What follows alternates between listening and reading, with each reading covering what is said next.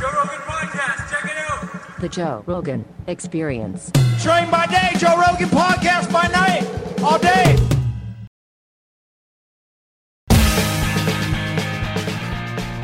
Hello, Tommy Buns. Hello, Joseph. Welcome to the new studio. I love it. You are guest number uno. This is a great Numero. look, man. Thanks, buddy. Yeah. I mixed it up. It's like- Brighter. so like a little bit of the old, Yeah. a little new, Some aliens here. a little bit of alien shit. This might be annoying. My name behind me might be annoying. It looks cool, but it, might does not look be the cool. right spot for it. Yeah, we'll it, figure that it out. does look cool. It's a little odd though. Yeah. Like, Well, me not and really. then a big neon thing of my name right behind me. I sense you're going to move that. It's a little obnoxious. Okay. I looked at the image on the screen. I was like, oh, that's not what I was hoping. Hmm. It looked like it, look, it looks dope, right? It's cool. It's a cool sign, but I just don't know if it's the right background. Yeah. But the whole the whole space looks great. Thank you. Yeah. I like it. The ceiling, the star. Did you see the shooting stars I across the do. ceiling? Yeah. Pretty dope, right? Yeah. Shit. It's uh, it's very consistent. Your you know when all your moves still feels like you're in the same kind of space. You know what I mean? The last one didn't. That that That one that one I next never door? sat in. But I Oh, mean that's right. But uh, when you know like the, your second old uh, L.A. studio. Yeah. When you moved it to the, your newer L.A. studio, it's like the duplicate room, right? Pretty So- similar. Yeah. Yeah. It, feel, it feels like the same kind of. This feels like that. I think. yeah. Yeah. I like it. Thank you. Yeah. What's it like being in Texas? It's great, man. I had a great week here. We were in San Antonio, Houston, Dallas. What'd you do in and- San Antonio? I did Spanish shows. I- Oh, I did- shit. Yeah, I did show, uh, Spanish shows in each city. Oh wow! So that's what you're doing right now—a Spanish tour? I mean, I'm, I'm going back next week. I'm doing English uh, in Lexington, but yeah, That's wild, man. And and when you go to Miami, you could do both, right? You can you mix it could. up. Yeah, I mean, you could do them in all the cities I was in Texas in for sure. You could. You know? Diaz used to do that in Miami, and he Yeah. was unfollowable. oh, I'm Unfollowable. sure. I am sure. Unfollowable. Yeah. I saw him bury people there. Yeah. Because he would do like stand up, and then he would have punchlines in Spanish. Oh, yeah. And you would see people falling out of their fucking I chairs. saw him in Miami do a set last year, right the night that he dosed me, and uh, and he murdered. So I watched the show.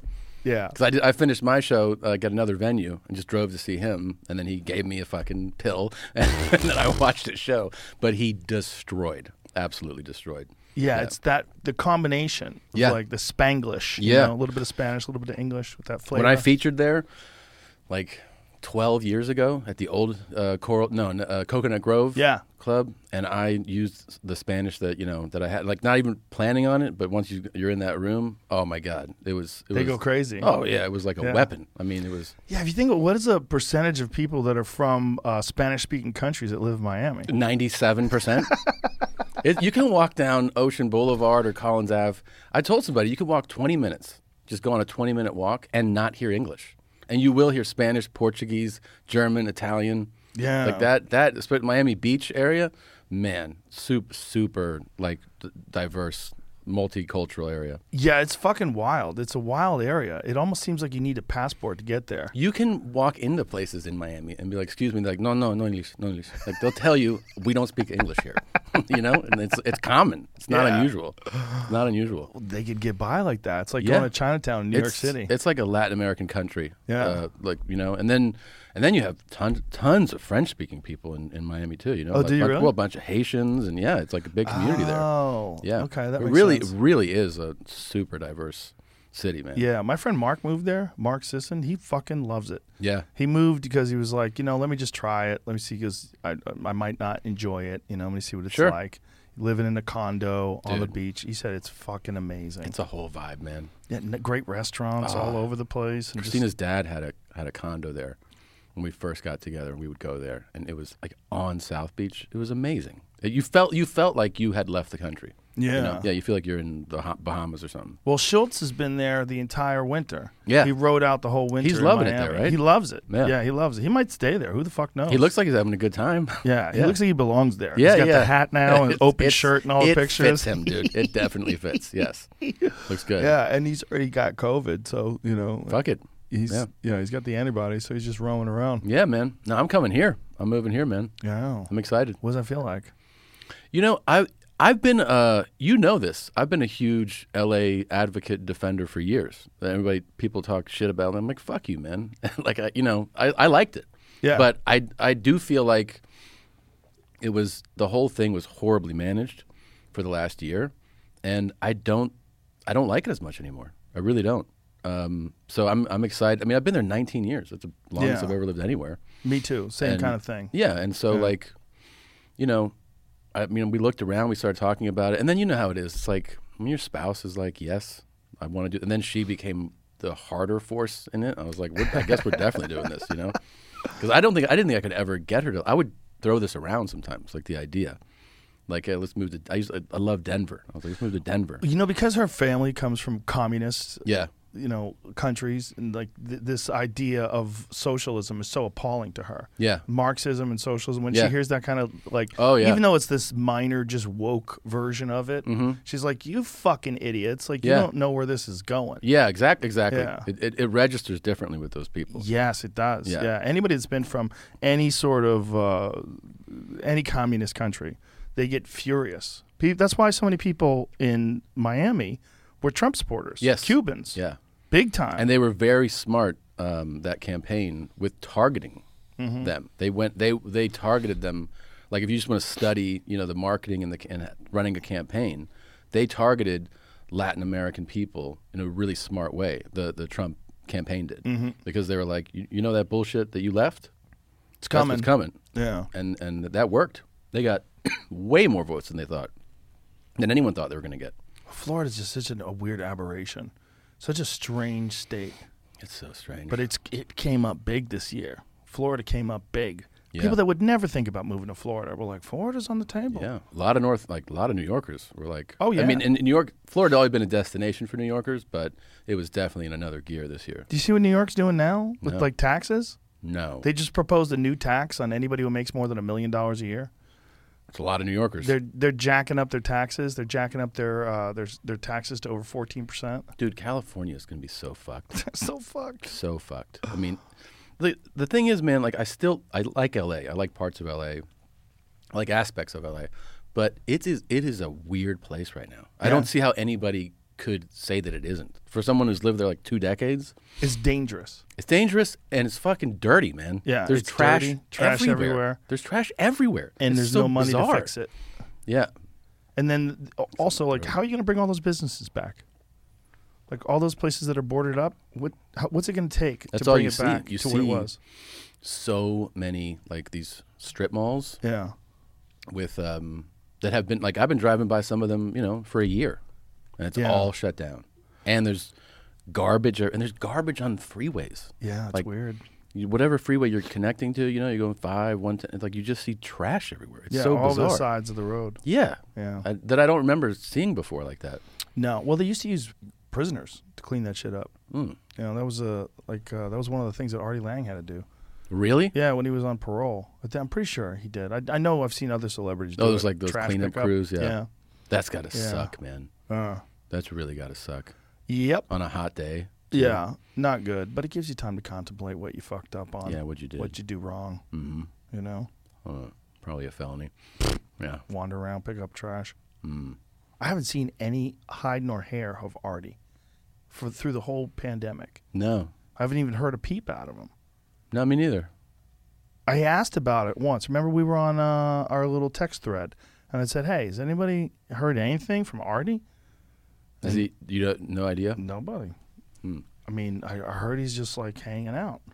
Well, that's riding probably it good. out. That's good. Hopefully, but Yeah. I, I, would, I would think a guy like that, I- you know, you don't realize how much like doing stand up is a part of who you are as a person. Like, Yeah. you put you, you can be creative like well you guys actually probably are the best example of taking you and Schultz like Schultz did an amazing job with his Instagram and then turned it into a Netflix special Yeah. but what you guys have been doing with your live shows Yeah. is an amazing example of saying okay what can we do different Yeah. like how do we how do we just do something that a fucking network would never let us do Yeah. not in a million years Not in a million years. And you know, it's it's really been like incredible the the response from you know from fans who, who Yeah. are supporting it, and it makes you go like, oh, it, like it it makes me realize how we're living in this shift right now in the entertainment business where we've known that like creators can take control and create things, but now you realize that that paywall can be controlled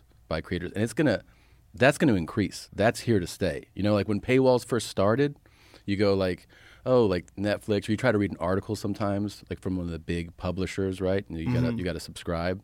That is going to be the norm across the board for entertainment. I think for the next foreseeable future, and people are going to be able to do things like we're doing and have way like way more control. Do things like make features, make television shows. Yeah. Like what we're doing is, you know, we have this fan base that that loves what we do and we're just taking it on the live shows to another level. So like we spend money on production, we shoot original content. We hired like this crazy, the best makeup artist did prosthetics and made Christina look like a, like a like a real whore, and uh, and it was great. And um, and then we can do these uncensored clips, which you can't do on really any other platform. Right. And we control it, and and it's it's con- you know it's part of the ticket. It's like we're gonna do X, Y, Z, and we're gonna try to deliver on all these things. And we had like musical guests. You know, we've had um, Marcus King Band was on the last one, and yeah, there's, Who's that girl? that's Christina. No. Yeah, Really? yeah, Come on. yeah, man. And So like, I saw that clip and I didn't know that that was Christina. they put a prosthetic nose on her, lips on her. You want to see how these big tits fart? Go ahead and watch YMH Live 4 That's her, man. now at livestream.ymhstudios.com. That's crazy because now I get it that it's her. But when I first saw it, Yeah. I was like, "Who is that?" You know what somebody said to me this week? He's he, he's like, "Hey, who was that um, hooker with you?" And I was like, it was "Christina." And he was like, "Oh, I, I- when I saw it, I was like, oh, is Tom's wife cool with this? like that you hang out with this chick?" And I was like, "Yeah, yeah, she's real cool." With it. So all the, the, the tattoos on the fake tits and all that Everything. stuff is fake. It's Yeah, all rubber everything. prosthetics. Yeah. it looks so good. We got like one of the top top makeup artists in Hollywood. Wow. Yeah, that that and that's like part of like what we're doing with those is we go like we got to make it. You always have to raise Yeah. the bar and, and, like make the value there. You know? Now, when you plan these out, like how long in advance? You do you're doing it basically once a month, right? Yeah, sometimes we t- like we're doing um, another one coming up, and then we'll take like a month or s- two down. Sometimes I go back and forth between Two Bears with Bert and YMH. You do a Live. live one of those too. Yeah, like the New Year's one where we showed my fun accident. Oh, that was a that was a ticketed event. Yeah. yeah. So, but and, and it was we shot that we shot that for the New Year's live show. So the whole Mm. idea was we're gonna do like we always Bert and I were into like competing. You know, we always like compete on things. So Right. that was the whole idea for that thing, and like just make make it a bigger show than normal. You know, so we brought in uh, uh, animal person that put like snakes and spiders and shit on. You know what I mean? Like just make it a more entertaining show, and and go harder on it and go go longer. And so when you plan out, you plan out the whole format. We plan out, yeah. So the latest one that we did was that I think the tightest show that we've done, where we, you know, we go, we're going to do a solo segment, we're going to shoot sketches, we're going to have a musical guest, and then we end on what we call the heavy segment, which is shit that like the videos I text you and stuff, you know? things like that. And then we, we, we, you know, we try to push the envelope on those. But then what comes is like, you know, when we first did that heavy segment, it was like all shit, just like people shitting in each other's mouths. And then you go like, hey, you can't just keep shitting on people. So you start looking for other crazy things. And Where are like, you getting these videos? dude, like one of my producers was like, you know, I cried last night prepping these clips. Like, Where is he finding them? uh, he looks and people like the fans become like associate producers. I mean, our email inbox is pretty epic, man. You know, and it's pretty crazy. And then I, I go like, I just don't want to see like, I don't want to wa- I don't want to play murders and stuff, you know, because there's so Right. many videos of that. And then my producer was like, oh, okay, that'll that'll cross out a whole category of videos. I was like, that many yeah. murders? People will send in, you know, just because it's it's the internet, so they will Right. just send in the wildest shit, like. Uh, yeah, some cartel guy getting cut up. I was like, no, I don't want that. I don't want that on the show. Dude. So we just try to like push it. Like there was a lady masturbating with a butcher knife. You know What? Yeah. Yeah. Why? It feels good. I don't know. She was just doing. So we just showed that clip, but like How that's- bloody was it? It wasn't bloody. She had built up some calluses. Um, What? I don't know. She was really good. There was at no it. blood.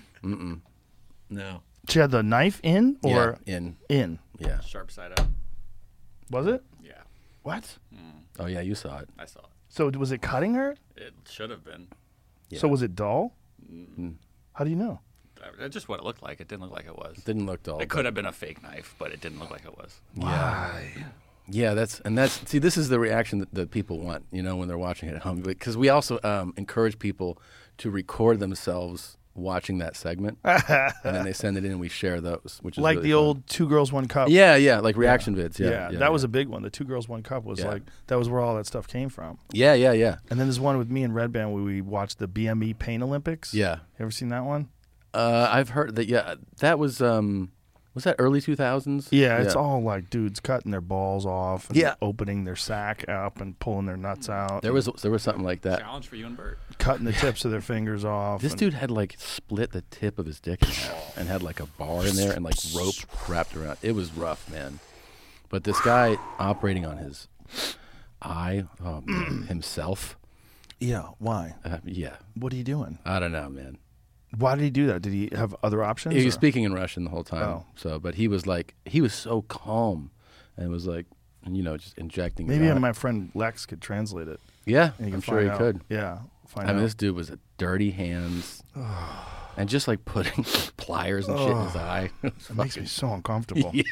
There's so many of those videos that, but I don't, I don't like pursue those anymore. The only way those stumble across me is like when I talk to you. Well, you know, I only sent like when we get ready for a show, you ask me like how we prep for like over a month to do one of these, and when for those crazy clips, I asked them not to show me like in detail all like sometimes they'll show me a few frames or what what's kind of happening because I want to be able to react to it, Right. you know, of first course. time on camera, and then afterwards, if something was really crazy, I'll be like, give me that so that I can send it to people and upset them.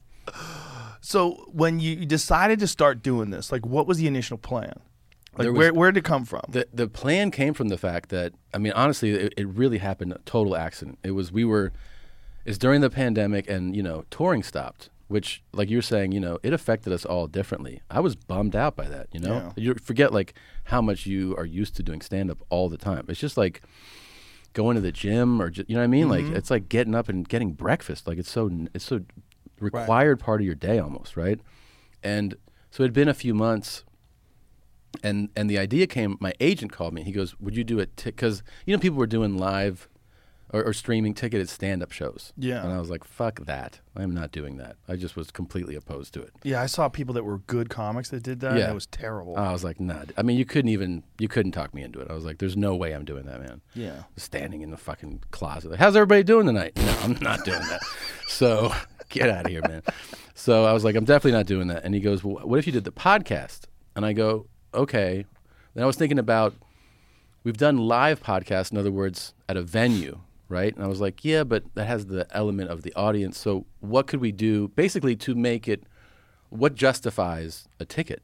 So then that's this is how like the things came about. And the first thing we thought of is that you know, we do a we, we do a clip show every week where we play audio video clips and you go, but we have restrictions. Like there's sometimes we play a video that we see in our studio, but we can't show you like on YouTube. Right. Right. So the whole thing was like, oh, we could find one of these uh, platforms that will let us do uncensored clips. So that was just like the first thing. And we go, okay, we could do uncensored clips. That'd be really fun to be able to actually show them.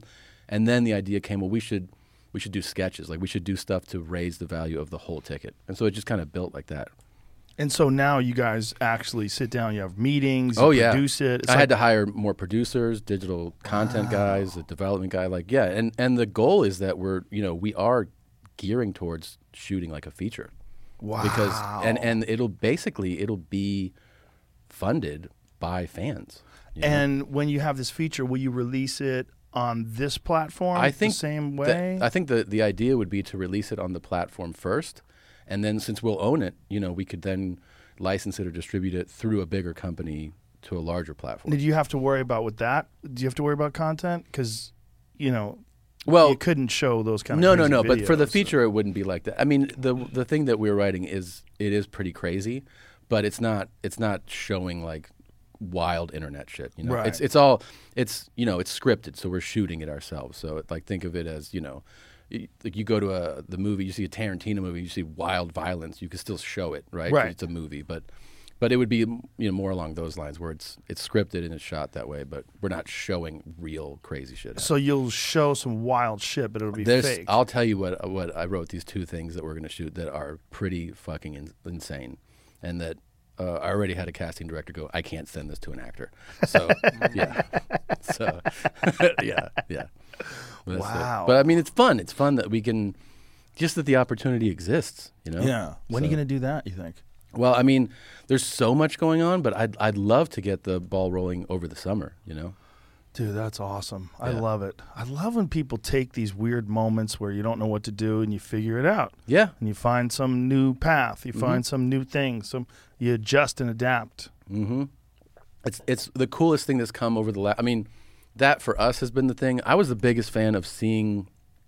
I knew this was going to happen, and I, I think I was drawn to it because you want that. I'll drink this shit. I, was, I knew it was going to happen because I go like, this is what I would do too, and that was the all these comics that did their own specials and released them. Mm-hmm. I was like, oh, this is this is the smartest thing they can do. Yeah, especially if you put it on YouTube, so many people can see it. Yeah, and and, like- you don't have to worry about being censored.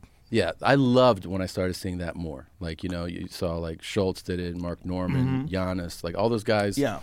putting the special out, and you see the view counts go crazy, and then they're they're basic, they're just releasing their own special. Yeah, it's a real smart way to do it. Really smart way to do Yeah. it. And this is just further along. Now you're you're controlling the content, and like I said, like you're in control of the the paywall, which is something that really didn't exist before. That that the content creator, you know what I mean? Like you, I think you're going to see that explode to the point where in the next few years, people will be choosing, like, because you, you see everyone jumping into streaming, right? It's like Mm-hmm.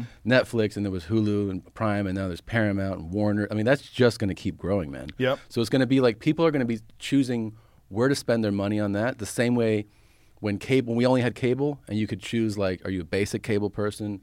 Do you have the next tier? Do you have the premium stuff? It's, it's going to be the exact same thing, but selective. And then you're going to see bundles. I'm sure you'll see bundles where some of these companies will pair together. Well, if you sign up for this thing, you can get these three bundles together. Right. It's just that's how entertainment's going to go, at least for the foreseeable future.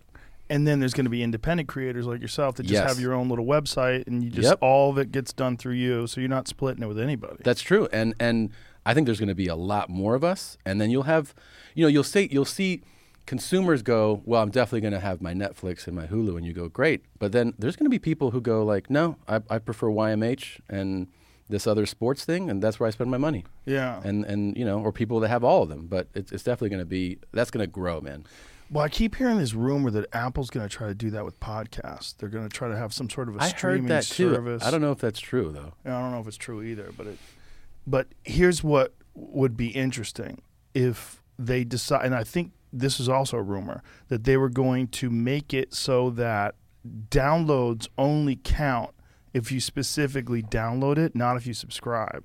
Oh, Yeah, that'll affect some numbers. that'll change everything because there is maybe 20 podcasts that I subscribe to that I never listen to. Yeah, same. Right, Yeah. so they're getting downloaded into your phone, and they count as a, as a download. But I don't listen to them; And so in that case, would that that wouldn't be a download because you didn't? wouldn't be a download. So you'd Wow. have to actively download it. Wow. So you'd have to go to it and purposely say, "Oh, the new, you know, whatever, two bears, one cave." Yeah. click. Wow. You have to do that. Which That'll definitely affect people things. are terrified of that. yeah Terrified. and they're they're saying they're going to do that. yes, That'll very change different. everyone's ad sales for sure. Oh my god, in a huge way, Huge a huge way. way. Yeah. and um, so like at Spotify, we we get it by streams, so I Mm. know exactly how many people stream things, which is different. That It's is. neat. but it doesn't show anywhere. So which you don't, is but you weird, don't too. get. There's no download, right? Or there is there? I think you can download it and save Can it. you? Yeah, yeah, but it's it's about how, yeah, because you, can listen on a plane. It's about how many people are actually listening. Yeah, because that versus number subscribe. is different, like you said, from subscribing to actually. it's a big difference. Yeah. It's weird, you know, because you got to think of how many people have these inflated, crazy inflated numbers. That might be like a fifty percent difference. Yeah. Well, there was an issue uh, when podcasts first started coming along where someone would download a podcast or they'd start listening to it and then they shut it off and start listening to it again and it would count as a second download. Dude. And they were doing it three, four, five times. I remember that um, that big shift that everybody who podcasts know about. Mm-hmm. um, Yep. when you saw numbers go like in like a fifth of what they were for like yeah, a they, month. they thought they had some crazy, you know, huge successful show and then Yeah. it got adjusted. And you then know it's how, like, I, how ooh. I knew it was bullshit. I didn't know know for sure. Talking to ad agents, like our ad agents. Oh, really? Yeah, I was like, yeah, this uh, these numbers are this, and they were like, okay, like just just the, I was like, oh, I can just tell by your voice that something's off. You know what I mean? Like, Yeah. I was like, what's wrong? And they're like, just you know, that just doesn't seem right. And they're and then they were telling me like, and all these other people are saying these things, and it doesn't seem right either. They're like- and they said it because we know what that looks like when that's a real number. in terms of like the impact of the ads and stuff like Oh, uh, yeah, that. yeah, exactly. And they were like, so they're like, it, they weren't blaming the podcasters. They were like, there's this system is not right. Yeah. because you guys are. You, I mean, we're we're reading from the computer. Like this is what it says, you know. And they're like, yeah, that's that's not right. And then they overcorrected that big time for like a month period where everyone was like, I guess my whole audience went away. Like it just went completely down, and then it kind of balanced out. The most fucked up number is the amount of actual podcasts now. That's the most fucked up number. Ah, it's because gotta it's be. more than a million. Really? Yeah, it's more than a million podcasts. So obviously we're dealing with the entire world. Yeah. But I think it's more than a million just English speaking. That makes I'm sense. pretty sure. So which is in America, you know, one out of every 320 people have a podcast. That's pretty crazy. That's pretty crazy. Uh, this research podcast hosting.org. As of April 2021, there are 1.9 million podcasts. oh my god, it went up. Doubled. It doubled. That's what so the f- many. dude? It was like a million four months ago. It says there's over 47 million episodes to choose from. So when people tell me they're going to start a podcast Yeah. today, Yeah. I'm like, maybe. yeah, Yeah, keep- maybe. I try mean, it. Uh, Why not? I still think because people ask me sometimes, and I mean, I, I might be wrong about this, but I still think that like, well, what's like, what is the angle? Because if it's just sitting around and shooting the shit, you you could that could work. I'm not saying it can't, but it's there's a lot of that. There's a lot of that. There's a lot of that. So it's like uh, you know you, you start if you're studying it, you go, well, you know, like my favorite murder, like that's an angle, right? It's like a specific, and, and that, that's what I kind of think like for somebody who's starting new. I'm like, pick something, you know, like pick a world or something, and or like uh, just some target way of doing it so that it's unique. Because if you're just like, well, it's me and my friend Kevin, like, okay, all right, Me and Kevin just chilling, you know. the the number of s- podcasts with substantial followings though still remains like pretty small. yeah, I wonder what that number is. It's got to be. I mean, it's got to be pretty small, man. Well, there's so many people that only do it occasionally too. Yeah, that's a problem for them. Yeah. Yeah. I always tell that to comics. I'm like, why Yeah. not do it all the time? And they're like, oh, I'm busy. Yeah. Are you? Yeah. How busy are you, man? How busy are you? what are you doing? Yeah. Yeah. No, you can well, make there's only that. a few people that do it like you or like I do or Yeah. like a few, or you just really just do it all the time. You got to treat it like it's a job. It Yeah, really you- is a job. It is a job. At Yeah. this- I mean, you know, it's a fun job. Yeah. I love doing it. But Well, this is the thing we were talking about earlier, like uh, that when I started, uh, I experienced as well when I b- got a studio, an actual studio, where people are like, why are you doing this? yeah, yeah, yeah. And you're like, um, Because I have a million downloads an episode. yeah, right. It's like right. if you had a show that had a million views. Yeah, you're gonna sit in your car and do Yeah. it. So when I started doing that, and I was like, because there's a lot of people listening, like, how many? Yeah, And you would tell people, they're like, wait, what? yeah, And that's when, like, when people started finding out the numbers of people that were actually listening to podcasts, that's when it started getting weird. yeah. People were like, how many, nu- how many downloads you have? I know because uh, they, you know, a lot of people they just obviously will see like a YouTube view count, and you're like, Yeah. yeah, yeah, that's who's watching, man. There's a whole other segment of this audience that just listens. Yeah. substantial number of people. Yeah, giant amount of people that just Yeah. listen in their cars. And shit. Yeah, of course. Yeah. I wonder what the next thing is going to be. Because if it's not just doing what we're doing, just sitting around shooting the shit, Yeah. like what is it going to be? That's a good question. I mean, it really is. There are endless. The thing is that, that I love about like what we're doing with the streaming thing and, and all this is that you, what you can do now is just whatever you can imagine. Yeah. There, there there's, are no limitations. Yeah. You really can just make any kind of fucking show you want, and you don't have to act like. We all just used to go like, "Will do you grant me permission?" That was Yep. what it's like to be an entertainer. And you had to talk to these people that were like so arrogant. Oh, God. And they all knew what was funny and what was good and how to do it, and they would tell you how to do it differently, and you'd be like, oh, Do you remember? Do you have? Do you remember the last time, or d- did you pitch shows? Have you gone in on pitches and stuff? yes, it's been a, a long time, but harrowing, I, I have. daunting experience. I mean, They're just so condescending and so weird. I did one a couple years ago with like a great group of people pitching with me, like writers and you know producers, where the executive did the, like rested his hand on his face for the whole for the whole thing, and I was like, "This is who I'm." Like you know what I mean? Like gave you nothing for the pitch, and I was like, Mm. I go, I don't want to end up with this guy. I hope we don't end up. Yeah. here." it's just like that's the Imagine them person. That's on the, the set. person. Oh my god! on the set like this while you're when you hit your punchlines, like, And that guy gives notes. That's my favorite. You know, we had notes for this last pilot we did where I was like, "This is the single worst note." What was the And, note? I mean, they're- d- they killed all the comedy and they killed the logic. You know, like the logic of a scene. Like there was something about a watch. I remember that they were like, "Well, who would have like a nice watch?" I'm like, "A lot of people. Have you do you not have you not seen watches before?" Like they're they're like, "Yeah, but that's too nice of a watch." Like for the thing, and I was like, "Why is it? What are you talking about?" Like that was the conversation. I was like, "No," so I kept leaving it in drafts, you know, and they were like, they would say, "Didn't- "Are you supposed to take that out?" And I was like, "I'm not taking it out." People have watches. What are we? What are we talking about? So they It was wanted like they you were to take contr- a scene out because someone had a watch. and It they were was like, and, nice? and they were like, it's too nice of a watch. And I was like, no, it's not. And they were like, yeah, the people won't relate to it. I'm like, what are you talking about? There's a whole fucking nice watch industry. A lot of people know that there are nice watch, and they were just like, but it was like that was their contribution. It wasn't even, you know what I mean? Like Right. that was the contribution from the executive. Well, there's a thing about like, a lot of those "What?" sitcoms where they're always trying to bring it down to the everyman level. Yeah. Like dumb it down Yeah. or slow it down. Make, uh, the kitchen's a little too nice. Let's make the kitchen a little smaller. Like, a little shittier. yeah, Like, yeah, yeah. And I was like, "Mm." let's King of Queens it a little bit. and I wasn't, it wasn't like some fucking, you know, hundred thousand dollar. It was just like a nice watch, and they were like, "Nah, no, it's got to be like fifty dollar watch." And I was like, "No, no, no, no, I disagree." And they're like, mm. and they're like, and then I'm like, "This is what you get paid for right. to s- to tell me this? That's amazing." Man. Those kind of conversations are so frustrating.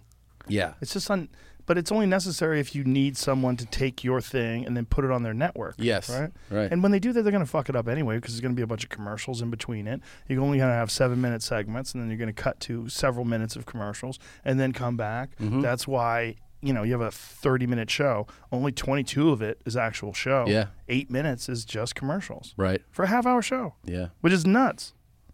yeah. I mean, 44 minutes for an hour. Yeah, it's it's it's that's a lot of It's a lot of commercials. yeah. and that's the average.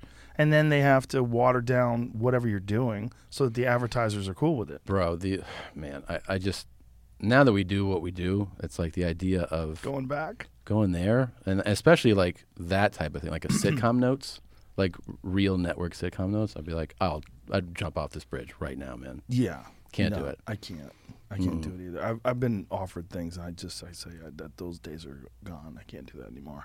yeah plus it's like you can't do everything. you know, you, you just you can't you can't do everything. no There's got to be a time where you Go. I I need to like just concentrate on what I'm doing.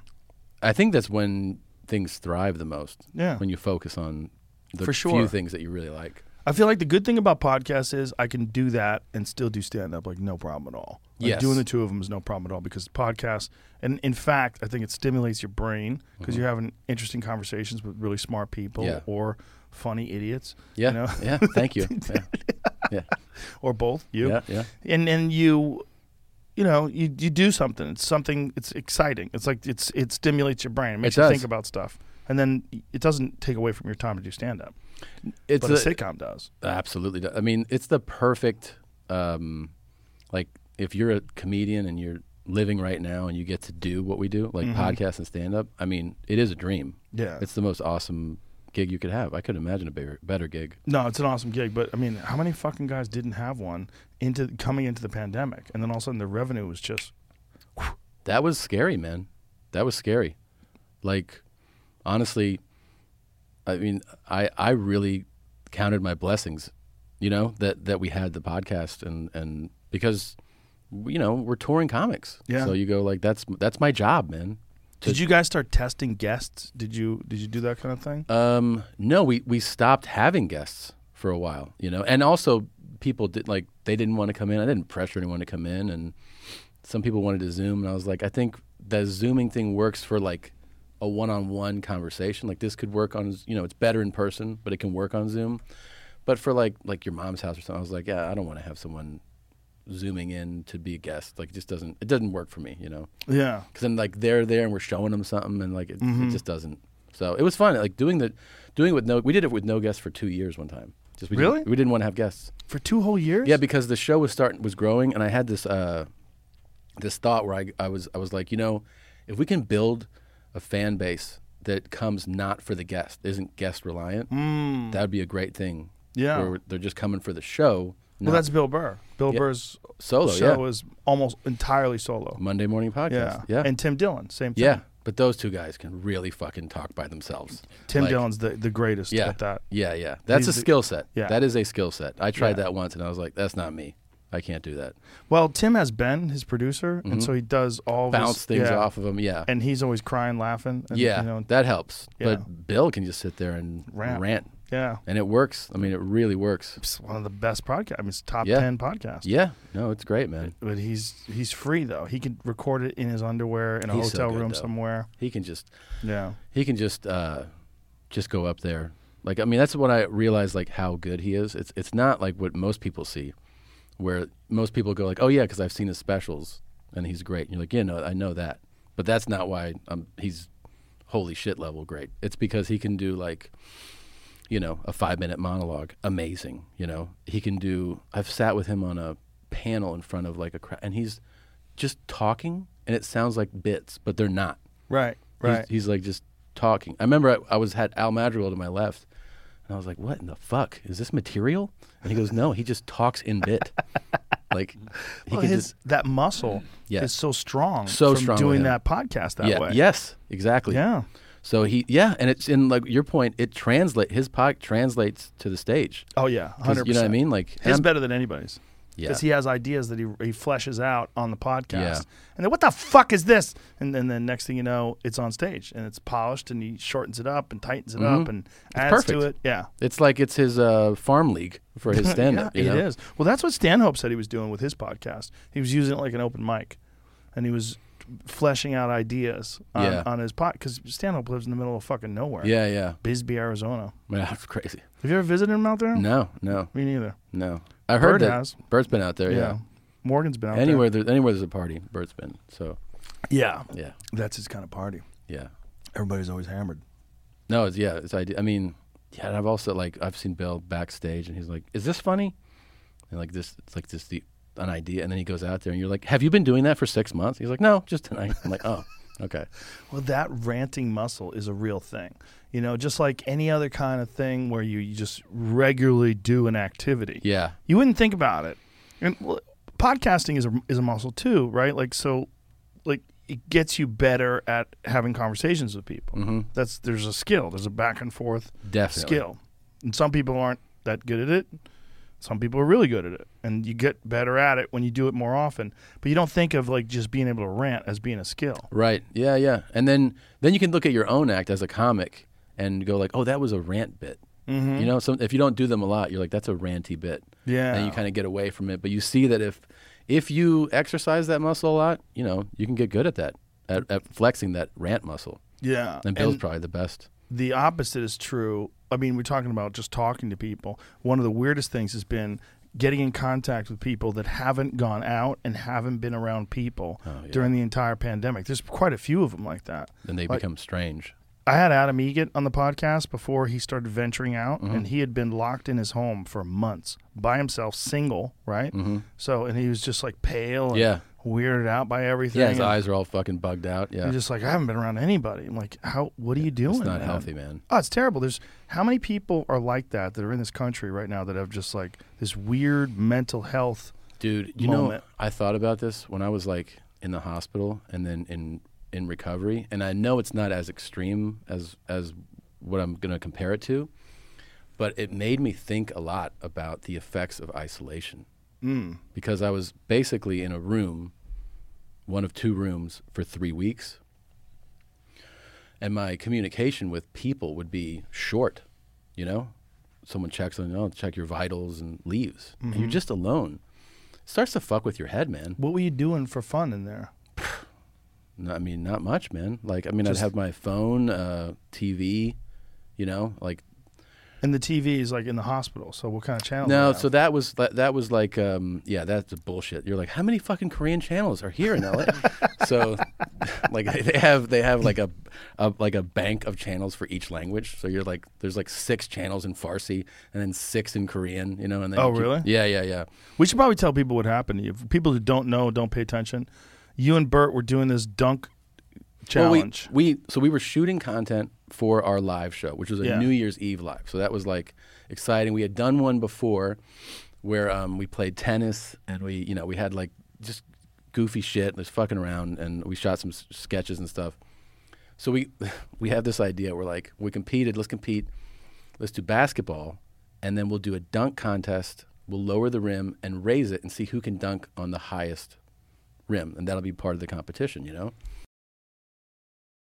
Oh, how dare you, This Uh, Jamie. is him actually dunking. This was the video he just Oh. put out where they were doing before. Oh that. yeah, that's that day. Yeah, that's that day. How high is that one? That one's like eight, right? And then What's regulation? ten. Can And you then- dunk at 10? No, I, d- I dunked at nine though, and so I beat Bert. Mm. So this is like eight and a half right there, and then the nine. This is nine right here, right? So I beat him. He couldn't do it, and it was over. That's Mm. over right there. And then you did. So right there, they're all like, "Oh!" And Bert's like, "Holy shit!" Because he couldn't do it, and I'm like, "Oh, it's over." And there's Tristan Jass, who we went with. He's like a really talented kid, basketball. I, I'm, I won, I won. Excuse me, I won. And uh, and then right after this, one of those guys goes, uh, "I think you got. You can go a little higher." And I was like, I remember I, I felt the adrenaline. You know when someone's like, "You got this," and you're like, like you feel like your throat kind of tighten up, Yeah. you know. And that was they raised it three inches That's it. from from that nine three. So you know, just because I, I I- I didn't have a lot more room. I was like, oh, that was like it was clean, but I was like, I can't I can't go that much higher. And just on the push off, push off on the left foot, my left patellar tendon snapped. now, did you strain it before that? Not that I knew of. I mean, when I- eventually when I talked to the doctor about it, he was like, this probably would have happened, like doing something else. What? Yeah. Why? He's just like, you know, he, he said it was such a strange place for the tear to take place. He's like, it took a, he first he goes, he goes, you know, it took a tremendous amount of force to, to do what you did. How did you do this? I was like, a fucking dunk contest. And he was like, what? And I was like, dunk contest. He was like, a slam dunk contest. And I was like, yeah, dude. And he was like, okay. He goes, well, normally these patellar tendons snap in like one or two places and like yours snapped in a place that it rarely happens in. Like it's not at one of the attachment points. It was like a quarter of the way down. He's like, it's very strange the way it snapped. So, didn't you do like deadlifts or something the day before that? I did squats three days before. Were you sore when you went to the dunking thing? we're doing. I was doing two fifty five uh, sets of twelve. Okay, so not really heavy weight. Not crazy weight and like Right. I mean, but not super light. But like you know, being able to, I, di- I didn't have a problem with it. Mm-hmm. And then, you know what? Th- I do remember this. That so, uh, someone reminded me of this afterwards at, at my office. That I do remember, they were betting whether I could do nine feet at the office. And some people were like, yes, no. And I jumped in my office in like jeans and a t shirt and touched the ceiling there. And I was like, that felt funny. oh, something felt funny in your knee. Yeah. Here's the thing about tendons and ligaments, uh, especially ligaments. When they snap, they don't hurt. I d- it didn't hurt at all. Yeah. It didn't hurt at all. They just give out. It just gave out, and yeah. I don't know if I would have felt pain if it wasn't for landing on my arm and snapping my humerus in half. And that, pain was, so severe; That was so hard to watch. it was extraordinary pain. Like, and then when Bert takes it and pulls it, Yeah. and move, why did he do that? I, he was like, "You're right, but I think he was. Everyone was in shock. But that will was you watching. w- should have he have done that? Is that bad to Uh, move your arm like that? You're They, yeah, it's What not. do you do? You're not supposed to move it. supposed to leave it there. Yeah, yeah, yeah. And I have radial nerve damage, and that you know, some people would argue that it could be exacerbated by being moved, but some people would say that you know it didn't. Ah. oh yeah, right there. Yeah, yeah. It hurts so much, man. I could only imagine. it hurts so much. Um, I could only imagine. and then you know that I, I did something pretty crazy. Uh, so I went to a hospital immediately, right from the paramedics came, and as soon as I as soon as I got to that hospital, I looked around. I don't know where I am or anything. I was like, I'm not staying here. So they, Why? I just knew it was a shitty hospital. Where were you? You don't want to say? I don't want to say, but I just knew. I just knew instinctively. I was like, mm mm. Really? Yeah, and my memory's so you know when you have like intense experiences, your memory's so sharp from it. Mm-hmm. Like I remember so every detail of like a month, like everything. Wow. People I met, I remember everyone's name. You know, Whoa.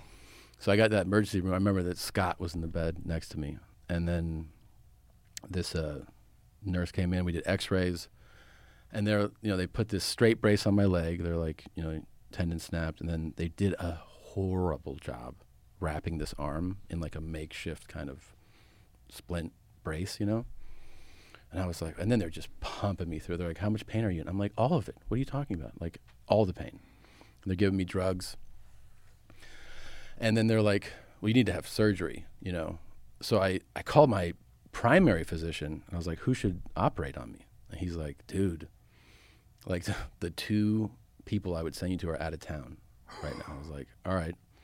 So the emergency room doctor there is like, I'll set you up with this person that can do surgery tomorrow. And I was like, no, I'm not doing it here. Really? And I was like, I'm leaving. And they're like, you want to leave here? And I was like, yep. They're like, your your leg and your arm are like completely non-working. I was like, I don't care. They're like, are you, are you sure? And I go, yeah. So Lindsay, who works with me, who was there filming, I get in his car. I mean, it was hard to You like. got a guy named Lindsay working yeah, for you? Yeah, yeah. I Okay. know. He'll hey, he'll hear this. Give it to him, man. Give it to him. Might Uh, want to change that name. So Is he, he, uh, is he he him? He, That's no, his no, no. pronouns? He's he's his his pronoun. He's very he him. And, yeah, yeah. So that's his. yeah, yeah. But he doesn't put it in his signature. But he's a, he- he's a great guy. Um, so Lindsay helps me get in the car, Sorry, Lindsay. um, and he uh, drives me home. So I just go I go home with a broken in half arm and a leg that. Why doesn't didn't work. he take you to a better hospital? N- it didn't it didn't occur to any of us. I didn't go take me to the hospital. I- uh, Go home. So I went home, and Bert and Leanne had like helped set up this area in our house because Christina's like, you know, beside herself, like so overwhelmed. And they were really, they were really great. And I got on the couch and I slept on the couch. Oh my God! And then the next morning, Bert had hired.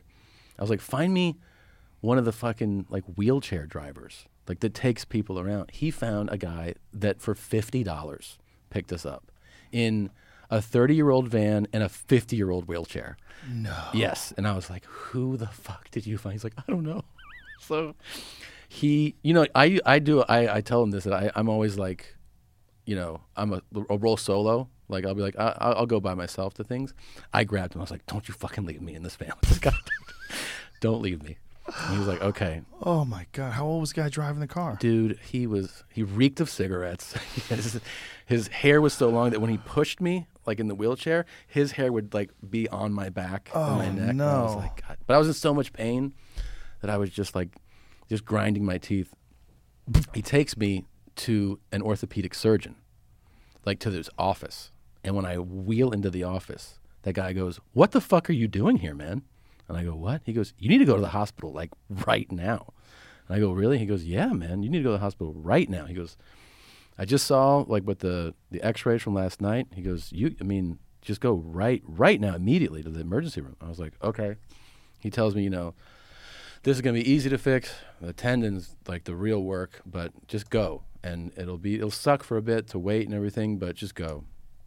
So then I go to Cedars in L.A., and then you know you have to wait, and then we get into like the fast track. And Bert, you know, is with me, and then eventually I get into a room later that day, and then two days later, I have surgery, and then Wow. and then from I stay there another few days So what they do with you for those two days?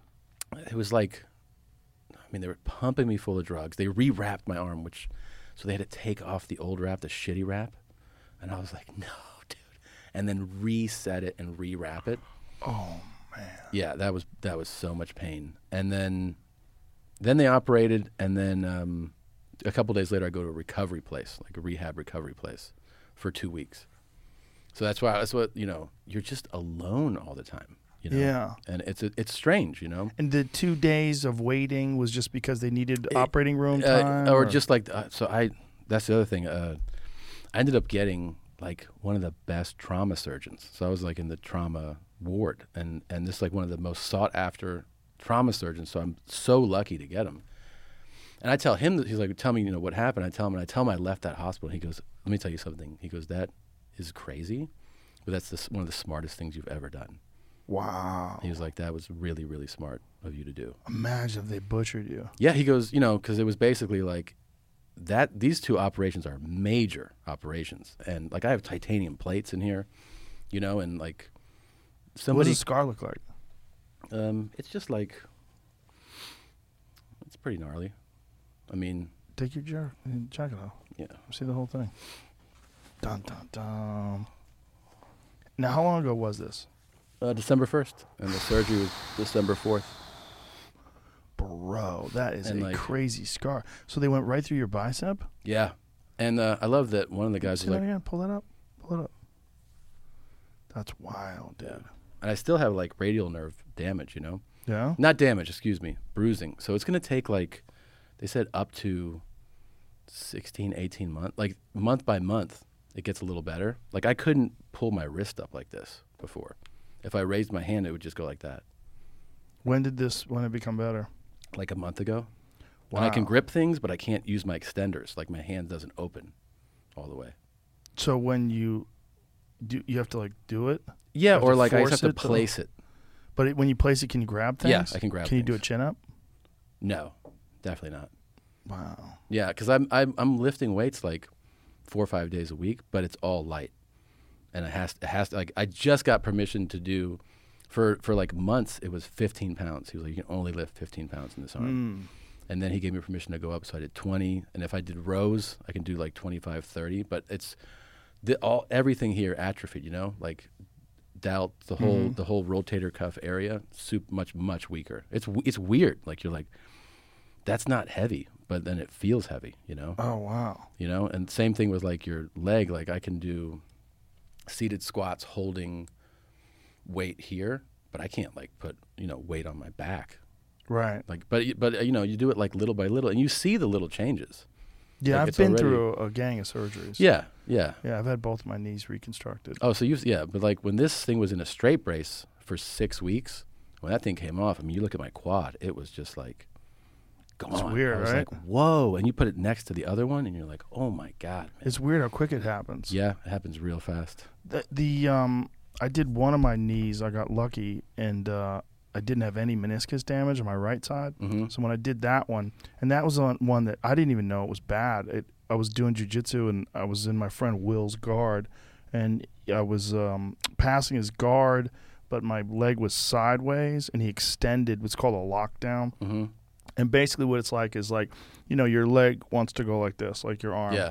And it went that way instead. And it's like he straightened it out, but he straightened it out like up. Mm-hmm. So it just popped and it just completely snapped like a carrot. And it had this uh, this crazy sound to it, just like just Yeah. like that. I'm like, whoa! But it didn't. Hurt. It was weird because it didn't hurt. Yeah. And we were both like, what happened? What was that? What, that sounded terrible. And then I moved around a little, and I felt it. And then Could you um, tell?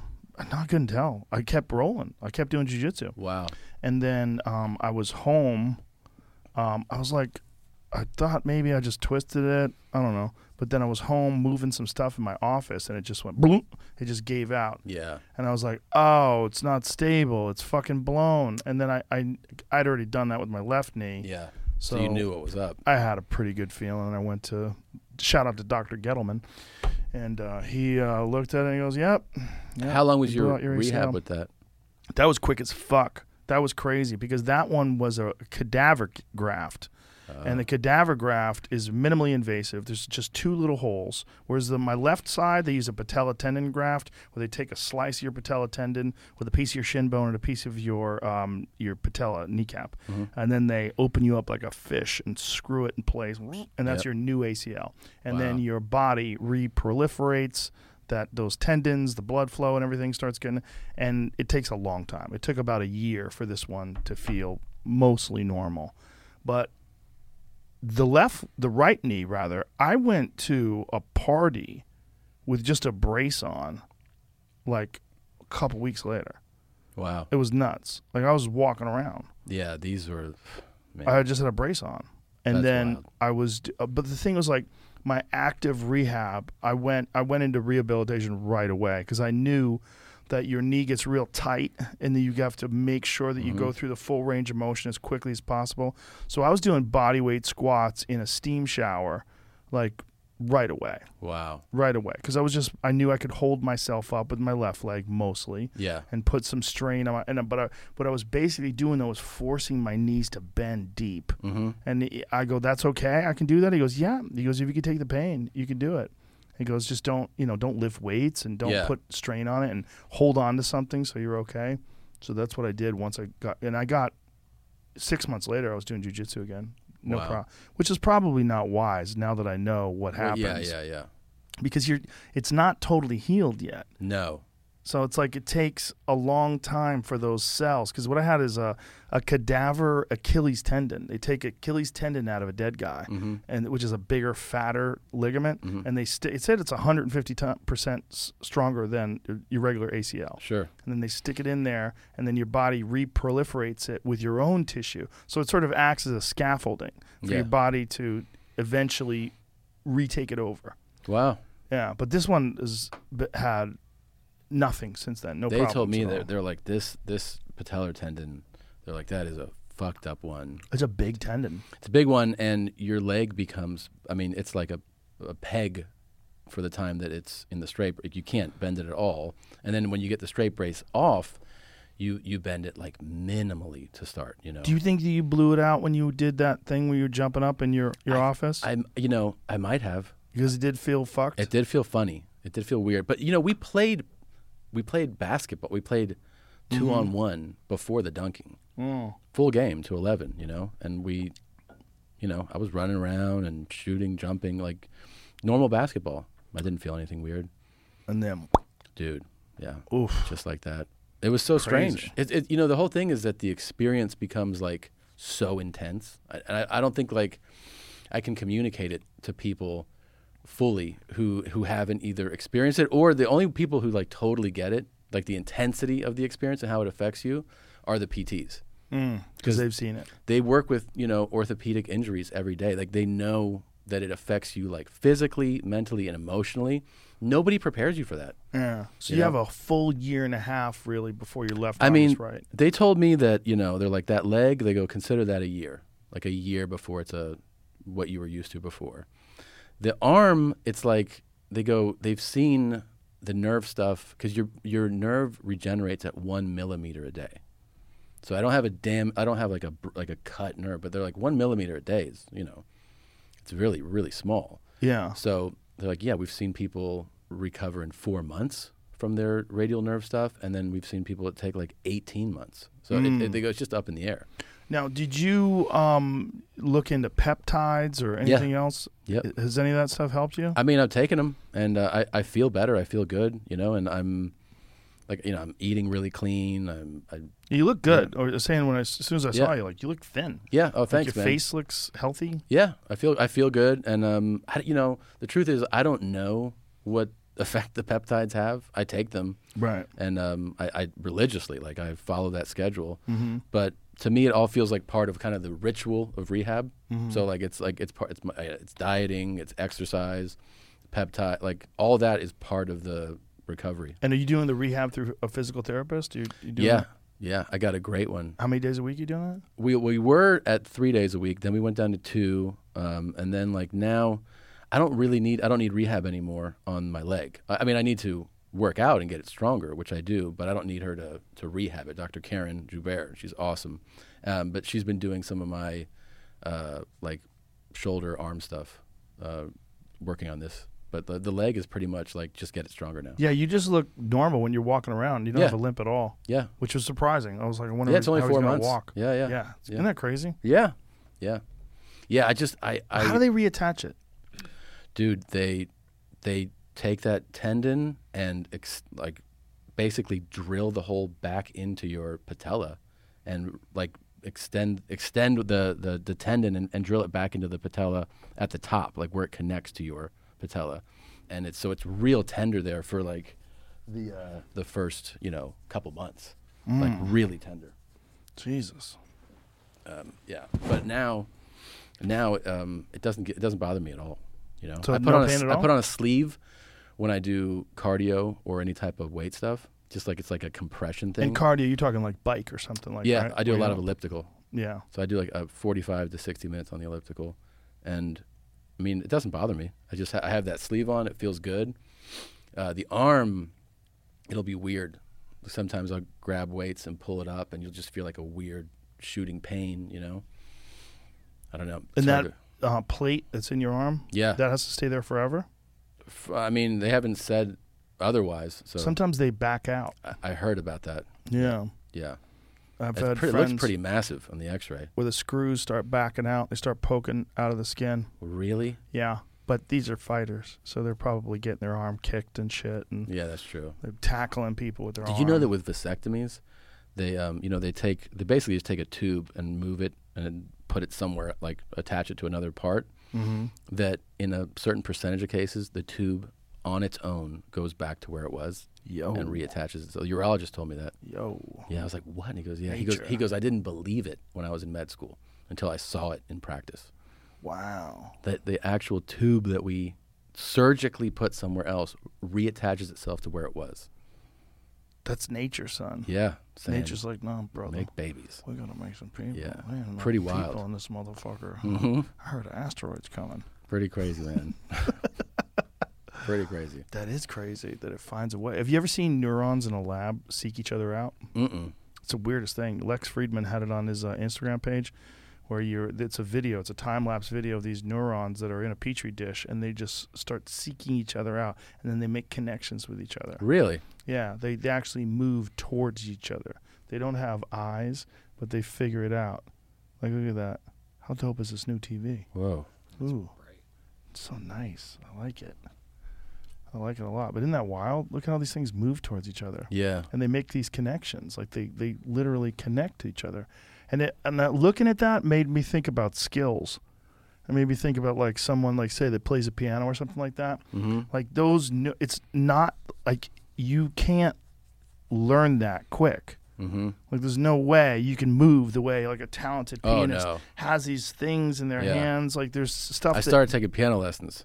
oh really Yeah. really Uh-huh. To help your month ago. hand? Well, that and I just I kept walking by my kid doing his piano lesson. I was like, I want a piano lesson.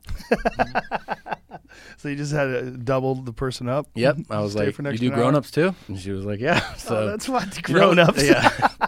You're sitting with my five year old. How about me? Um, you know, the best part is that she was like, um, What do you want to play? I was like, Are we going to go through like, this is C major? Like, you know, I figured we'd start like that. And she was like, No, just tell me the music you want to play. We'll just play the music. And I was like, Fuck yeah. So, wow but the funny thing is, like, you're talking about that. Watching her play is so unbelievable. Also, that I, I could put up a, s- pull a song up. I like this right here. And she's like, oh, okay. And then just immediately, I'm like, Yeah. fuck just hearing it once I'm This in is what it awe is. of people that can do that. yeah it's so cool to watch i was like this i can't believe you can just do that Yeah, there's there's things that like that's why I never understand when people say I'm bored. Oh, I'm Yeah. so bored. Like there's so many things I wish I could do, yeah but I just don't have the time. Like Right. I, I can't go down like a guitar playing rabbit hole. Oh, yeah. because I'll lose my fucking marbles. and Yeah. I'll I'll be like practicing all day, and, yeah and I'll sing some cringy song, and everybody will get mad at me. yeah it's fun man the the, the piano thing's really fun Well, that's the other thing about musicians too. I used to always really admire uh, musicians. Like you remember the movie? Not not that I don't now, but when I was uh, coming up as a comic, I remember watching that movie Mo Better Blues. Yeah. And uh, Denzel Washington's girlfriends were all trying to fuck him, and he's like, "No, no, no, I got to practice."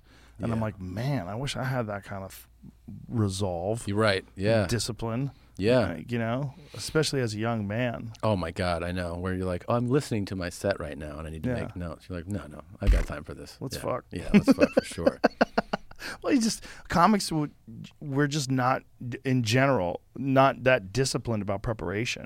True, A- and there also is like there's like almost a need to have a certain level of laziness, fuck offness. Yeah. you know what I mean to Right. to the to the lifestyle or whatever. To Like the art. Diaz, who's Yeah. the best. Yeah, Like he's a he's an impulsive wild man. yeah, But that's also there's these moments that he creates on stage you're not going to create by like fabricating each Yeah. line individually. Like Yeah. Mm-hmm. there's other people that are better joke writers, but there's not a person who's funnier. right. Or like a more uh, captivating, engaging Yeah. storyteller. When the moment hits, like when Yeah. it's when the moment's there and he captures it, babinga.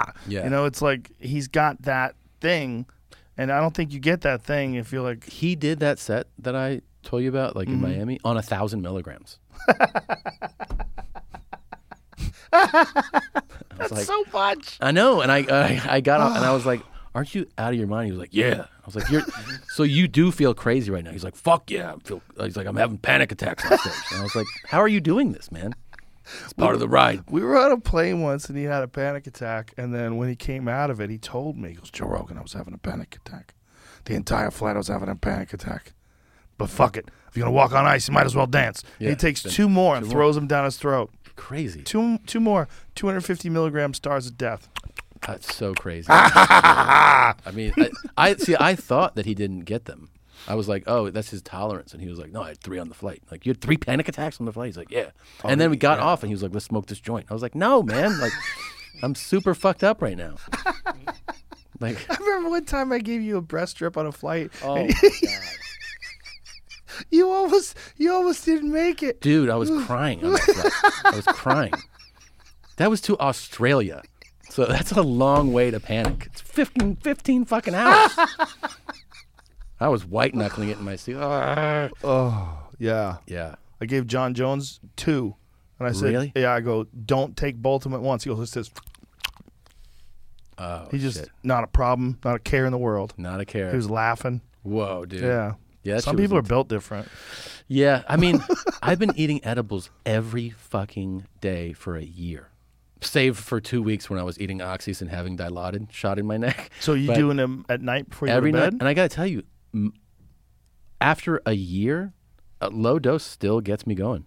really? Yeah, I have not. I mean, like, I'm literally eating them all the time, and I don't feel like a big increase in tolerance. Are you doing like tens and twenties? yeah. Yeah. I, maybe it's because that's you're doing a low dose, like tens and twenties. But I've gone deeper and fucking geeked the fuck out, man. Like I've been like, "Ah, I'm gonna do 50 tonight, and I'm like, like freaking out in bed. The most often I was doing edibles was when I was doing Fear Factor. Really? Yeah, because I would take these pot lollipops, Mm-hmm. and the whole- all the whole crew knew like when I was taking pot. Well, if I have a lollipop in my mouth, they knew I was getting fucked up because it was the only way I could be interested. Uh-huh. yeah, in yeah, what was yeah. happening? You look stoned in some of those. I was super stoned. Yeah. Like sometimes, like super. st- Yeah. And we'd have long days too. Sure. Like sometimes you would do a, a set, like like um, they would set up a, a stunt, and someone would come in, and they would do it, whatever it was, and then they had to reset for the next person, and it was several hours. Yeah. So we would be there for like you know ten hours for three or four people, Yeah. and it was a long, Long So ass in day. between, I and would those were just- strong, the lollipops. Oh, Yeah. they, inconsistent. right. That's the problem. Some one would be like, "Oh, this is pretty mild," and one you'd be just like Yeah. on the verge of entering into the nearby dimension. Yeah. like like like the nearby dimension was right there. You could touch it. Mm-hmm. You could feel it. yeah. I remember uh, I took one. We were filming in San Francisco, and I took one and got on the BART, and we were all together. We were uh, staying in Oakland and fil- filming in Oakland, staying in San Francisco, I think. And uh, the BART goes under the fucking ocean, and I don't realize that until I am. I'm with the producers, and I'm so high, just like uncomfortably high. Like I fucked up. Like, Yeah. this- it's too much. inconsistent Yeah. edibles. You don't know what you got. That's- and this yeah. one was crazy. And I was, I had this distinct impression that people that I was talking to, that I was looking at a two dimensional cutout, like a two dimensional projection of what I normally saw, but then I could see their soul, like behind it going like this, like, and then eventually like sliding back into their their two dimensional frame. Like I could see like part of them that was like not always visible. really freaking And I was like, you out. I was so high, and then we're under the water, and I don't know we're under the water. So I'm like, why are my ears popping? And they're like, because we're under the ocean. I'm like, Yeah. so here I am with all these two dimensional creatures with their souls peeking at me from the sides, and then my ears are popping because we're under the ocean. We're on this train. Shh. And I'm like, this is a place where there's earthquakes. Yeah. Like you have, ear- this is a you you you you, you built a tube And then you can't get under those the thoughts fucking out ocean. of your head. Yeah. Oh, Those thoughts are starting to go in your head like we're under the ocean right now. There could be an earthquake any second. Speaking of a city that's super fucked, San Francisco. I have friends that, uh, you know, moved Yeah. out of there, And Yeah. they tell me Elon told me that 12 of his friends have been assaulted and robbed. Just in San Francisco. tech people just wandering around San Francisco. yeah, 12. that's a lot. That's a lot. Yeah, there's assaults up in L.A. and New York. Like, You know what I've read though that I don't know if this is true. See if you can find this article. They said that uh, contrary to popular belief, suicides are actually Oh, down. yeah, I did read that. Oh, yeah. How is that possible? Because I know it. They're up in L.A. I know they were up at least um, from an anecdotal standpoint by this one guy who's uh, Swartzen's friend, who's a sheriff. there was a news piece last night that, uh, like, adolescent suicides are up. That's big, uh, That's- big issue with a friend of mine who lives in Vegas. Their high funny. school reopened in person because so many kids were killing themselves. God damn. Yeah, like w- much more than normal. So I don't know when I when I read something about suicides being lower. Yeah. I'm like, how is that? What is this? The Insider rate of U.S. suicides dropped sharply during the pandemic, the largest decline in four years. That's what do we take from that? That's really That's crazy. yeah. I would think the opposite would for Mm. Yeah. sure be true. Well, not only that, it's like maybe there's. Can you pull that article back up so I can read some of it? Maybe there's uh, a contrary article too, because the problem is like, who the fuck's writing this? You know, rates of suicide drops in 2020, ro- dropped in 2020, reaching a new low point for the first time since 2015. Early government data, oh, it's the government, shows that 2020 suicides fell almost six percent compared to the year before. It's the biggest annual drop. Up, up, up, up, um. It's unclear why suicides were less common in the pandemic year, but explain. Uh, experts believe that the early days of COVID 19 brought out a sense of solidarity. The fuck out of here. Akin to what we see during a war or a hurricane. Yeah, the early days. That shit went away after a few year or a few months rather. Have you ever There's- read how many um, gu gun suicides there are? It's it's so substantial. yeah, that's it- what the and that's gun part of the- violence number is. Yeah, yeah. So Yeah. Mm-hmm. when they say like gun deaths, they don't always break that down. It's like if the number's like thirty some thousand, there'll be like twelve thousand gun suicides. Yeah, it's a lot it's a lot. Man. because it's the best way to do it. yeah, You know, if you're gonna, Sure, you want to just sufficient. go right away. yeah, yeah, yeah. It's super efficient. yeah. It's like when someone hangs himself. That's when you're like, "Ugh." You know, um, a kid I went to college with, his uncle shot himself with a shotgun and didn't die. blew off the front part of his face. Part of uh, part of his head and got, has brain damage, but is, didn't die. oh my god. Yeah, Oh Jesus Christ. and he was like, yeah, he's, you know, definitely affected by it, but didn't die. Fuck. Yeah. Did you hear about that Ohio State player that got shot in the face before the season started and played like two weeks later? What? No. Yeah. I just saw a two very- though, yeah. crazy football stories that Travis Rudolph, who was like, man, this FSU player, who he went viral a few years ago, this photo of him having lunch with an autistic kid when he visited a high school. He just murdered a couple people and shot like four other people. And then this other player, I think he played at South Carolina and for the 49ers, he killed like five people yesterday. I thought those that was the same story. The- I thought, yeah. No. I think there's two different stories. Yeah, I think the the five people were like his family members. too, Yeah, right? but yeah, but I mean that's fucking in, that's, yeah, Yeah. separate stories, but like Yeah. that they both happened like the same day or or a day apart. dude, uh, hit, head impacts. Yeah. That is one of the weirdest things that happens to people because it changes who you are. Yeah. Like if you the, and no one understands why. Like some people, like for fighters, for instance, like George St. Pierre was here the other day. Mm-hmm. He's great. I mean, he's great. He's, you talk to him, he's right Yeah. there. He's right there. He's speaking a different language too, by the way, right? He Yeah. speaks French. Sure. But he's talking But to I- you, you, yeah. perfect in English When I go to about the his gym, it's life. a happy place yeah. and a sad place. Yeah, I you saw that. clip. Yeah, yeah, that's great.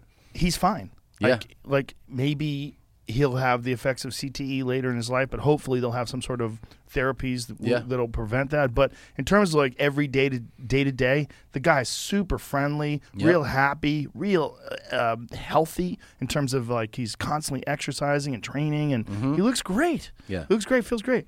Then there's other people. Um, one or two fights and they're fucked. You know, I It- was reading about this one guy who fought in the UFC in the early 2000s and you know was never really a contender he had a few fights i think maybe he had like four or five fights in the ufc and he's fucked Mm-hmm. he can't remember things he doesn't know what he's doing in the middle of doing it like sometimes he'll have his keys in his hands he doesn't know where he's going Yeah. That's super sad. And and the you see the same thing. It's very inconsistent with NFL players. There can be a guy that played 15 seasons Yeah. and is fine. And you're like, you're you're okay. I'm like, yeah, 10, 11 seasons as a fullback or like bashing heads every play. And the guy's like, fine. And then a guy who played three seasons whose car keys not knowing where he's going. Like, It's not consistent, you know? And sometimes it's just one hit. One Yeah. hit'll do it. Just Fuck one you hit'll up. do it. Yeah. And then everything's broken from then yeah. on. It's really, I mean, head head trauma is really Yeah. fucking scary. So man. one of the things that happens to to uh, football players in particular, it seems to happen, but I'm sure it happens to fighters too, is they get really violent. Like Yeah. not, not just violent, like a regular, you know, you know, it's a fucking violent sport. Yeah. Like Neil Brennan had a bit, a great bit about that. When a football player would beat somebody's ass, like outside of football, Mm-hmm. Yeah. he's like, oh, so he just did football where you're not supposed to do football. It's very funny. like, Yeah. Because you know, you think about the sport of Yeah. football, it's like It's so violent. it's the mo- it's more violent than fighting, I think. I mean, and you see, you see some of these linemen in person. You're Oh, like man, this preposterous humans. guy, this guy could put me through a steel door. Yeah. like yeah, Like 100 pounds bigger than Francis Ngannou. yeah. Think of Yeah. that. Think of Yeah. that. Th- Francis Ngannou's 265, Yeah. built like a superhero. There's guys that are 100 pounds Mm-hmm. larger than him playing in the NFL. Oh yeah, and the and every play i- is break the will of the man in front of you. with Yeah. everything you got, and the and that 350 pound dude squats 650 and benches 500, and they just fucking inject him with fucking you know Horse come. horse cum every day, and they're like, kill dude, kill that guy. Yeah. And that's how you make a mo- that, that's Yeah. how you make a living. And they give him like, like a fifty-eight million dollar contract, and the guy's like, "Fuck yeah, I'll do this." yeah, you want that Rolex with the diamonds on it? Yeah. You got to run through all these people. Yeah, yeah, dude. What's that dude? He played. Um, he got into fighting. He was an NFL player. He's he's like not. Greg Hardy? Yeah, he was Yeah. a fucking violent football player. Man. Yeah. like he's super uh, violent. He's a violent fighter too. Yeah. He's he's got a big fight coming up soon against Tai Tuivasa, who's a, a badass dude uh, from I think he's New England. No, he's not New Ze- is he New Zealand.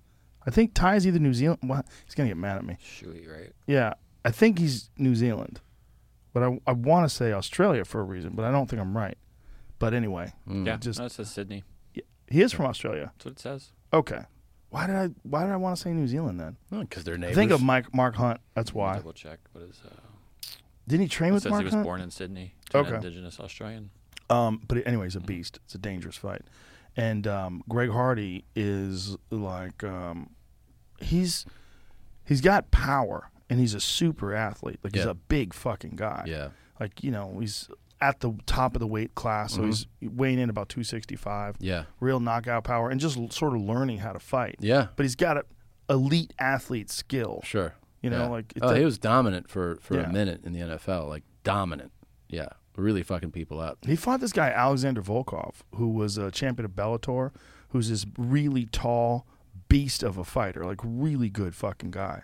He's really he just stopped Alistair over him, and Greg Hardy went the distance, with, Wow. and it was a good fight. That's a tough. I mean, y- I mean, you know better than anyone, but like that transition does not always make sense. You No. know? that's a tough thing to do. He uh, fought this one guy, um, and he got taken down and uh, dominated on the ground.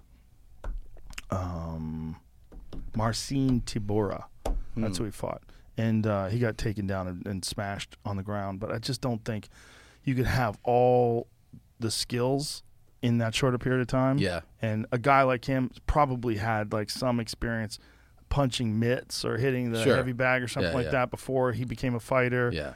And then you can kind of teach a big guy who's a good athlete straightforward stuff like how to Yeah. throw punches Sure. Mm-hmm. and how to move your head and keep your hands up when you punch and they'll probably get but the, the mechanics of that are so different than grappling. Grappling is there's so much going on like so much going on in terms of positioning. Don't do this, definitely do that. And when this happens, you have to do like you have to have this like encyclopedia of information just to figure out how to be safe on the bottom. Forget about like how to get there and how to revert. Forget about how to submit somebody, Yeah. especially submitting someone off your back. It's like And if you and it's like that's when you see like the um the tr- the lifelong training where where it becomes you know the kid's been wrestling since he was like Oh, eight or yeah. something. you're like Oh, oh, yeah. you can't you can't jump in at 30 and start No. having that same type of awareness. No, you can't. You can't. There's no way they'll they'll smash you. And that's that's a thing you see in MMA. You know, like these guys are like these elite Oh my god. top top of the food chain wrestlers. Yeah. You know, Yeah, the wrestling, yeah, tha that's what takes it to the other. I mean, the power of the like the punching is is its own thing. Like the stand, you see who like prefers a stand up game, Mm-hmm. but like once it goes to the ground, you're like, oh man, this is a whole other beast. Incorporating the two things is like you know it's what makes it amazing. But yeah, I feel like a guy like Hardy would probably thrive more in the stand up aspect of it, right? And then even Yeah, though for like sure. you know he can well, also because he's so violent. you Yeah. know? I mean, you, if you're used to fucking people up in football, fucking people up with your hands and your feet are just it's just a new way to fuck people up. sure. You know, Yeah, I mean, you're it- like- he's you're like, really "I'm good at this." Really good at fucking people up, right? Yeah. I mean, football is just uh, Yeah, it's just it's so fucking aggressive, yeah. and also they're running at each other. Yeah. which is so counterintuitive for a fighter. Like, Yeah. you want to get the fuck away from someone when they're Sure. doing something like that. Yeah, man. Watching the uh, every, I think I've said this to you before, but every time I watch a knockout and then they land the one extra punch, Mm.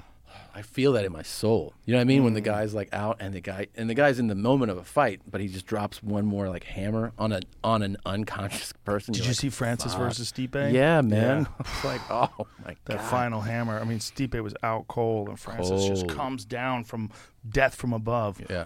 Boom. Yeah, it's rough. In person, that must have been. It was rough. It was crazy. Yeah. It was one of those things where after the f- first moments of the first round, you're like, oh, Stipe's in trouble. Really? Yeah, he was in trouble because Francis was really calm and he was pacing himself. And he had Kamaru Usman, who's the welterweight champion, in his corner, is saying, stay calm, calm, calm, patience, patience, patience. And so that was like their whole key to like not just implementing the game plan as far as like tactics because they had that down too like his takedown defense was on point his strategy was on point everything was great but also they had this idea of like keep him calm Yeah. because he's for him to explode is natural. For him to be calm Mm-hmm. It's it's like yeah. unnatural, yeah. that's what you have to he had to concentrate on. But when when he was doing that, DC said it best. He was like, "Calm, Francis is fucking scary." Yeah. he's like, "That's a scary Francis." He looks sc- scary. I mean, Oh God, he's a perfect athlete. Yeah. Mm-hmm. for for MMA because there's a weight limit, right? There's a 265 pound weight limit for the heavyweight division, which doesn't seem doesn't make any sense. to Yeah, I me. don't understand I don't get it either. There is a super heavyweight division. No one's ever fought in it in the UFC. It's, Oh. It doesn't exist. It's never been sanctioned. God, There's never he, been a he fight. looks he like he looks like he's Yeah. made in a lab. You know, He well, he is. Like if you looked at like the the lab of nature Mm-hmm. in terms of if you want to be a 265 pound athlete, it's perfect because he's not too bulky, Yeah. right? He's not like a short, stocky guy, like a six foot, 265 pound guy. Yeah. Mm-hmm. No, he's much taller than that and long. So he's got all these long. He's really muscular, but he's rangy. Yeah. and he's losing a little bit of weight to get down to 265. So he really weighs like 275, oh my god, which is he's perfect. yeah, So you do look- not want a problem. With and you that can't guy. get hit by him. You Yeah. cannot get hit by him. Like Stipe was already fucked after the first round. He was rattled, and then he get caught with a jab in the second round and dropped. And then Stipe tried to fire back at Francis, and then he ran into that left hook, yeah. and the lights went out. Oh my god, I just saw a highlight that you called of uh, I think it was Evans, where they punch at the same time. Uh, Rashad Evans, Chuck and- Liddell. Yes, dude. Yeah. Mm-hmm. and it and Chuck's is like right here, like about to connect. Yep. Oh my god, it's such a brutal knockout. It's one of the worst ever. Yeah, Yeah. one punch. Yeah, one punch. Yeah, Rashad timed it perfectly, and that was when Chuck was still Chuck. Yeah. Chuck was still this like super dangerous knockout puncher, but you know Rashad just he knew that Chuck had like this tendency to keep his his chin straight up, Mm-hmm. and also Chuck from most of his early career was so tough that he would e, literally invite guys to punch him. He didn't give a fuck. That's crazy. Like I mean, he had defense. He used good defense, but once the firefight started happening, he re- would rely on his chin because his chin was granite. Guys would catch him, and he would just fucking boom. I remember uh, going to one fight one time where there was it was Cowboy versus he took the fight late, like he was a fill-in. He did a bunch of those. Yeah, but whoever he was fighting, who was a fucking animal, was just teeing off on him, and I was like, "How is this guy still standing?" You know, Right. Not, not I'm sorry, not not Cowboy Cerrone. Uh, the he had like Cowboy A, Oliveira. no, he had like um he was like a country dude. He had like long hair. Mm. Roy Nelson. Roy Nelson, that's what it Oh, was. big country. Sorry, big country. Yeah. He he was getting lit I mean, like Yeah. it, w- they were trading punches, but I was like, how how are their brains still operating? I mean, they were trading just haymakers. Big man. Country has one of the craziest chins of all time. I, that's of what's- all time. That I have like a photo memory of that playing in my head where I was like, how's he not knocked out? yeah, Big Country, he could take a shot like no one else. Up up until like a certain amount of Yeah. time in his career, and then eventually everybody starts. Dude, your chin just falls apart. Yeah. But he's he he'd been in so many fucking wars. Oh, and you know he's a really elite black belt on the ground. Is he? Yeah, I didn't you know never that. see it because he's just w- throws bombs on people. Yeah. he v- very rarely submits people. Very rarely takes them down. I would have never guessed that. I know, right? Yeah, Isn't yeah. that crazy? Yeah, that's yeah. where I knew him from. I knew Roy from uh, jujitsu. Really? Yeah, he was like a really well-respected black belt. Was like a really good ground fighter. Like just b- big, country strong, stocky, but like very smart in terms of like technique and strategy. Knows a lot about jujitsu. But then Wow. when he got into MMA, he became a brawler Yeah. because he has power, crazy power, Sure. like weird power. Like, power's a weird thing. It's like some guys just have this thing, Yeah. and they just they they can just fucking swing, and then if you get hit, you're fucked. You're just totally fucked. Yeah, like Derek Lewis, he's another one of those Oh guys. my god. Yeah. has that kind of Are crazy you- is, he- power. you- is that going to be a fight, uh, Francis and him? It depends on whether or not the UFC uh, makes this John Jones fight happen. The smart fight is the John Jones fight. oh, everyone's excited about. yeah, it. that's that's the smart fight. But the UFC's gonna have to pony up that cheddar. Oh, he won. He made a. That was a nice play. I liked it. Yeah. I liked his his like strategy for being like, give me the fucking money. But the way he did it, Yeah, I think um, I think he's got to at least see. It's like if you look at what the potential is, I think the potential is the biggest fight of all time. I really do believe that. So if they limit it, limited his amount that he could earn, not based on the potential of the fight, I think uh, I don't think that's a good deal for him right? and he he kind of feels like that his whole career. He's basically gotten good paydays, but they could have been better, Right. you know. And Mm-hmm. So let me get the fucking this is the points big, on this. One. and this Yeah. is you know we're also dealing with John Jones, who is what is John thirty four? How old's John now? He's still in his what's prime. he what's he uh, weighing? two fifty? Wow. Yeah, he he put, I turned 34 in July. Okay, so he's 33. He'll probably be 34 by the time the fight happens. If the fight, ha- if everything goes according to plan, this uh, should be optimistic about Francis Ngannou fight. I think it's going to happen. This is on. Uh, It's of today. yeah, I think that would be it's gonna awesome, happen. man. That's That'd the be fight. fun. That's Yeah. the fight. Yeah. That's the fight. But Derek Lewis is a big fight too. Yeah. Um, I think uh, I think they'll do the right thing. I think they'll do the right thing. I think they'll figure it out. It's, I just think it's the biggest fight in the history of the sport. I really Yeah. do, because you got the greatest light heavyweight of all time, arguably the greatest mixed martial arts fighter of all time, and John Jones saying, "You know what? I'm tired of this undefeated streak that I've been on this one division where I've dominated every fucking person. Yeah. it literally beaten every champ, uh, every challenger. Mm-hmm. You know, had some tough close fights." The Diago Santos fight was a split decision. The Dominic Reyes fight was a very close fight. Didn't he have a close one with the that Swede too? Yep. Yeah. Yep. Yep. Uh, Gustafson. That was Yeah. early on though, and he dominated him in the rematch. In the though. rematch. Yeah. Yeah. but that was a fight he literally didn't train for.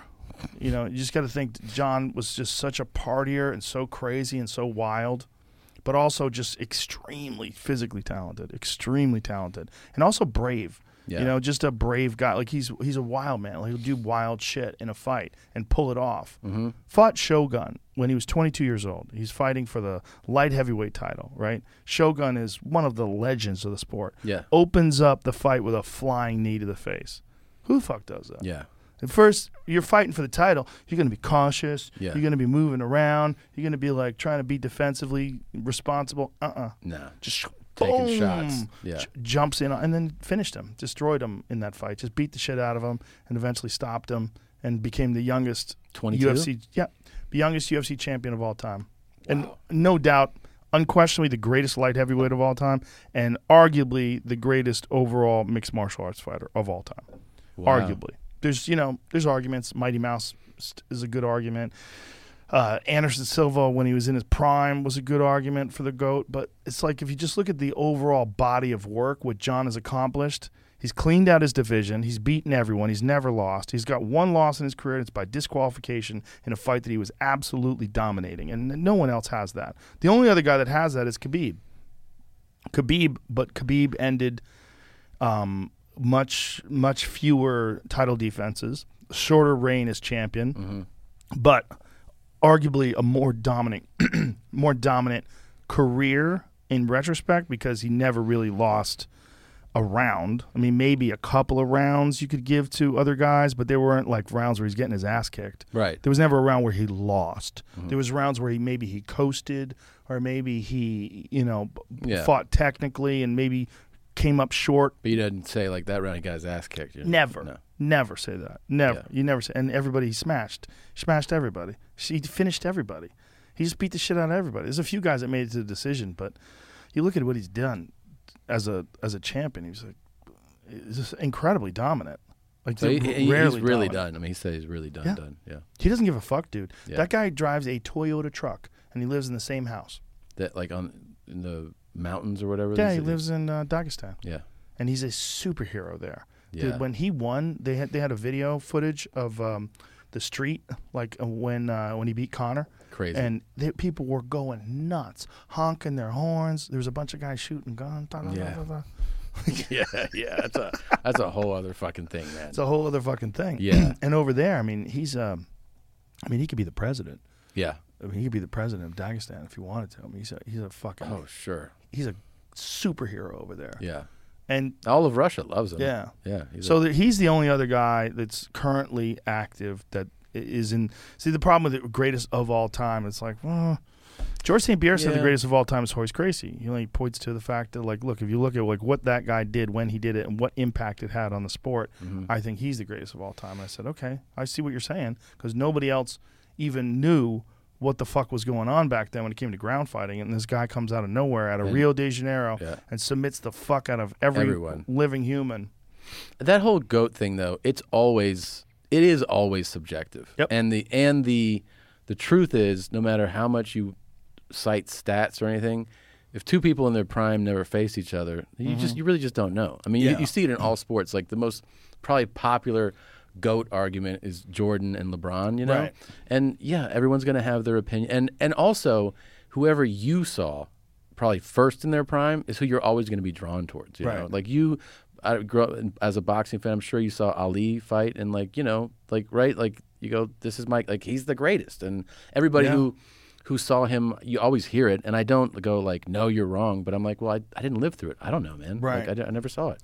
Yeah, when it's happening in your era, that was the thing about Anderson Silva that, I, that I'm talking about. Because Anderson, people remember him towards the end of his career when he lost like a lot of fights. You know, he got knocked out by Chris Weidman. He broke his leg in the second Weidman fight, and then over and over and over again, you see him lose up until the time he gets knocked out by Uriah Hall and then retires from or gets kicked out of the UFC. I don't know what uh, I shouldn't say kicked out. I should say um, released by the UFC. So now he's going to fight uh, Julio Cesar Chavez Jr. in a boxing match. He is. yeah, Hmm. exactly. Yeah. Yeah, Yeah, that boxing thing th- really has become. You know, I guess people see the paydays obviously, and Mm-hmm. because there is always a thrill to see people throw punches at each other, and and like, universally understood. yeah, exactly. It's like a foot race where you're like, who's let's see who's faster, You know, like- Right, you know, like, right. That that translates everywhere. You want to race? You want to race down the street? See Right. who runs faster.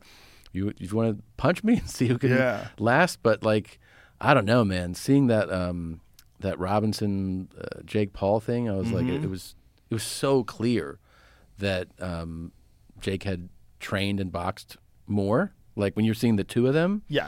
and that Nate was like super nervous and just running in, and you go like, "Oh, this is a lack of experience with boxing, and he's not Yeah. a boxer." And uh, I don't know if, I mean, how many of those types of things people will want to see. You know, I mean, there'll Yeah. always be some draw to be like, "I want to see someone get punched." Yeah. but, but it's not that you'd ra- you'd still rather see high level fighting. You definitely would, but these guys, they've figured out something really brilliant. Mm-hmm. They talk a shit ton of, you know, uh, Shit. promo shit. Yeah. Oh yeah, They he's talk- great at it. Yeah, Uh, the, they're the Jake. both, they're all great at it. He's great at it. Yeah. talks a lot of shit, gets a lot of people angry, Yep. gets a lot of people to hate him. That's yeah. and then does these big ass paper. That's like borrowing honestly from like the pro wrestling world, right? It is. Yeah, that's Yeah. totally what it is. Like you ain't shit and Yeah. you know, I could fucking kill you anytime Yep. and Yeah. sign sign the contract, bitch. come on, pussy. Yeah. and the next thing you know, Yeah. people are paying shit tons of money to watch him knock out a basketball player that had no business doing that. Yeah, and honestly, um, you know who was always good at being that villain too was Floyd. Floyd was great Oh, at yeah. that. Floyd knew what he was doing. People of think course. you know the money team and Well, that's Pat. Part of his thing is like getting people mad at him. yeah, he was. That's that's what he started to really. And then there's people that love it and some people that hate it, but they're all tuning in. Well, you know what happened with Floyd too. If you go back and watch the early days of Floyd's career when he was Pretty Boy Floyd, he was a knockout artist. He was beating the shit out of people, Mm-hmm. but he was wading himself into the fire. And then as he got older and more skillful, then he became Money Mayweather. Mm-hmm. And when he became Money Mayweather, he's winning these fights, quite a few of them by decision. Yeah. But when he's doing that, the way he's getting people hyped up is by talking a lot of shit and getting them to hate him. Right. So he's a different guy. Which So is he's- a brilliant marketing strategy. Yeah. because he's the most dis- defensively sound boxer of all time. Counter punching, Yeah, of defense. all time. I so mean, he does. So he wins decisions. Yeah. Right. Doesn't put himself in danger. You see him today, like guy's got no problem talking. none. Fifty and zero. Well, forty nine in Conor McGregor. That's Yeah. always I always like to say. Yeah, yeah, yeah. But yeah. and not that Conor McGregor didn't test him, but it's like, come on, man, you got a guy with zero professional fights taking on literally the greatest boxer of all time. yeah. Kind of crazy Kind of crazy. but he won. He won, and so he, was- he's fifty and zero, right? Yeah. And the guy talks fine. It's no- Totally. No, fine. problem. Yes. And No problems at all. And you look at like I mean, one thing you would never tell anybody to do in boxing is like box with your lead hand down by your waist. Yeah, and, because the- you, and protect yourself with your shoulder. it's fucking. Like cra he you have did to it. be so skilled to, to do the way he did it. You- Yeah. you, can't teach people that. ba- You know, it's like You would definitely not teach him that as a beginning move. fuck no. Yeah, Mm-hmm. but he also was boxing like as a toddler. You know. Like, Yeah. with his dad and his uncle and like yeah th- that that family was just made to box man Yeah, boxing is not a thing that I would ever encourage anybody to do because, like, b- if you don't do it right as you're learning, you're gonna get fucked. you're gonna get fucked up You're gonna get the fucked. training is great. Boxing training is great. Oh, it's phenomenal. It's phenomenal. I sparred once, and uh, it was just enough to let me know that I don't want to do it again. You Mm. know, I mean, it was actually I can't say it was a bad experience. It was actually enjoyable, but you know, I mean, I got in some shots, I took some, and I was like, you know, I don't need to do this. But it was it was an experience. You know who's boxing was boxing a lot was Louis. Really, Louis C.K. Yeah, really, he told me he was lo- he loved sparring. I could see that. I go, really? Yeah, I He goes, can yeah, yeah. I, I love it. I love it. I enjoy it. I, sp- I spar a lot. And he had video of him, of uh, him sparring. I think you might be able to find it online. See if find video of Louis C.K. sparring online. I could also see him like almost enjoying like a, Getting a hurt? bad yeah like, like a bad going it going not well for him. You know? the, the struggle. Yeah, yeah, yeah, Yeah, Really, I- really embracing it. well, he was into running a lot too. Like he would, he told me he would, uh, he would train for a special, like he was training for a fight. Really? Yeah, it would just be putting in miles and it's just constantly working out.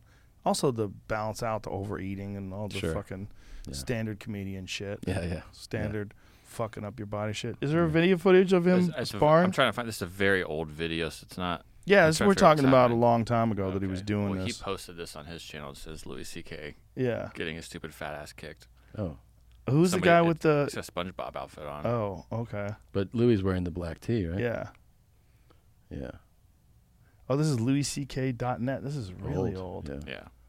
So I was trying to find something newer. Yeah, I think this is like from 2008. This is, I think, from when he was telling me he was sparring. So yeah, he's in there like really duking it up, and he's in pretty good shape in this video. Yeah.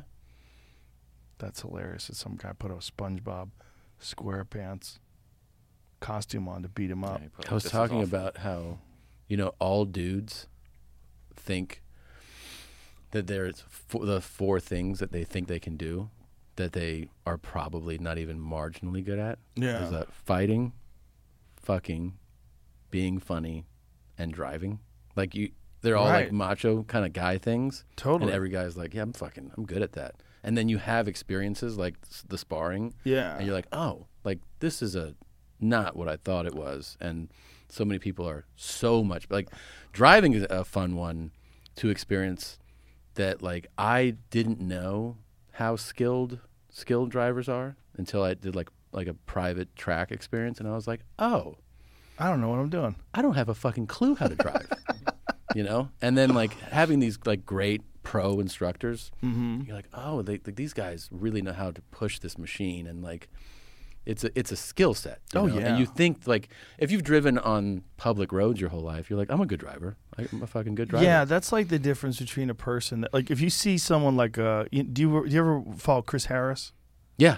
Uh, he's my favorite auto journalist. awesome. He's amazing, and Matt Farah's great too. Yeah. those guys can fucking drive. They can drive. They can drive. They can They really go drive. around corners sideways, and they're Oh, yeah. controlling the slide. They've been and- doing yeah drifting yeah, like Yeah. without they turn uh, they look like when you, I've been in a car with Matt where he's like gotta turn all this traction and fucking stability off all this That- bullshit. yeah I'm like fuck, these- I'll, I'll go flying off this fucking cliff man yeah but it, it is it's skill the driving thing you can get better at it you know there's an intuitive part of it and there's like your natural skills but once you see once you have a pro driver show you what's up you it's like oh my god you know, same thing like people are like, my friend's funny, and you're like, just hold on a second.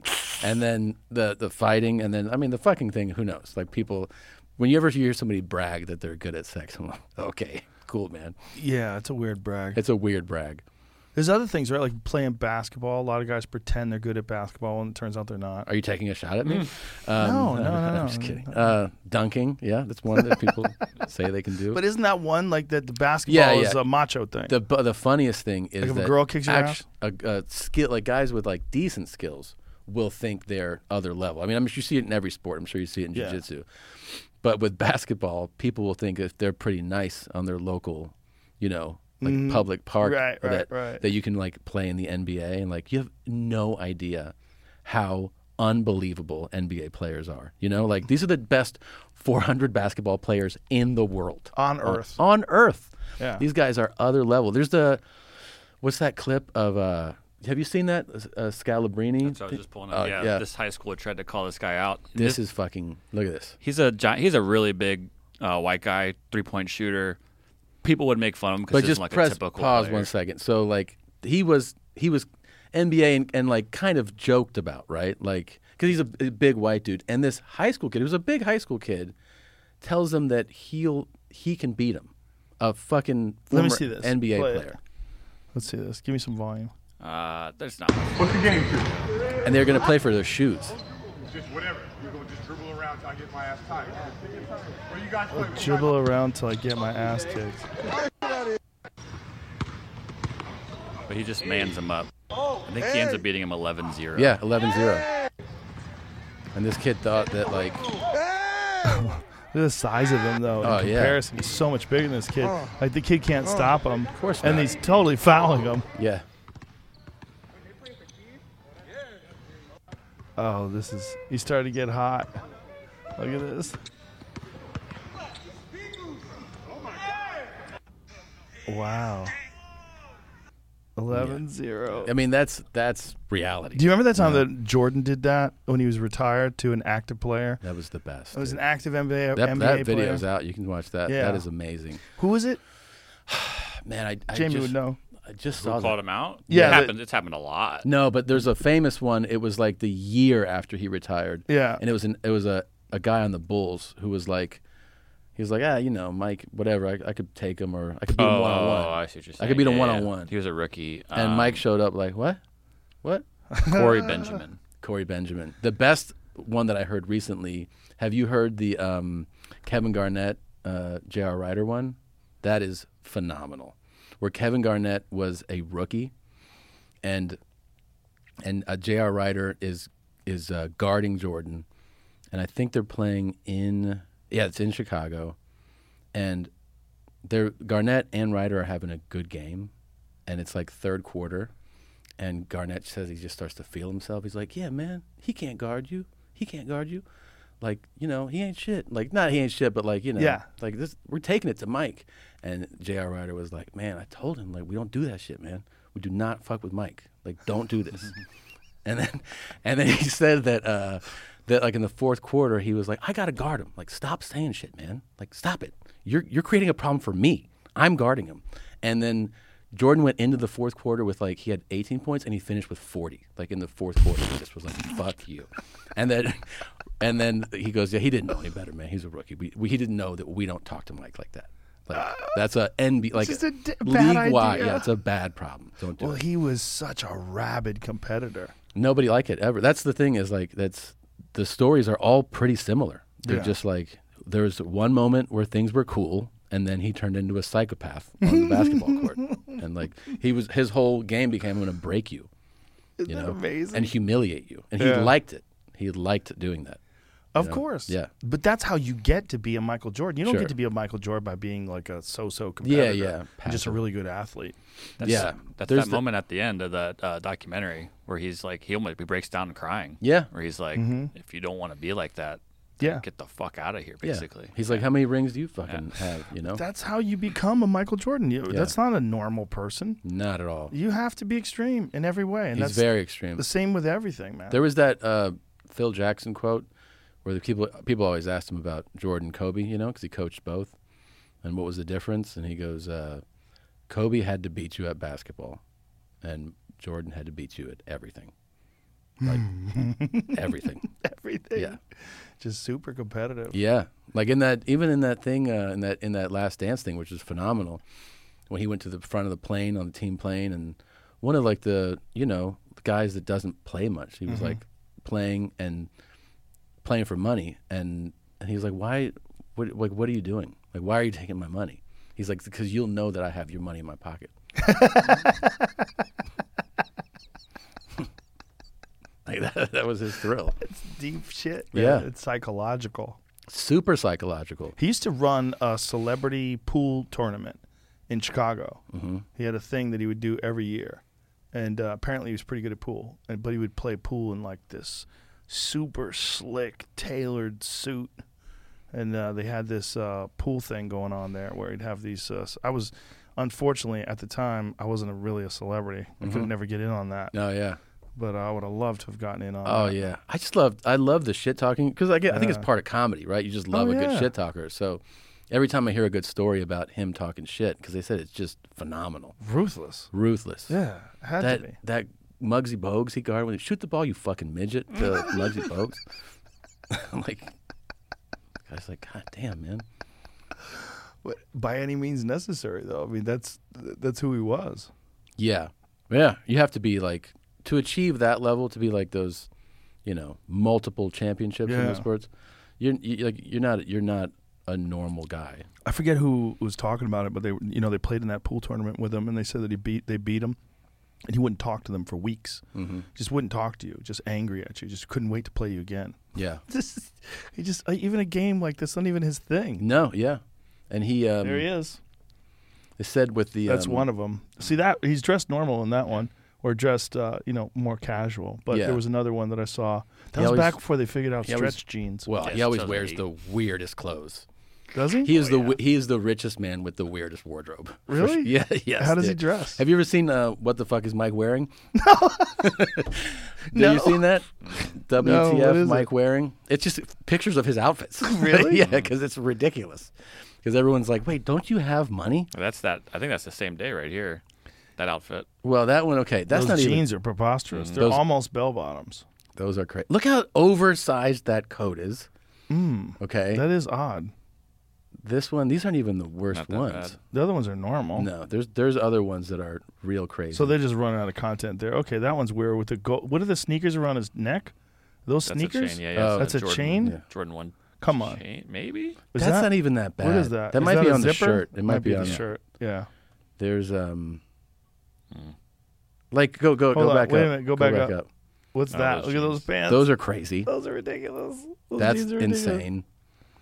Yeah, that's That jacket and that those pants. That's that's odd. Wild. That's a Yeah. wild look. Yeah, Yeah. dude. he- But isn't he worth like a 1000000000 dollars Yeah, or more. more? Mm-hmm. Yeah. Yeah. his uh, Air Jordan royalties, per, like this is a guy.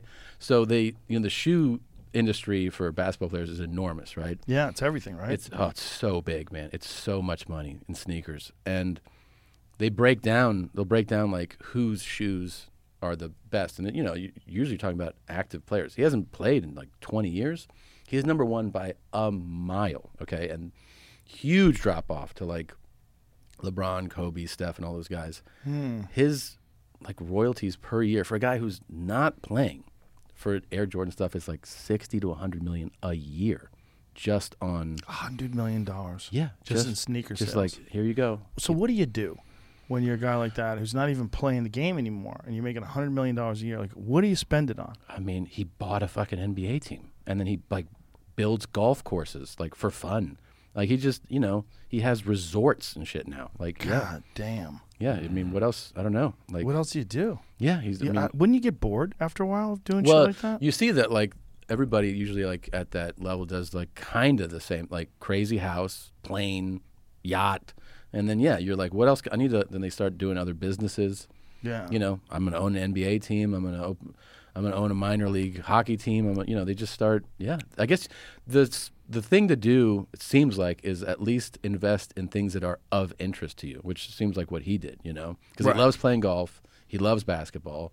well, he and loves gambling at golf. That's his He thing. does, and I heard that what he'll do is like if we were all on the golf course together, he'll bet with each of us differently based on what he knows what kind of money we have. So like you know what I mean? Like he'd be like, I'll bet you hundred dollars a hole, you thousand dollars, you ten thousand dollars a hole. So everybody has different bets going with him of different amounts. And apparently he is quick to collect. Like when the round is over, he's like, You owe me seventy thousand dollars. Like Jesus. are you gonna go get it or how, when are we doing this?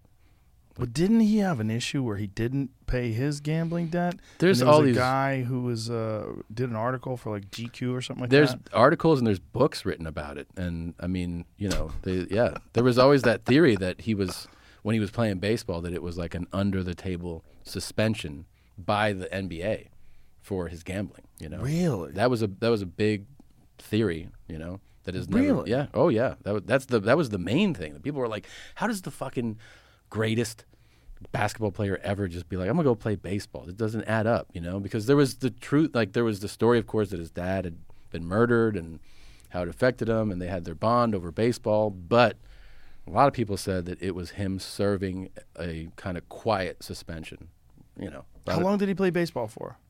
a se- one season, right, or like, yeah. He was gone for a year and a half, right? But it was as one baseball season, I Yeah, think. yeah. yeah, Just that alone is wild. it is. and he made Space Jam in the middle of it. Did he make it during that? Yeah, that's part of the movie was him being on the baseball team. Wow. Yeah. Amazing. I mean, a ridiculous. I mean, in that in that doc they show you they're like that that coach was like, "Man, he was fuck, like for a guy who's had been playing basketball, like he was pretty fucking good at baseball, man. Like the first time, you know, first season playing you know, it's minor league baseball, like he was not bad, you know. People and he knocked him. probably would have eventually Yeah. gotten to like a real. I mean, incredible speed, obviously, athleticism. And also just the the d- drive. yeah. The drive. It's all mental. It's like the drive to be a champion, but it's not all mental, right? Because he couldn't go right straight into the you know Major League Baseball. No. Yeah, no, he need he you still needed to work out the skill sets of playing major league ball. He played a little bit when he was younger, right?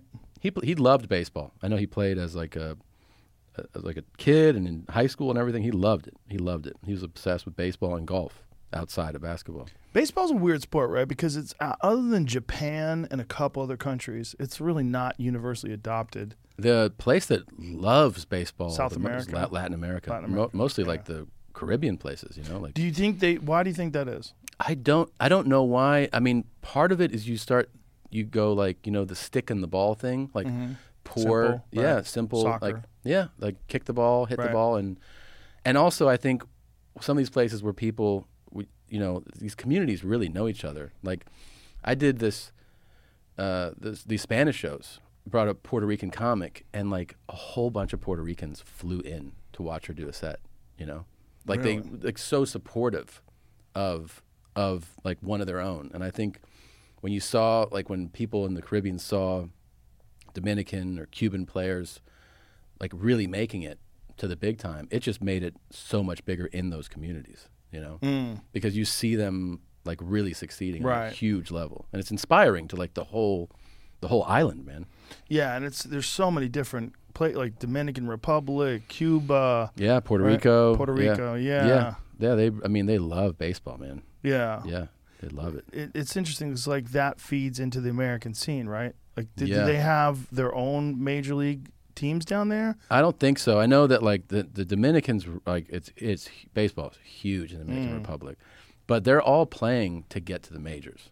But as far as like um, other countries in Europe, it doesn't never They don't caught give on. a fuck about baseball. Yeah, No. but Japan it did. Japan loves baseball. Yeah. I wonder what made that happen. I don't, I don't know. Yeah, that. I mean, maybe it's having a few big stars or something. I don't know. Maybe it's a um, post-war occupation thing. Like, Could when be. did uh, baseball become popular in Japan? Because um, in the Philippines, the United States had uh, military bases in the Philippines, and then um, they brought pool to the Philippines, Uh-huh. and the Filipino players became literally the best pool players on earth. Really? Yeah. I had no idea. Yeah, I mean, at this point in the game, there's uh, quite a few European players that are really good and quite a few American players that are really good. But if you ask people pretty universally, you know, you say Michael Jordan is thought as the greatest Yeah. basketball player of all time. Efren Reyes, who's uh, Filipino, is pretty wildly, widely recognized as the greatest pool player of all time Yeah. pretty widely recognized. Like by b- basically, it's it's it's it's a similar thing to like a Jordan type argument. Have you watched, um, man, that that Netflix uh, docu series F1 Drive to Survive? No. That's one of the best se- docu series I've ever seen. Yeah. Yeah. What They- is it? There's three seasons where they follow a season of Formula One, and I, I go into this being like a, like a car enthusiast, but I didn't I never followed professional racing of any of them, you know. Mm-hmm.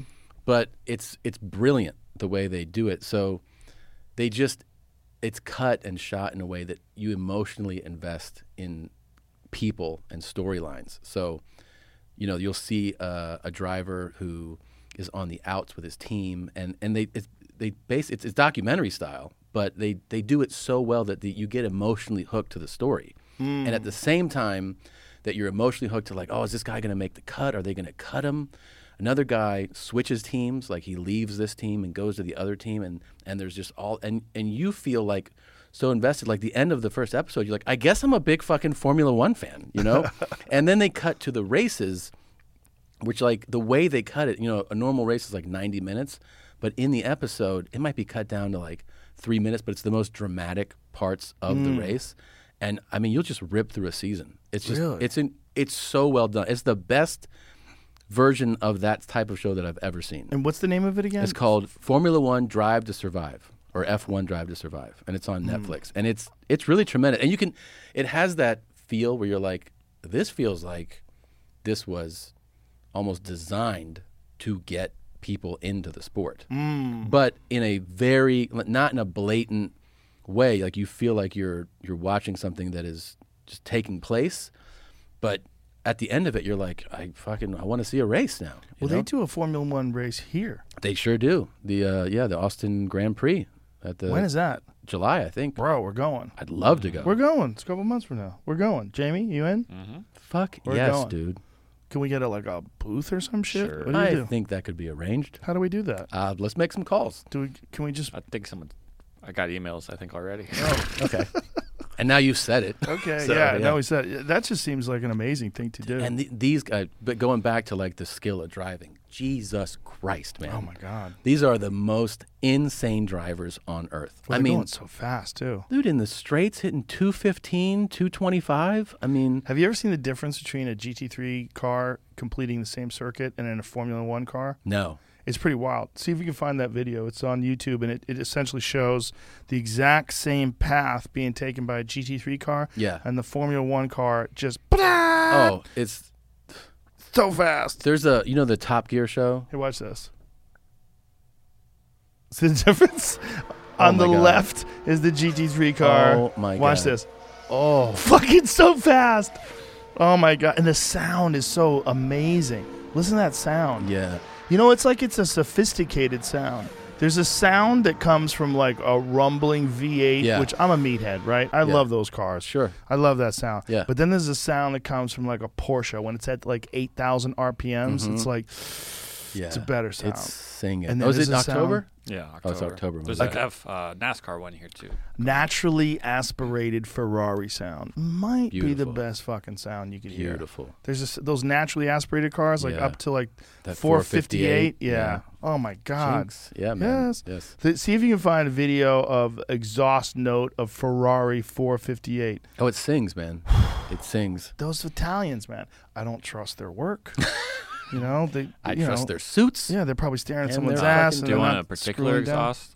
Uh, just exhaust But note. Just uh, IP just- exhaust, Novatech.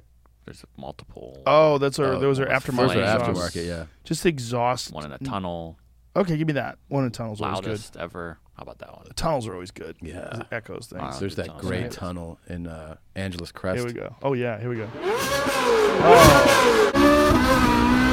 That sound. man, There we I go. mean, God, what a sound. Fuck, that's a car. Yeah. So beautiful too. Those are fucking badass. Such a classic. But s- you know, I, I understand that they wanted to move to turbos to make them faster and shit like that. But That's a sexy sound, man. you take away a little bit of that, and apparently those are like in high demand now, even Yeah. more so than 488s because people want that sound. They like the sound. Yeah. and the feel, the instantaneous feel of the uh, naturally aspirated engine. I want to see what that SF90 Stradale is like. That that thing's Preposterous. yeah, Yeah. preposterous. They make some preposterous cars. They sure do, man. you, you know, I know you have a lot of nice cars, Tommy, and you like the nice cars, but you think there's another step.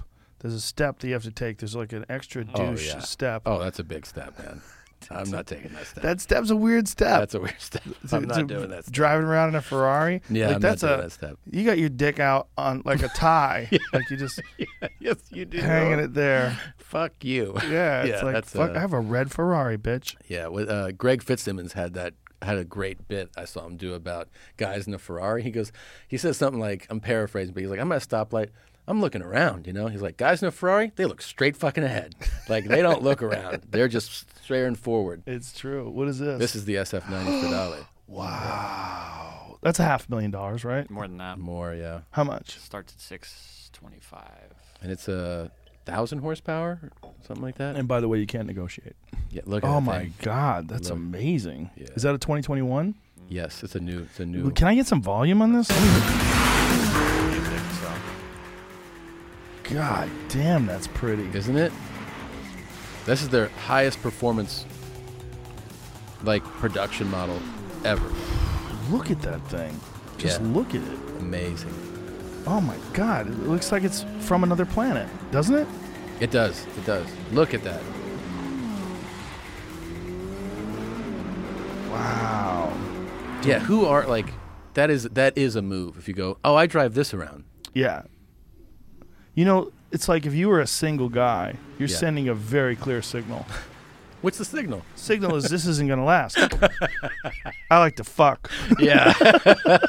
I make a lot of money. a lot of money. And I got one of these. Yeah. So what do you want to do? Yeah. Nothing? Okay, goodbye. No, there there is that thing. I I think that with like a like a loving cars where there's there's cars where you go, oh, I could pull up to a a fucking you know store, a, a, a convenience store in a certain car. Yeah. And then like if I pulled up in that, I would feel ridiculous. Yeah, and vulnerable. Yeah. Like everybody's gonna be mad at you. Yeah, like What are you everyone- doing, bitch? Yeah, for Buying some a reason, Slim Jim? I feel like the like the Porsche thing, like I, I just don't feel like those are as ridiculous, you know? They're not as ridiculous. They're but kind of. They're kind of ridiculous. Yeah. But there's just, there's another step Yeah, above Porsche. There it and is. That's it. Yeah, Yeah. yeah. There there's no daily driver Ferrari. right. Well, they tell you. I mean, the the new Roma is like their, you know, like their Yeah. that feels like their uh, their daily driver. That's the crew. front engine V12. big- No, that's that's the um Which one's that? that F- that's the Tributo. A12. Yeah, no, that's the that's the pr- that's after the 488. So the You're the deep in this. yeah the A12 is the front engine with the V12. This is their Oh wow. you know this is- this could be a daily driver. oh, you know? so it's like a 911.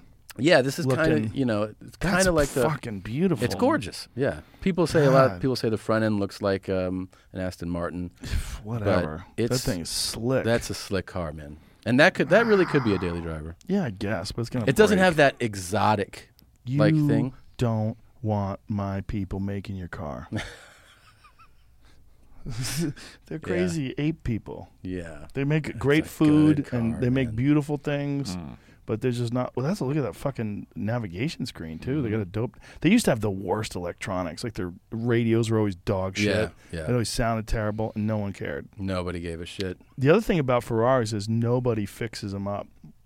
Like nobody uh, takes a Ferrari and like customizes it, like Sharkworks, like Right, that kind right. of thing. I mean, sure, people do now, but it's not a, a normal industry. Like for Porsche, from the beginning of time, there's been a uh, like a, whole market for outlaw that. Yeah. Porsche industry. you Oh, know? it's huge. Yeah, it's huge. Yeah. Mm-hmm. Like take people like Sharkworks or what was the other company that you were BBI telling? and- oh, yeah, these BBI, guys. Oh, the company that you were telling me about that takes puts a 4.5 liter engine in a Boxster. Dude, they do it in the in the seven one eight. oh, The Cayman and the Boxster. Yeah, they- which is the- just the a tiny Spider. little mid-engine car. Yeah, I gotta give them a shout out because that is Such a- unbelievable. Yeah, and it's such a sick car already because it's it goes against a lot of what the trends are with modern cars. is make Demon 'em Motorsport. Demon, D Demon. E M O N, Yeah, like demon. D E M A N. Sorry, A-N. demon. Demon. Um, in uh, Blowveld, New York, four point five liter GT4 upgrade with five hundred horsepower. That's that's fast. That's fast. in That's that mid little engine, tiny car. Yeah, man. what does that weigh? The thing doesn't weigh anything. it can't weigh much. I bet that weighs like twenty nine hundred pounds. Probably right, around three thousand or something. Yeah. Is this uh, the different? Versa GT3 RS. Oh boy. It Yeah. is- This is their. This is with their engine in it. Oh See, they're on top there. yeah, they're dusting some poor guy in a Yeah. GT3 RS. Pretty wild. There's a thing about the Cayman where they always held it back. Ferrari or Always. Porsche did a weird thing where they made the best design their 560 Yeah. Oh my God! Five hundred meet the shop building the 560 horsepower, 4.5 liter Cayman GT4 that Porsche want. That is so fast. I'll be giving you guys a call. Super excited. Yeah. so, but the thing is, like Porsche could have done that. Porsche had to make sure that the all the 911 owners didn't get pissed. That's Isn't why that crazy? they- it, it is kind of silly. I mean, they basically built this mid-engine mini 911 that people were like, "Oh, this thing handles insanely well. This is Yeah. perfect, sports Perfect car. balance. perfect balance, perfect sports car." And then they were like, "We just want a little more juice in this thing," and you know, Porsche, Niet. no, we're not Yeah, doing it. They held it back. They held it back, but then companies like this are like, "Oh, we'll give you what you want." Yeah, but what does that do to your warranty? It throws it out the window. For right? sure it Yeah, does. it's out the window. Yeah. Every car that I take to like the dealership now, they're like, you know, there's no warranty on this anymore, right? I'm like, yeah, I don't care. Yeah, you if you can do that, you should do that. But even a regular GT4 is amazing. It's so great. It's such a well balanced, fun car to drive, and it's the only one of those kind of cars you can get that's an actual manual transmission. It is. Yeah. You know, you they can get the GT3. they just started. Um, they didn't offer it before in the PDK, and they do now. Oh, do they? Yeah. That's sad. I know, but they still offer the manual. Yeah, Yeah. there's a lot of cars that they just stopped, like. The American cars, like the GT500, the Shelby GT500, no more stick. It was always stick only. Yeah, that's yeah. I thought that was strange, and and the, all the like Ferrari Lambos that we all kind of like were blown away by, like as kids, like those Sticks. they're- those were all stick. And Ferrari doesn't make anything manual. So weird. Learn like a man. Learn how to Mm-hmm. fun to shift learn. your own gears. It's fun. It's more fun to drive. I learned late, man. How old were you? 38 or 9 Oh, really? Yeah. What car did you learn on? on an M2.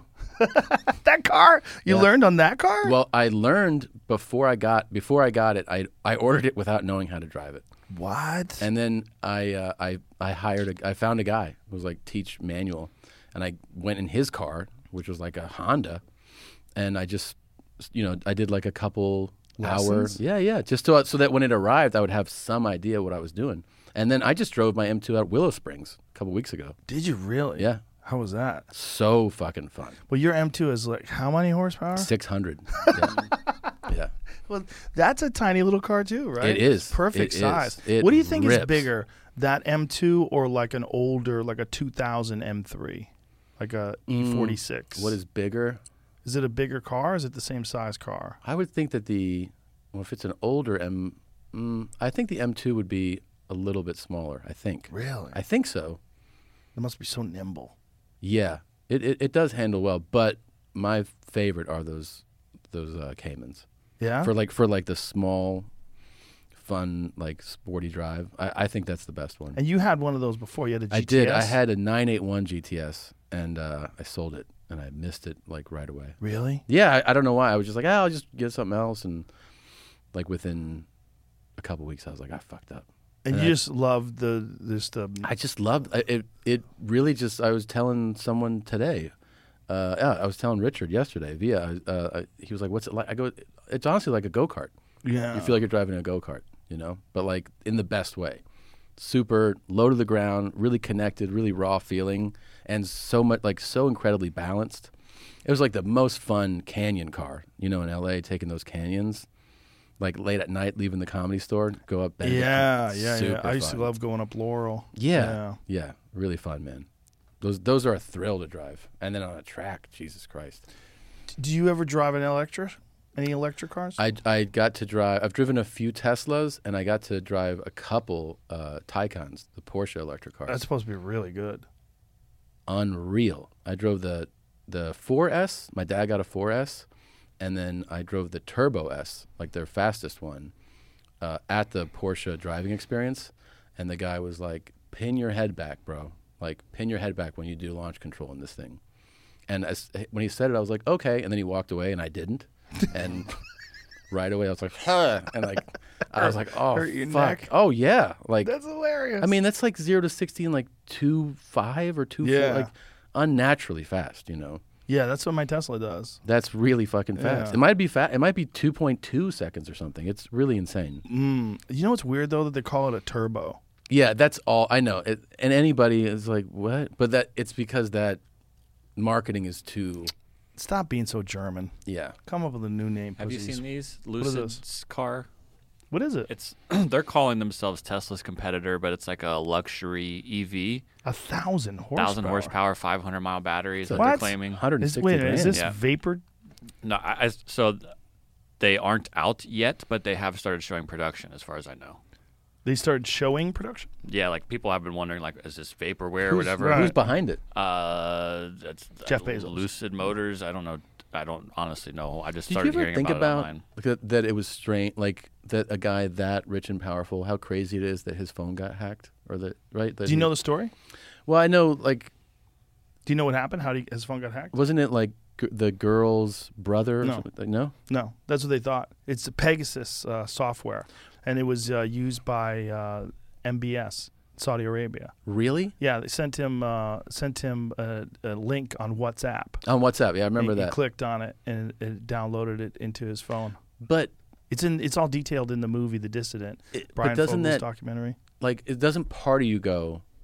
It's crazy that that that, that something that simple happens to that le- like Yes, s- that status level person. person, Yeah, yeah. yeah. Because like in my mind, I was like, wouldn't he have like a phone that we don't have access to and like Right, some new you know phone. yeah like Yeah. some type of security that like we don't even know about. Like he I owns bet he a- does now. I bet he does too. yeah. I bet he Yeah, does now too. he, I'm sure he, he's very aware of what could go wrong if you say the wrong thing on a text message. yeah. Yeah, well, that's what Signal exists for. You know, Yeah. that's uh, I, that's what I use that messaging app. What's that? It's an encrypted peer-to-peer encrypted messaging app. So it's like it, yours yours is encrypted coming to me, mine's encrypted coming to you. And Really? It doesn't, yeah, and it doesn't. It's go, its own app. It's its own app. Oh, because I have a different one. What do you have? I have an app that does that too. I think it was uh, Telegraph. I think it was Cubans.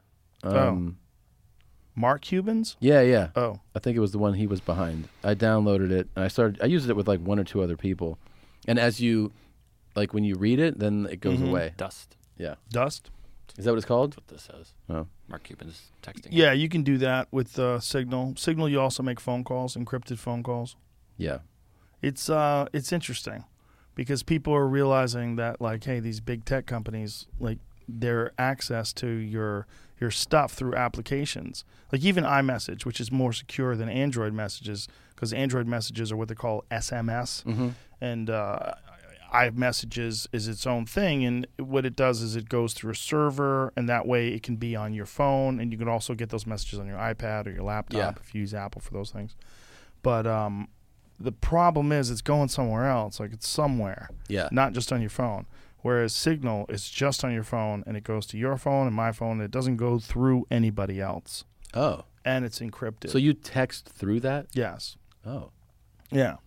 So you That's know, pretty cool. Yeah. So important messages, anything where it's like financial, anything where, it's- you know, you, you should probably do it through that. That's good to know. Yeah, and it can go away. You can also have it vanish. That's great. Yeah, it's um, it's like there's this one dude that I know is a tech guy who's uh, you know, a very wealthy coder guy, and we were talking about something, and I said, "I'll send you this link." He's like, "Don't, don't send me that." He goes, "Send it to me on Signal."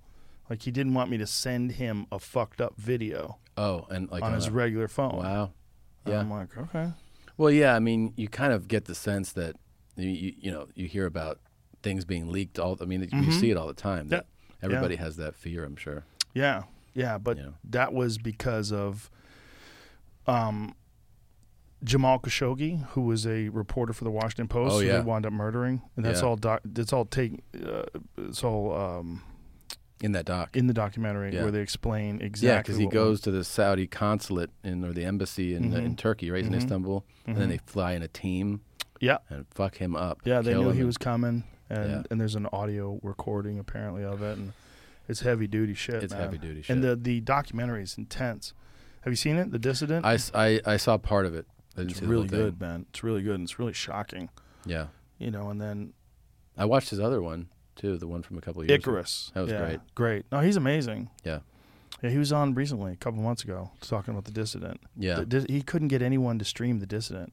really? Couldn't get nope. Amazon didn't, wouldn't take it. All these other streaming services wouldn't take it. Wow, Yeah, the the only thing you can do is have it for sale. that's a powerful reach they have, man. It's, I think it's fear.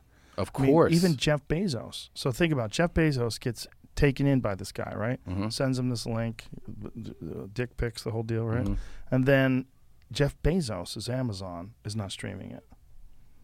Like, no, we're good. we're good. We're good. Oh, you got a film? Okay, good luck with that. Oh, Yeah. you can just put it up. I don't want any problems. We're not man. gonna Yeah, talk about it. yeah. Just will sit there. MBS, man. Yeah, It's like the the Suge Knight. of Fucking, yeah, man. I mean, he didn't he lock a bunch of his family members up, he and got rid of a bunch of people.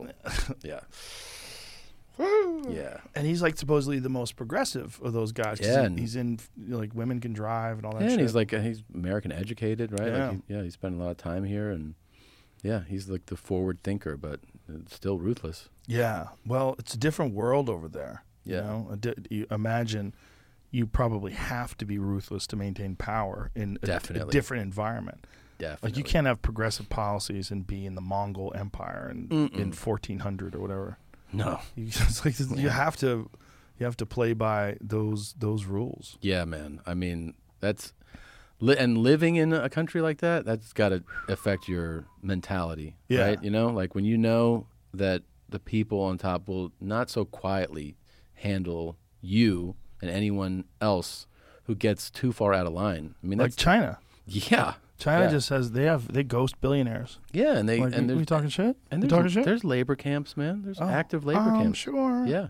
So with the same with uh, Russia, that guy who's uh, Putin's number one critic, They- all his critics go away. they go bye bye. Bye bye. Yeah, the guy's in a labor what camp happened somewhere. to that journalist? He got sick, man. Everybody gets sick here. You know, people die. Yeah, But that Jack Ma guy, he's uh, one of the best examples. Richest man in China, yeah, runs the their version of Amazon, Yeah. Mm-hmm. Alibaba, right? Said some stupid shit. They didn't like it, so vanished for three months. Yep. Came back. Da da da da da. Da, da, da, da, you know, Did doing a he change his song to a tune? dance? Oh yeah, He did. You have to. Yeah. What do you want to die? You know, I mean, I don't know what they did with him. Who knows? You know, but he definitely went away. Yeah. definitely vanished, and they started taking apart his company. such a mysterious, like you know, world. Like when when you think about China, the, the sheer magnitude of it, and the fact that there's no like, there's not open internet or anything like that over there. It's and it's huge. huge, and so many people, so many fucking people. You ever see the list of the uh, population, like up by city, and you realize that there's, unless you're well versed in it, you're like, I've never heard of ten of these cities, and they each have over 25 million people in them. Like, th- that's how many people live in China. That there's cities that I'm like, never, I've never heard that said before, and that has 25 million people living there. Ari's stories about going over there are fucking wild. Yeah. He said, you know, in the, the mainland, in the, that people would just be taking shits in the street and Mm-hmm. In- just yeah. pull their pants In down the and mall. shit. In the mall. in the mall there's signs that are like don't shit here because like people that are from like the rural parts are so accustomed to that that they'll go into like a shopping center and just take a shit on the floor and keep walking And so the signs are like, st- and you can see those signs. They're all over. Yeah. What do they expect is going to happen? What do you think the thought process is there? They're like, well, I always shit, you know, when, and walk where I'm, when I'm home, I guess. I don't know. Yeah. No toilet paper, just shit. Just pull your shit. drawers back up. Load them up. Yeah. Keep moving. Keep- And they're like, you can't shit here. That's a fucking gap, bro. Yeah. There's, they shit like, um, Chinese visitors welcome Disneyland to town by defecating in the bushes. Hmm. What is this? It's a China, Disneyland Shanghai, just so you don't think Oh, it's in America. is that someone shitting on the concrete right there? Is yeah. That's what it looks like, at least. that lady shitting too with the water bottle? Mm, don't think With so. their I phone? think there's someone hanging out in the park. Yeah. But Maybe she Yeah. just finished. I don't know. Something's going on there with her. They're blurring her face out. Yeah. Disneyland's Shanghai ready to open next month. The infrastructure and smaller aspects of the resort have been coming online over the past few weeks. The brand new metro station opened up late April. Ba, ba, ba, ba, ba. The Chinese government who owns a controlling stake in the Shanghai Disneyland Resort has placed numerous requirements upon the resort like or on the resort, the new rail station being one of them, and a large urban style park called Wishing Star Park. Da, da, da, da, da, da, da. Where's the shitting part? Come with the shit. Ah, numerous people posted shocking photos on social media of guests climbing through the bushes, leaving piles of trash everywhere, carving their names into lampposts, and even allowing their children to defecate in the bushes. Oh, their children. Nice. that's what Ari said, too. There's a lot of kids. A lot of kids shitting. yeah. Children leave, relieving themselves in public has long been an issue for the rapidly urbanizing Chinese. Many rural Chinese still use crotchless pants and no diapers on their children. So, Whoa! yeah. Just shit anywhere, little ones. Just shit, man. These tendency, what does that mean? These tendency Hmm. tendencies, while becoming rare, still do occur in China. Oh, I like how they're doing that, softening it up. Hmm. While becoming rarer, yeah. they're getting better at it. Jesus, man. taking taking shits like that in public. Are you worried about China taking over the world?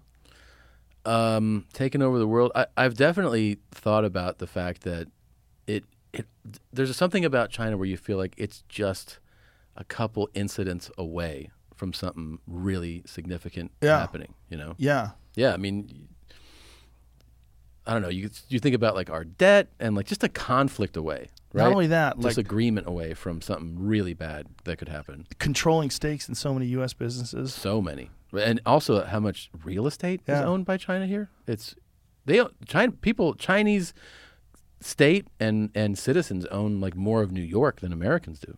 Really? This yeah, yeah. Than than Man- in Manhattan. Yeah. New, New York with that new ru- uh, the new tax laws, they're Oh, my they're God. so fucked. I don't understand why they would do that. Don't they know that people are already thinking about moving and are already moving? people are moving like uh, like we've never seen before. Like, Yeah. everyone's splitting. Like that's the thing is like the pandemic gave you in a in a way like types of clarity, you know, like if uh, because we sat in it for a while, it really made you think about like, why where am I you- here? Why am I here? Yeah, Why do I live here? Can I live somewhere else? Where else could I live? yeah. Do I like it here, or do am I just used to living here? I've been doing that forever, right? Whenever we would go on the road, I'd be like, I could live here, Oh, I ask myself that every time I'm in a city. Yeah. Yeah. but I was always like, kind of not really serious. Mm-hmm. I was always like, I kind of think I should, but but you know what? The the podcast and the store and everything keeps me there. Yeah. And it took something like the pandemic to make me go, that's it.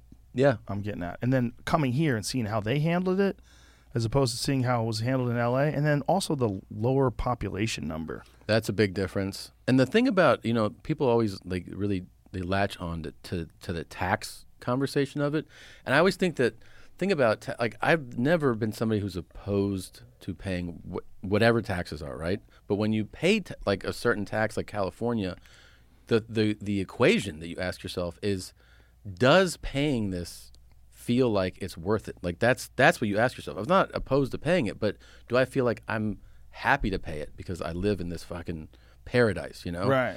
And that's the thing that you end up going like, "Oh no, I don't I don't feel like the equation makes sense." You know? Like I don't see the result of it here where I go like, "Oh, I, I'll tell you why taxes are so high here because it's fucking awesome. It Yeah. doesn't feel like that. You know, like I, I remember being in Amsterdam like a year and a half ago and being like, fucking, I don't care if they take 80%. like, the city's amazing. You know what I mean? Just like it's such a beautiful city. Like, You Right. just walk around, you go like, take whatever you want. Yeah. I want to, I want to feel like that. they're not it's not cleaned up. It's like the the amount of money that they're getting and the f- amount of incompetence that they're dis- That's what I'm saying. displaying. You're like, I don't want to fucking pay that here. the thing is like nobody wants to be the mayor of LA. Yeah. Most successful businessmen don't want to be the mayor of LA. So you got to get a guy like Garcetti to be the mayor of LA. Mm-hmm. It's a tricky job, you know? That's a thankless job. Thankless job. That's Because not when a- you're doing great, nobody knows who the fuck you are. Yeah. And as soon as something like the pandemic hits and you're the one who's deciding what should be closed or not closed, Yeah. you're fucked. It's a fu- I mean, that's a fucking that's a tough job to manage Los Angeles. Yeah, but it's, it's interesting, like political pieces that get moved around. Like Garcetti, after Biden got elected, for literally, I mean, like weeks and weeks, uh, people were camping out on his lawn protesting him, making sure that he didn't get an appointment to the Biden administration. Really? Yeah. Oh yeah. There was um there were marches to to his house of like thirty thousand people or something one time. Yeah, That's crazy, man. imagine. no. And so he's got all these armed guards waiting outside his house to keep people from storming the gates You and feel like that would be pulling a them out of bed. terrifying feeling. Oh yeah, but what's crazy is like, what did he do to them? Like he's not really, other than shut down everything, which Yeah. he did. What did he do that's so horrendous? And what they were mad at was what he didn't do. Like they, they were like, you didn't, you know, you didn't do this well enough. You didn't take care of the homeless people enough. You didn't, Yeah. you didn't, and it was like more progressive stuff. Like you didn't, like I don't- what's he, what were their specific reasons for doing that to him? Maybe The they- homeless situation is out of control in Los Angeles. but people, there's the crazy thing is like people support it staying the way it is. Like there's there's a considerable group of people that think like the unhoused should be allowed to camp out in Echo Park. Mm-hmm. Well, they I should be mean, able to do whatever they want it, because it just feels like it's uh, like just completely lawless and, and without any regulation. Yeah. And I don't know, man. Like it just it's it's spreading. Like you see it everywhere. And actually, I think it feels sad. You know, it is sad. You see tents all over the place. It's also there's no real solution and it's never been navigated in our time. Yeah. So in our lifetime, there's never been a time where there was hundreds of tents all over Los Angeles, thousands of tents. Yeah. The, at this point, there's somewhere in the neighborhood of eighty thousand plus. You know, they don't really know. Might be hundred in all, in Los Angeles, homeless people. wow. Yeah, you get to a certain number, it's like you've never had to deal with this before. Did you see that um, uh, that piece on uh, Netflix that, about that uh, the Cecil Hotel? I, I n- I- I saw I started it and I, I didn't I don't know I just didn't get into it. it's pretty interesting. It's kind of a trick because the girl, spoiler alert, the girl who they're looking for, they think was murdered, actually was off her meds and wound up opening. Ah. They, they believe this is what happened. This is the. They believe she opened the water tanks on the roof and climbed in and drowned, and that's how she died. That's where Okay. they found her. They found her in the water. She was tank. high. I don't know if she's high. I think she has Me- mental uh, illness she or had something. some mental illness, right. and I think she was medicated, and then she got off her meds. But the because I didn't know anything about it. Like there was a bunch of murders there or something. It's just in a shitty part of town. It's in Skid Row. Uh. So the Cecil Hotel, like, and one of the couples that was on the documentary is pretty funny. They're a British couple. It's Yeah. like, so we found it online, and it looked the Cecil Hotel. It's in downtown Los Angeles. It must be a nice place. Oh. Must be lovely. Uh, yeah. Downtown must be downtown. Must be lovely. Downtown's a real that can really trick you. you know? Yeah. downtown can sound like it must be really nice. Yeah. Downtown Chicago. Yeah, yeah. Downtown New York. Yeah. Oh, downtown. It I, Yeah. when people I remember when I lived in LA for just a couple years and kind of starting to get understand how the city works. People would come in, friends would be like, "I want to go downtown," and I'd be like, "No, you don't." like, they're like, "What?" And I go, "This is not what you think of as downtown. It's not. It's totally different." I mean, there's parts of like that that south kind of area that they built up real nice, kind of like around near the Staples Center and stuff, where like the condos like exploded in- Mm-hmm. in price, but. I mean, there's parts of uh, downtown LA that are fucking really rough, man. I think before the pandemic, it was starting to come up, and they Yeah. was try they were starting to try to figure out how to deal with all the poorer spots because every time they would sort of gentrify an area, they would make a shitload of money on these condos, and Yeah. and people I think liked the idea of living air quotes downtown. Yes, they Yeah, do. Yeah, yeah. Well, it this- sounds sexy. Like downtown just sounds cool. what was interesting about this documentary on the, C- the this Netflix thing on the Cecil Hotel was not even necessarily this one case that they were highlighting, but it was the what happened with Skid Row in the first place. And that Skid Row, which uh, I first discovered, well, I first experienced, I should say, when I was filming Fear Factor, because we were filming Fear Factor downtown a lot, because a lot of these buildings that we would use were abandoned buildings, so we would be able to like put scaffolding on the roof and dangle people off the roof and Mm-hmm. Such a crazy show. ridiculous Yeah, show. yeah. Thank, thank fucking knock on wood, we never killed anybody on that show. Right. I was real worried about that. a couple times, really. The last season in particular. The last season because they're like NBC's back or Fear Yeah. Factor's back on Yeah. NBC, bigger and better than ever, and they went way further. Like Yeah. wa- that was when the cum drinking episode got kick, got us kicked off the air. But I Cum think drinking, you didn't know about that, cum drinking. dude. I did not know this. they played horseshoes to see how much Donkey Kong, Donkey Kong, that's what I said, Donkey Kong, they had a drink. Donkey How much cum cum did they A d- drink? A, a s- a beer stein? No. A massive amount of cum? Um, Did Yeah. you smell it at least? Oh, yeah, I smelled it. These these girls are chugging chugging jizz right there. Oh. Look at me. Back of my hair, when I had some hair. You're so enthusiastic about I it. had to be. I'm trying to help these people win. Yeah. Are they vomiting? Do do they? Oh The uh, girls didn't, yes, right? yes, they all vomited. Oh, I think everybody vomited. There you Oh, go. yeah. Yeah, and they had to drink piss too. And what? Yeah, see that guy's drinking piss, and then the guy next to him is drinking jizz. How much it is? I like how they plug their nose too. Where they, That's so much cum. it's so much cum. That's like three of my loads. Mm. Yeah. That's a fucking big ass load. that's dude. like two of mine. so Wow. I feel you. yeah. Man. I come a lot. Imagine if you came I that come a much. lot. Do Not you? like that much, but Do I come you a lot. Yeah. always? Yeah. Really? Do you save it up? dude I, I remember like being in high school and you talking to friends and they're like yeah just you know just kind of rub one out here and then uh, like in the bathroom or something and then i'm like what do you mean like what do you, what do you do with all the cum and they're like what And, uh, Peter North and they're over like- here. yeah and they're like uh, i don't know it's like fucking just wipe it down with a sock and i'm like a sock i need a fucking towel man like I, I shoot monster loads bro Like a like as much to fill up this coffee cup? you know how you you have a contraction yeah. like How my many of those you get? minimum because you know they vary sometimes Yeah. minimum would be like 12 and then sometimes 12? sometimes like se- Twelve pumps. sometimes like 17 So one, Yeah. two, three, Yes. four, five, six, seven, eight. Is that how you got your wife? She's like, yes. she's like is this gonna be every time this is a fucking disaster i mean every girl that i slept with was like this is so much cum dude yeah That's crazy. yeah You know, Bert's hearing this, like, no, no, I shoot the bigger no, loads. he, he gave me the title. Did he? How do you know? No, Did we you just guys- talked about it. We came on each other's faces, and he was like, "That's way more cum." Yeah, yeah, no, no. yeah. That's crazy. And I used to like shoot it into like the boxers I was wearing, and then I would just be soaked, and I Oh my would just God. throw them under my bed.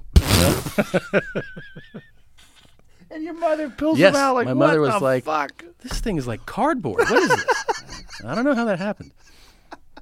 Bunch of cocksnot.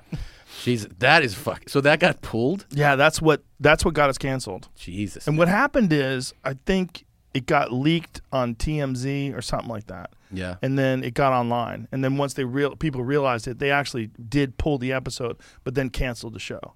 wow. Yeah. By the way, I do love the shooting stars. I keep seeing them. Pretty out of dope, the corner. right? They're very cool. Yeah, It's really It's very wild, cool. right? yeah. Stars on the ceiling. Have you seen? Because I've I've been like big on th- like a few things. The, the that F one show. Have you seen Zero Zero Zero? No. What is that? That is a series on Amazon Prime. That's a one. It's eight episodes. Uh, reportedly, the budget was 160 million. What? Yes, it's shot in Calabria, Italy, Monterey, Mexico, New Orleans, Senegal, and Morocco. It's like a fucking epic. It's the guy that made Gomorrah, so like the, that Italian uh, crime saga. And this story, it's like it has the Calabrian mob, the cartel in Mexico, and then a, a shipping broker in New Orleans. And it's like each time you land in one, you- you're focused in one area. They have their own storyline, characters that is like unbelievable and incredible set pieces and action sequences. Like where you're like, this is epic. I mean, Oh, I'm epic. gonna write this down. So the number zero zero zero zero. uh, zero zero zero the word zero zero zero and not to mention the the the music like the score it's This is it. this is Amazon. it. Give me some volume. dude tutta gente nostra. It's incredible. Servono assai sorti. Oh, so it's all in subtitles. Not all. No. Realmente importa en la Oh. Has, they, they, now, that was in Calabria. Now we're in Mexico. Cattai 5.000 kg. Come i prezzi sempre. So some of it is in subtitles. yeah, some of it's in Italian. Some of it's in Spanish. Some of it's in English. There's there's scenes in French, in Arabic. If we don't continue to broker cocaine, this company ceases to exist. My Dude, brother it's- will personally escort the load from start to finish. We want to meet your I mean, Mexican just like friend that and ship the shipping merchandise. freight. There's not proven rules that buyers and sellers are connected by brokers. Estamos picando cargo. Dude, this looks amazing. It's incredible. All right, it's I'm- it's I'm one of the right. most incredible things I've seen. that that how do I theme not song know is the about first. this? The theme song is the first thing I learned on piano. Really? Yeah, that's what I sent to the piano teacher. Wow. Um, Okay. zero zero zero on Netflix. No, on Amazon Prime. On Amazon Prime. yeah, Sorry. Prime Video, and then um, That's why I don't know about it. A lot of their uh, shows d- they don't get much publicity. I know. And this thing actually came out. I think it came out right before the pandemic. It says yeah, it, it first aired in Italy in February of 2020. And That's then it a month jumped on before. Amazon. And then I think, you know, with everything happening, it kind of got lost. Buried. Yeah. And I, I have that thing too where I, I have the, uh, that thing. I'll notice, I've noticed it happen to me before where I'll just go to Netflix and then I'll be like, is there either something here that I want to watch or not? And I'll forget about all my options. You know what I mean? Like, Yeah. you're like, oh, yeah, there's these other Yeah. platform, like streaming platforms, and they each have like incredible libraries now. Well, I found out about um, um, Amazon Prime because of Marvelous Mrs. Maisel. yeah, which I yeah. really got into. I, d- I never saw that, but I heard a wonderful. I things. really liked the first two seasons, and then I think it kind of like I lost it. Whatever it is, for whatever reason, it just Yeah. stopped being appealing to me. It's it started seeming less real or something. I was watching Handmaid's Tale, which is like so dramatic, and they would do like dark episodes where you're like, Jesus Christ, that is so fucking so dark. And then they would have like a little bit of an uplifting one. You'd be like, all right, I'm back. And I watched, I think, uh, two seasons of that, and then I just kind of fell out of it. I watched one episode. I'm like, "Ch- check please. Oh man, it, Like, it I- gets I, don't need this. In it my gets life. heavy, man. That's the problem. I don't Yeah, need I know. fake heavy shit in my life, especially during the pandemic. No, I know. It's like I, I wanted Adam Sandler movies. That's Yeah. what I wanted. I watched Fun, all the man. Adam up until Uncut Di- Uncut Gems, which is fucking crazy. Mm-hmm. Yeah. You seen that? Mm-hmm. Yeah, like all the other ones are so fun, Yeah. and it's like ah, we tricked Well, that's you. that's definitely not a Sandler movie though, right? Like that's those brothers. You know what I Right. mean? Like he's in it, but like Yeah, but it's not a, still- not a Happy Madison right, production for right, sure. right, right, right. Yeah. Yeah. Um, I There's saw- so many series. There's another one called The Expanse that I started watching recently on Mm. Amazon. Haven't seen that. Wild sci-fi show. Really? Yeah, that everybody kept recommending to me, and I was like, really? How good is it? Really? It's good. It's really good. It's really good, and the special effects and the way it's put together, it's like um, about a bunch of miners, like like sci- like uh, the you know living the, the future and space. Yeah. just it, like a really good sci-fi. I spe- saw the uh, show. I saw the movie that you uh, I care a lot. Oh yeah, Yeah, I really liked it, but I didn't love the third act as much. I was so like I love revenge, you know. It's fucking coursing through my veins all the time. Like the idea, Really? Yeah, I love I love the idea of revenge. And and just the concept and I love revenge stories because revenge just feel like and it, it's real true revenge is justified, right? So it's like somebody would you know did something and they des- they deserve what they're getting and I felt that story building towards and I and they were seeing it that that she was going to get hers. And obviously you can ultimately say that she did, but the Not way enough. yeah, and, and Yeah. I, the way that it was happening, I was like, "Oh, this is about to get so fucking good," especially with like the older spoiler alert. Sorry, uh, with the older woman that was being kept, like when she was like, "You have no idea what's about to fucking happen." Mm-hmm. Right, to you." right. I was like, "Now all hell is gonna break loose," and it kind of did, but not to the extent that I was hoping for. You know, What is that movie that's out now? I haven't seen it yet, but it's one of the top movies on iTunes. It's uh, about a woman who pretends to be incapacitated. and Promising gets- Young Woman. Promising young woman. I saw that, Yeah. too. How's that? it's really good. I heard that's really good. It's really good. It's really cool. I mean, and that's like a good revenge movie. Right? It, yes, and it has a very there's a, there's a real dark twisted. I don't want to give anything Mm. Okay, away, don't- It's- don't it- tell but me it's anything. it's really good. Yeah, people Yeah. love revenge movies, man. Yeah, revenge is like it's part of like the human experience. Yeah. is like you, you did something that is like is wrong. You wronged me in some way or to somebody, and like especially when you set it up with like family, you know, Mhm. like somebody's dignity and like their like their children or their parents or something. You set that up, man, and and they deserve the revenge. It's it's the such- ultimate revenge movie is John Wick. yeah. That's a the great ulti- one. that's the ultimate revenge I mean, one. that's why I think some people connected with that. Yeah, right? for sure. Because in the beginning of the movie, you don't have any idea who this guy is. You think he's just this handsome Keanu Reeves Yeah. who lost his wife. You don't know what's going to happen. Yeah. Spoiler alert. Yeah. And then when the Russian mobsters kill his dog and steal his car, it's Oh, like, oh, it's so boy. on. And then you're like, it's so funny how connected we are and how much we love our dogs, you know, especially in this country. But you're like, yeah, dude, kill like a hundred people. That Yeah, guy kill fucked up your dog. Everyone. Yeah. Kill everyone. Yeah. And then the other DiCaprio one, that's a great. That's revenge. Which one's that? The what is it called? The the rev. oh, the Revenant? Right. Yeah, Yes. 'cause, like, yes. The sun. You know. Yeah. Yeah.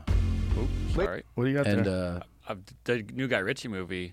I only saw the trailer of it. I think it's out now, but it's a revenge story with Jason Statham Ooh, give in me a- L.A. uh, let me see this. He's Give lots me- of badass gun shit. Some out there, yeah. We ain't the predators. It seems like We're he the took a prey. job uh, guarding money trucks so he could kill everyone. Looking for the guy who killed his son or something like This is that. your temporary sign off. Guy Ritchie's movies are always awesome. Do you have a problem? I don't know. Do I? Does Guy Ritchie have one bad movie? But no, he what he does so well, I think he does two things so well is that everything's stylized in a very cool way.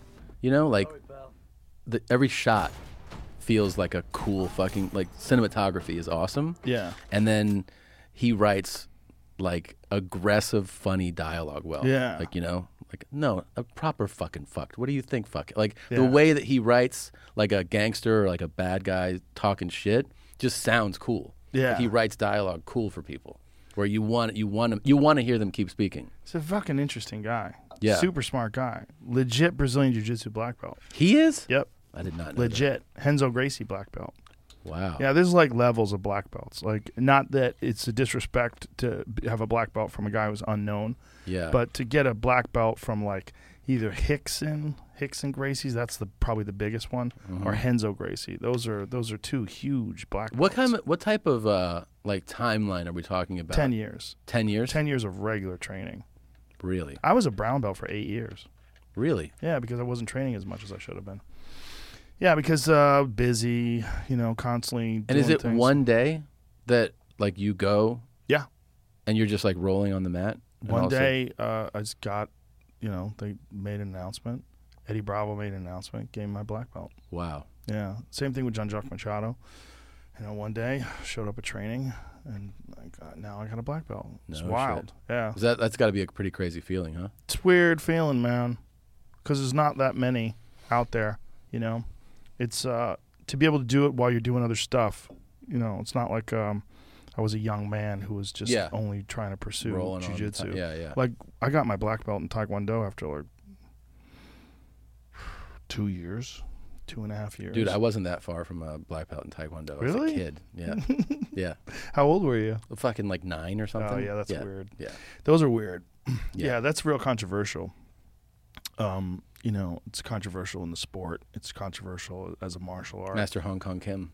Yeah. Yeah. The thing is, like, you do teach children that in achieving new ranks, like, it's goal setting and Mm-hmm. you get rewarded for it. And it really does pump you up. It means a lot. Yeah. And it makes you better. It really does. It was good for me. Like it was really good for me to like just I don't think I was particularly great, but I'm saying it was really good for confidence Yeah. and, and like yeah, it was great activity, man. My instructor would not let people get black belts when they were kids. He That's would probably smart. Yeah, he would. He didn't believe in it, and he also made me fight men when I was a kid. Like when I was 15, I fought in the men's division. Wow. Yeah, he put pressure on me to do that. Really? Yeah, yeah, yeah. He's like, you can fight men. You should fight men. I was like, okay. So like, well, 16, 17, I was fighting grown ass men with beards and shit. That's got to be is that intimidating as shit when you start? I don't know, man. I mean, it was, but I was so brainwashed, and not in a bad way, but in a good way. Mm-hmm. Like I was, uh, I was all in. Like, it was the only thing in my whole life up until that moment where I didn't feel like a loser. Yeah. So uh, I was a troubled young man. So to have this outlet, the first outlet ever in my life where I was not just getting positive feedback, but you know I was winning. Yeah. Like, winning tournaments like like quite a few. And so it gave you an identity. It was my identity. And that's the thing about as a as a especially I mean I can't speak for a young lady, but as a young man, I feel like that's something that every young man you know really strives for like what like who am i yeah what am i i mean yeah i really latched on to like my identity being a football player mm. you know middle school high school you were a handsome buck if back you were then. like i've seen his pictures yeah, full head of hair full head of hair good man. thick but i i mean i really thought like like if you were like tell me about yourself I'd be like i play football right right what else i'm like because it's know. a cool thing to say right it's a cool thing to say but also like it makes you feel like i'm part of like i have an identity yeah. You know? And I and like I think that fighting is probably similar to that where you go like this is who I am. Yeah, it was everything for me. Yeah. It's like all of a sudden I was a thing. It was before I was a nobody. And then all, then all of a sudden like, you know, I was a black belt. That's yeah. And then I was a state champion, then I was a multiple time state champion, then I won national tournaments and then it was you know, it was everything. Yeah. The thing the thing that uh, fucked it up for me was really trying other martial arts and realizing how helpless I was. Yeah. I st- when I started kickboxing, like I was boxing these guys and getting lit up. Uh, really? Just lit up. I'd go to the boxing gym. And it, it, was really because of my friend Joe, my friend Joe Lake. He was a. Um, I was teaching at uh, Nautilus Plus in Revere, Massachusetts. It was a gym. And they had this uh, separate big room of the gym that they didn't have uh, anything going on in because big ass gym. Mm-hmm. And uh, my instructor um, decided to uh, run classes out of there, and he asked me if I wanted to take it over as like a satellite school. Mm-hmm. So I was teaching when I was 19. That's young. Professionally. So here I am teaching this, and then I ran into this guy, uh, Joe Lake, who was a boxing coach and a longshoreman, this really big, fucking tough Irish yeah. guy. I've talked about him before. He had his finger bitten off in a street fight, so he took his toe. They took his toe off and put it in the where his finger used to be. What? Yeah, and curved it permanently so he could always throw punches because otherwise, if it was straight, it's not going to fit in the glove and he wouldn't be able to bend it. So when you'd shake his hand, his hand always had like this like hook, and that's his weird toe. little toe that was touching you from his. Uh, that's that's someone who's built different. He's a savage. Yeah. Awesome boxing coach too. Fucking tough, tough guy. So he he came and he watched me. I uh, was kicking the bag, and he was like, he goes, oh, I want to fucking learn how to do that. And he goes, uh, you know, I'm a I'm a boxing coach. How about I'll, I'll teach you a little bit of this. You teach me a little bit of that. I go, yeah, let's just do it.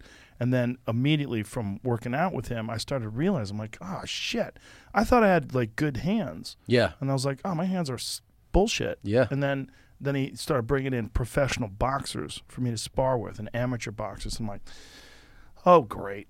Yeah. I was like realizing two things. I was realizing at the same time. One, that this idea of me being this elite martial artist, I was just, I was elite at a sport. Right. This taekwondo thing. And then I, I, got once I became a kickboxer, then I felt more confident that I could use it because mm-hmm. I knew how to use my hands too. But that took like a couple of years of learning. But then I sort of started getting brain damage because mm-hmm. I was sparring Think, a lot. Like, I was sparring a lot. Yeah. And I was sparring with guys who were better than me, so I was getting hit a lot mm-hmm. with boxing only, and uh, I was getting a lot of headaches. Really? Yeah, it was not good. Like I very distinctly remember one really hard sparring session that I had with this dude and um, I was laying in bed, and my head was just throbbing, just bang, bang, bang. Like with every heartbeat, you know, pulse that was going through my body, my head would have a new throb, like doom, doom, doom. And I was poor, and I was living in this really shitty apartment, and uh, I had no future. And I was like, "What am I doing with my life? What What am I doing? I'm giving myself brain damage." Like I was teaching taekwondo, kickboxing, getting ready to do some kickboxing fights. I wound up having like three kickboxing fights, and um, realizing that like there's no future. There's no fu- like I couldn't take taekwondo seriously anymore as a competitor mm-hmm. because I knew how easy it was for these guys to corner me, and like once if I didn't kick their head off, if I didn't hurt them really bad with a kick, uh, they would corner me and just beat me up with punches. And I was like, oh no. And so I realized that I had to move more. And then eventually I got better with my hands so I could protect myself more. And then I discovered Muay Thai. And that was an even bigger problem because then I had all these ideas about, well, at least I'll kick the shit out of you yeah. if you want to kickbox with me. And then I found guys that were literally traveling to Thailand that were living in um, this uh, part of Massachusetts. Uh, I think it was Everett where these guys were and they were traveling over to Thailand and fighting in Thailand and coming home with these gnarly scars, man, because they were getting cut open with elbows and they were doing a lot of leg kicks and and then I realized like, oh my god, it's so easy to kick someone in the legs. Like my legs are so vulnerable. Like I thought I was a good kicker. Yeah. Because in Taekwondo you couldn't kick the legs. You could only kick above the waist. Uh-huh.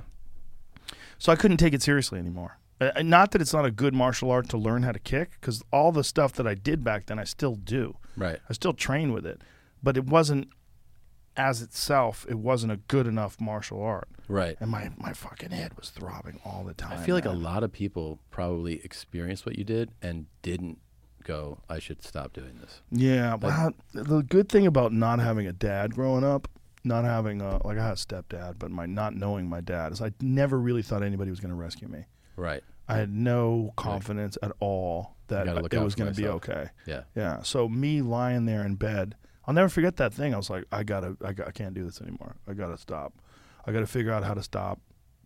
And then I still didn't stop until I got TKO'd in my last fight. I got dropped with a left hook. And you knew, you knew.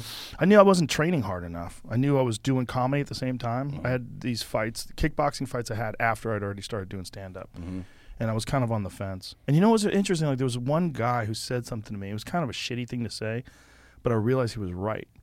Um, we were both open micers and we were both about six months in and uh, we were just talking about comedy or something like that and I'm, i do not remember the context of it but i remember him saying to me and we weren't in an argument or anything uh, which is you know i didn't get mad at him either but he just goes yeah he goes you started out pretty good he goes but then it seems like you just like kind of fizzled out and you haven't really you haven't really gotten any better that stuck with you. And I was like, yeah. oh, I, you know, when someone says something and you don't even go, fuck you, man. Yeah. I was like, oh, he's it, right. It's right. Yeah, yeah, I knew he was right. Yeah. I didn't get mad at him. Mm-hmm. I didn't argue. I, I just like. Th- you feel like a shockwave for a moment. Yeah. I was just like, like, he's right. Yeah. And then I was thinking about what I'm doing with my life. And I'm like, what am I doing with my life? And then I wound up fighting after that. Mm-hmm. I had like the, the, the kickboxing fights after that, but he was. I, but I knew. I'm like, um, if I'm gonna be a comedian, I have to just. Re-.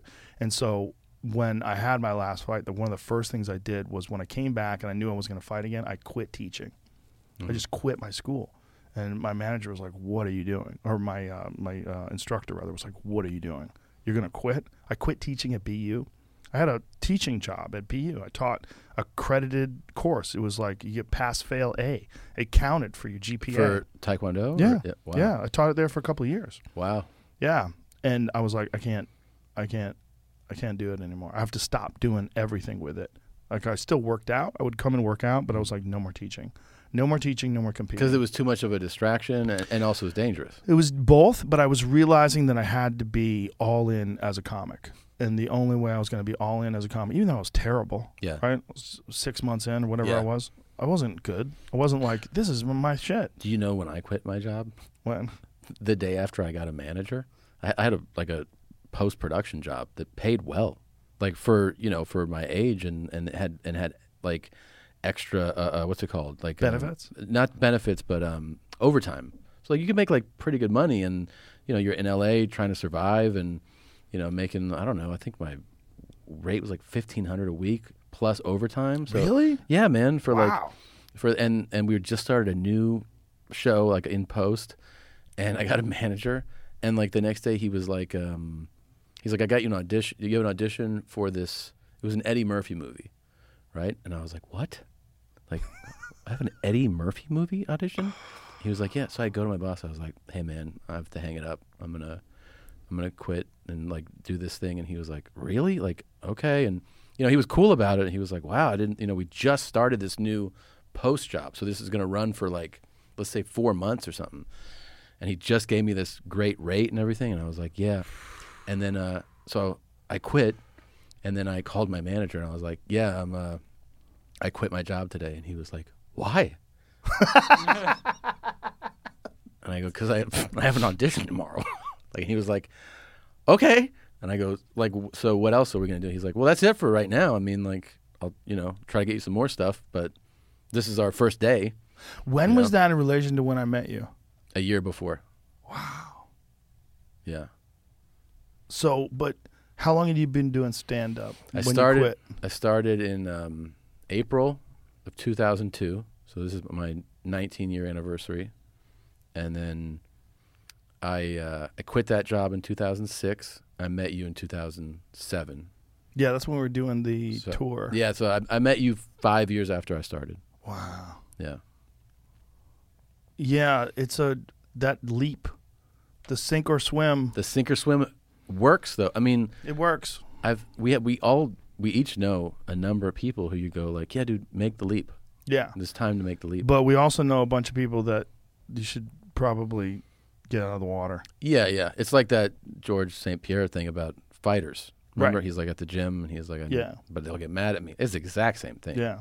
There's Yeah. people who you go, like, you really should think about It's such a, s- a narrow window, like that people. You know, you have to have the right personality. There has to be so many things to to a make lot it. of things have to line up.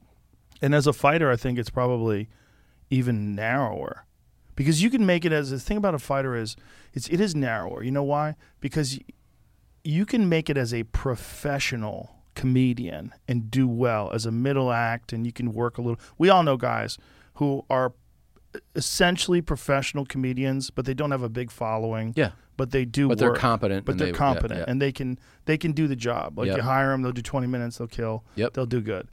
Um, but if you're a fighter Yeah. and you, you're just competent, that means you're grist for the mill. Oh, yeah. It's not good. That's and that and if you're like somebody who a bunch of people, uh, like have gotten you know, beat up basically. Like you know, oh yeah, Yeah. he's fought you know these all these top contenders and never beat one.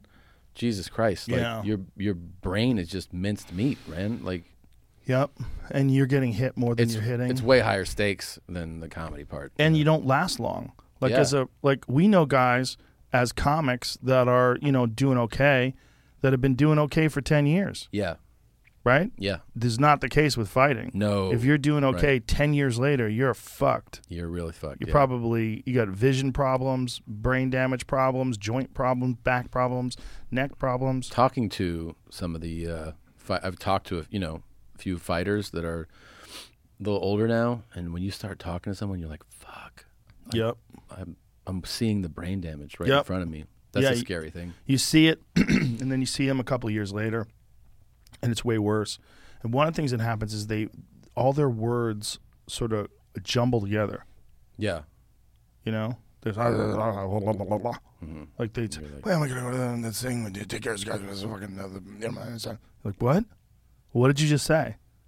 What did you? I don't know what you just said. yeah, Like this is crazy. this is crazy. and it just it gets worse and it gets worse and then they keep fighting and it gets worse and then one day you know they're they're you know they have to do some sort of therapy they have to do something they have to figure out how to how to get by and you know a lot of these guys are like severely depressed too because if you're not supplementing your hormones most likely just due to getting hit in the head a bunch of times your endocrine system shuts down so your body Really? yeah yeah, yeah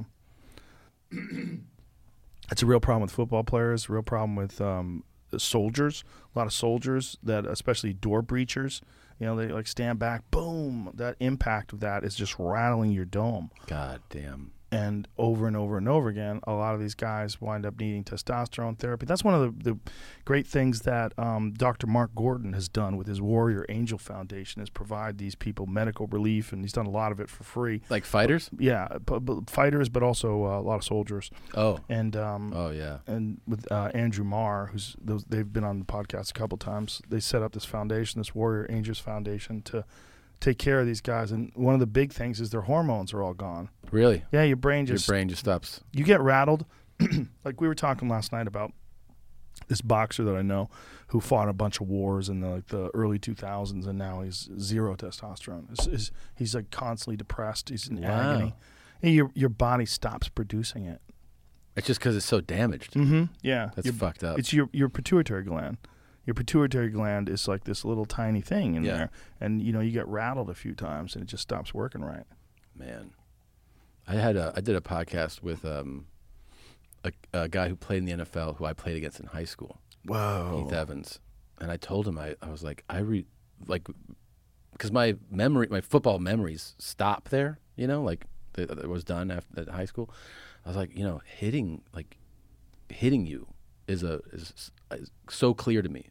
Like I, I still remember how different it was than hitting other people, you know, because it felt like a fucking bank vault door slammed into you. You know, I was like, I mean, like he played on a shitty team, and so like we always beat them, but he would always have like the craziest game. We're like, fuck, this guy's an an animal, you know, and and it felt like a tank, like a tank, like just a door slammed in your face, and even like if you were in the backfield and you tackled him, you were like, "Fuck me, man!" Like it was, he was just different. I mean, obviously, he was different. Like he went, he went on to play ten seasons in the NFL. Imagine if you're a guy that's built like that, and you don't want to do that, but that's the best avenue for you to make money because you're just built like so a gorilla. many, so many Yeah. guys like that, and I mean that that end up are probably like, there's only a percentage that go, "I love this more than Right, anything." right. A lot of them, it is that. Like this is the thing that I'm going to make a living doing. Yeah. you know and i'm and also i'm going to make a crazy living at 22 which Right. is so crazy you know Right, don't you you're- have more respect for for that now as you're uh, you know a more an older more mature guy and you go like can you imagine handing me a me a check at 22 Yes. for like For 19 sure. million dollars Yeah. like if I got a check for nineteen hundred dollars when I was twenty two, I was like, oh my god, because I'm I rich. I remember being in my 20s being like these guys just why are you spending all that money you know I'm 41 and I'm like oh yeah Well, just fame. Imagine being a famous 20. I mean, One of the things that I've realized. kid. Yeah. Yeah. From doing this podcast, it- talking to a lot of people like Demi Lovato or Yeah. Miley Cyrus or any of these people that. Super famous, Rob Lowe. yeah. People that grew up famous. Yeah. Not just super famous, but super famous when As they were a child, kids. yeah. Demi Lovato was on Barney the Dinosaur when she was seven. wow That's nuts. Yeah. And that's a crazy thing to do to your children. It is. And you don't ever get that back. No. You can't you can't imagine what it's like to be a normal person because you've never been a normal person and you can never be a normal person. It's over. You've your developmental cycle you went through while being stupendously famous, Mm-hmm. which is nuts. It's like you, you- it- it's terrible for them. Demi was fucking hilarious, man. Yeah. She was really funny. She was talking about what a cunt she was when she Mm-hmm. was a kid, because like her parents would tell her like you're grounded. She's like, bitch, I pay, I pay the fucking bills. That's funny. but she was funny about it. she called herself a cunt. Yeah, that's It was- funny. It was, really funny. But she's she's very um, aware of what she went through. You know, Yeah. she's aware that it's kind of crazy, and now she's trying to sort it all out and figure out who she is. Person like I can't imagine taking my either one of my sons being like, "You have an audition, and like, I want you to get on this show." Like, you know, I, I realize, whatever. That's Bro, I- not. I know guys that are going nuts. They're in their 40s, and they're just starting to become famous, or in their 50s, or just Really? just starting to become famous. Starting to lose yeah. it? Yeah, yeah. Just just their ego's out of control. They always want to talk about their career. They always want to talk about people that are attacking them, and then you know they're engaging with I- I people. think we know some of the online. same people. Uh, I think we do too. this people that get completely wrapped up in that world where it's Yeah. like just the the trappings of fame are too. It's too much. they have uh, some of those people, maybe all of those people, just they don't have enough stuff that grounds them. When you Yes. realize how lucky like we are to have families, Yes. and like, real friends, Yeah. no, Oh, that shit really fucking contributes to quality of life. It does. It really does. Yeah. And also, there's some of those guys and whatever girls too, but I'm just saying like guys I know, where you're like I. You do a really bad job of surrounding yourself with like the wrong people, man. Like Mhm. they don't have, they don't see that their surroundings are negative. You well, know? you know what happens. One one of the things that happens with a lot of those guys that we're talking about is that they want to be air quotes the man or Mm-hmm. the woman, right? So what happens is they surround themselves with people who are kind of like sycophants. Mhm. Like they're not they're not peers, Yeah, right? yeah. One of the things that I think has always been cool about our group of friends Yeah. is that we're all peers. Like True. we're, we're all doing great. Like Yeah. everyone, whether it's Bert, you, Ari, you know, Diaz, everyone's doing great. Right. Like everyone has successful podcasts, everyone does successful tours. we we yeah. can hang out and talk shop. Sure. There's and when if we do shows together, we're really kind of doing it because it's fun to do together. It's fun, yeah. But there's a lot of guys that don't do that. They yeah. they bring these people that are subpar with them everywhere they go. I know. That, yeah. I, I learned that. I learned that like firsthand, like going on tour with you, with Russell Peters, you know, even with Jay Moore, where it's like he would, you guys would bring people, and you're like, I hope you kill, like kill hard. Yeah. And then you go, oh, and then the show is over, and people go like, that was a front to back killer yes, show. That's what you. And want. then I I always remembered that that like you want the show to be awesome. Yeah. You know? I learned that from uh, well, I kind of figured it out from shame. From yeah. uh, I wanted people to bomb, uh-huh. and then I was just embarrassed with myself. That yeah, I, that I wanted people to bomb. Like, right. and that wasn't even when I was going on the road. It was when I was in Boston. Yeah, and I was in my twenties. You wanted them to bomb. I wanted them to yeah. bomb. I didn't want them to do good. I yeah. wanted to do good. Right. I wanted it all for me. And then I realized, like, what? Why are you even doing this? Like, you got into comedy because you love comedy, and now you want to be the only one who does comedy good. Like, that's so stupid. Right. And then I realized, like, oh, I'm weak.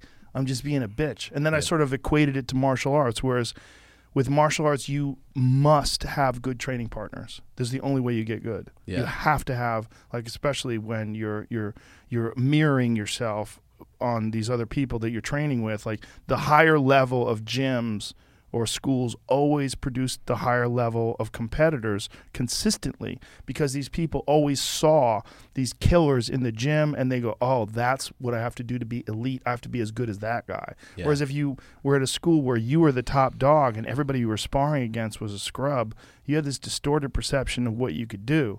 It's, it's big, it's particularly for striking. It's very important for striking. Yeah because you have to have a, a real understanding of timing, like how fast someone is and yeah. how hard someone can hit and what's dangerous and what's not. And some guys just didn't have that because they, they were in. So I realized that from I had that in martial arts, but now I didn't want that in comedy. And why didn't I want that in comedy? Well, it's because I was weak. Yeah. And so I, I shame made me recognize like that makes sense. Terrible. Yeah, that this makes terrible at it. And then you realize all these years later that like the bet like the best nights at the store or even on the road were the nights where like that somebody created that wave and then everybody wrote it. Yes. And everybody just fucking destroyed. And you're like, well, that was, the most fun night. I learned that from working with Diaz because yeah. uh, nobody wanted to work with Diaz. Like when, when Diaz, before Diaz really became, you know, air quotes, Joey Diaz, like everybody knows him now. Yeah. When I was working with him in the late 90s, like nobody wanted to follow Diaz. Yeah but I knew that like that would be probably the best way to get really tight as a comedian was to always do shows with him because he would kill so fucking hard. And then you could just if you were laughing, if you enjoyed it, you would ride the wave. But if yep. you were nervous, then yep. Then you would eat shit. That's really that's very true. That lesson still holds true in in all comedy. Yep. If if you're nervous about the guy in front of you and you get like you get worked up about oh my god, the crowd, oh my god, they love him, oh he's killing. You're gonna fucking eat. You're gonna eat dicks. shit. And then if you are if you're enjoying it, you really do ride it. Yeah, yeah. I've I've had some terrible moments where I ate shit, and it was always because I was thinking more about eating shit than mm-hmm. I was about enjoying this person's act and yeah. laughing and going out and having because if someone's really funny like you're laughing before you go on stage is the, the perfect frame of mind it's the best because you want to be this is the truth for acting too. I talk to Shea Wiggum about this. That like the best acting, he said, comes from, uh, what is it? Um, relaxed, but focused. But you're loose. Mm. You're loose, yeah. but you're focused. And I was like, oh, with stand up, that's true too. You want to be loose, but focused. Yes. You know. Yes. You don't want to be tight. You don't want to be too loose where you're not even thinking about what's going on. But you want to have it in your mind. But you don't want to be, you know. Yeah. You want to, You want to feel like, all right, man, this is going to be. You know but you're I mean? locked into what you're. But you're locked do. in. Yeah. yeah. yeah, That's the thing. That's a great way to describe it. Loose but focused. Mm-hmm. Yeah. I think like I think my best sets have come with that that kind of mentality. Mm-hmm. I'm pretty loose, but I'm I'm dialed into what I'm doing. Yeah. And like I'm coming off of like, you know, maybe last weekend I did six seven shows, and then I've done four this week, and I'm on I'm dialed in. Yeah. And I'm loose. I'm like I know what I'm doing. Yeah, yeah. I, I, imagine. I mean, I've never been much of a runner, really, uh, especially not a distance runner. Run hills and shit, but yeah, I, I always imagine that like it's the same Mm. kind of thing. Like if you're gonna run marathons, you got to run all the fucking time to be uh-huh. able to do a three minute marathon or three hour marathon rather. So I think that's the- sort of the same thing with stand up. Like you Yeah. have to, you got to do a lot of stand up to get loose at stand up. Dude, it, it took like so. I just had my first back-to-back weekend a couple weeks ago, Mm. in in a year and a half. You know, I used to just tour, tour, tour. I'm so used to being on the road all the time, and I did Phoenix and then Omaha, and then the, by the fifth show in Omaha, I was like, this feels like 2019. You know, like yeah, you're back. oh yeah, I felt like And are really you in the doing groove. clubs? What are you yeah, doing? yeah, Yeah. doing clubs. Yeah, Getting loose? getting loose, Yeah. and um, I'm supposed to. I mean, if everything continues to improve, inshallah, then um, I'll you know announce like big dates later later in the year. I hope it all happens, man. I'm so Ah. excited to get back out there, man. Coming back, baby. But the clubs are fun. They're really fun right now. Yeah. They're like most of the clubs I've been doing are like three quarters capacity. They're all excited to be out. I'm excited to be up there. It's the Mm-hmm. Yeah. most fucking fun time I've had in a while, man. Yeah. And these Spanish shows were the shit, dude. I so bet. fun. It's so cool that you could do that, that you have that capacity, that you could not just speak Spanish, but you could do stand up in Spanish. I mean, it's it's taken a lot of work, a lot more work than I thought. yeah? Yeah. Is it the same bits? Uh, some like right now, I'm doing probably I, 45 minutes in, in Spanish, and you know, in, in English, I'm doing like 60. Um, and some of it's stuff that I didn't do in in specials. Some of it's brand new stuff translated, and some of it's like older stuff that I've never flushed out. And I'm doing it in Spanish, so it's like a, a mix of everything. It's not the exact set I'm doing in English, but like the like crowds have that feel. You know, when you go abroad, like you go to Australia, and there's it's hard to explain, like to articulate that you feel their appreciation that you came that far. Yes. Like Yeah. every I, I did Australia last year, and I felt like I was like every time I I go, it's hard to explain. There's no one saying it, but you feel like they're they're going like, thank you for coming this Yeah, far. yeah. The Spanish shows, I'm doing it to obviously like these Latino audiences, and it's like the same kind of feeling. Yeah. Like they're they're they so appreciate that you're doing it for them in Spanish. And it's like it's a pretty cool thing, you know, to experience. 'Cause That is they're- pretty, it's pretty dope that, you, I mean, there's, how many people can fucking do that? I mean, yeah, I mean, a, a few. I- I'm definitely, definitely many? not the. I mean, uh, let's see. Well, R- Richard uh, Villa was who was opening the show. Could def, can, he's done it. Um, I'm sure that. Um, Oh, you got to get a Spanish opener, too. oh yeah, like, so he Oh, like, and I that's a brought Christina thing. Sanchez. So they're- the the two of them opened the show. Um, and I mean, who's b- uh, bilingual? Like Felipe Esparza did t- uh, English and Spanish special.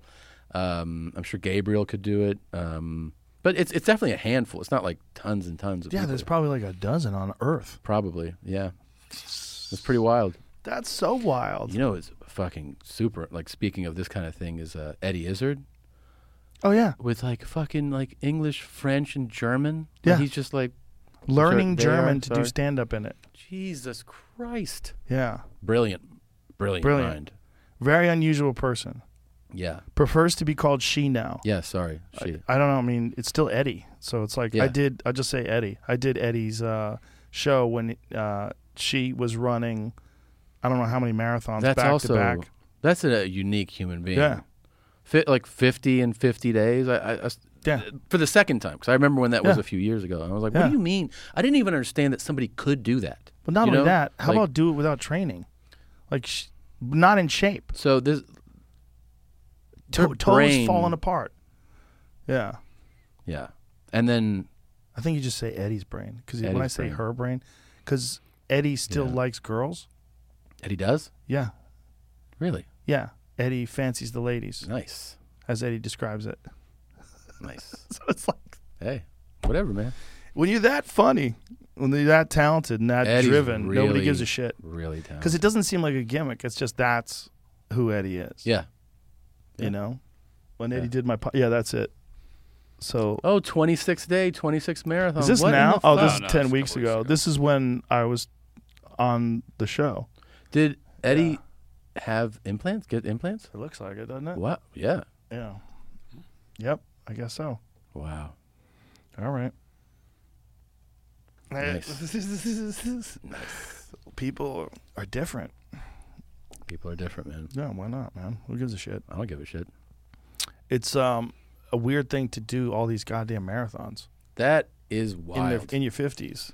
Yeah. pounding on the and joints. you know, I it's obviously amazing when anyone does it. Like Cam does it, and, uh, and Goggins, and you're like, what the fuck? You ran hundred miles? Like, what are you talking about? But at least those guys live that, That life. insane lifestyle. Right. But Eddie's not comic. Come on. Yeah. What'd you do this year? I ran fifty marathons. What'd you do? the fuck? Well, this was that Burt's thing. He wanted to do a thousand miles in a year. He did that last year, and then he Yeah. upped it to two thousand. He was like, I think I overshot. He's like, Did I he? got, yeah. He's like, He runs so much, but his belly just keeps getting bigger. It's all it's all it's Mm. all related to to diet, all of it. You think? He- well, I mean, like you know, he's he is working out and he is running. Yeah. it's definitely all diet, and he But- knows it too. But that video of you guys when you were playing basketball and you Yeah. see his pregnant belly. that was his biggest.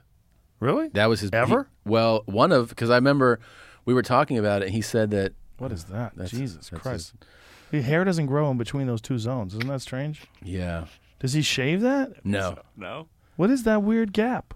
I thought he shaved. just fucking peak, There's a weird gap. peak male physique, man.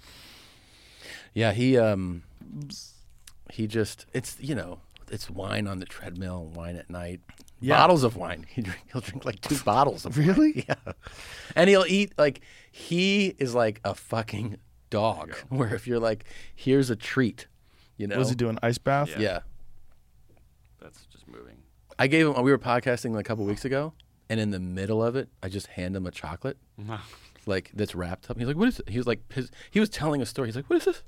And I go, "It's uh, alfajor. It's like a Spanish treat." And he was like, "Oh." And he just starts unwrapping. He's like, and he's like, "What the fuck, man?" Like he just got so distracted by the treat, you know. And that's why he is like, if you bring if you bring any treat, pizza, a donut, anything in the room, his brain just switches. You see it. What drives me crazy is he's on high blood pressure medication. Yeah, I know. I know. And he just like, well, I'm on the medication. Might as well just keep doing exactly At what least I'm he goes doing." to the doctor. You know, I just Which is crazy. I talked to someone last night who uh, I'll just spare them, but uh, uh, but who's older than than us, and he's like, you know, I haven't been to the doctor in 35 years. And I- What? and I go, you said that like it's cool, like you're like you're bragging about it, man. And he was like, Talking about Stanhope? no, different person. But I was like, uh, you know, that's not like a great thing. He was like, yeah, 35 years. And I go, you're not worried about like this X, Y, and Z. He's like, oh yeah, my brother-in-law's got colon cancer. I go, how do you think he found out? found out the doctor. Like you needed to get checkups, man. I was talking to a guy who had colon cancer. You know how he found out? He was shitting blood for 10 years. Ten years. 10 years? And he was like, yeah, "I'm gonna he, look he into ran a this." marathon, and when he was running a marathon, blood was squirting out of his asshole while he was running the marathon. Dude, come on. Like he'd stop, drop his pants, take a shit in the woods, leave a big puddle of blood, keep running. Is he alive? Yep. Yeah, yeah, you get chemo, surgery, the whole deal. Yeah. But it's like ten years of shitting blood. That never woke you up. How about ten days of shitting blood? How about Yeah. ten hours of shitting blood? Oh yeah, You'd be like, yo, Yeah, that's- what's that?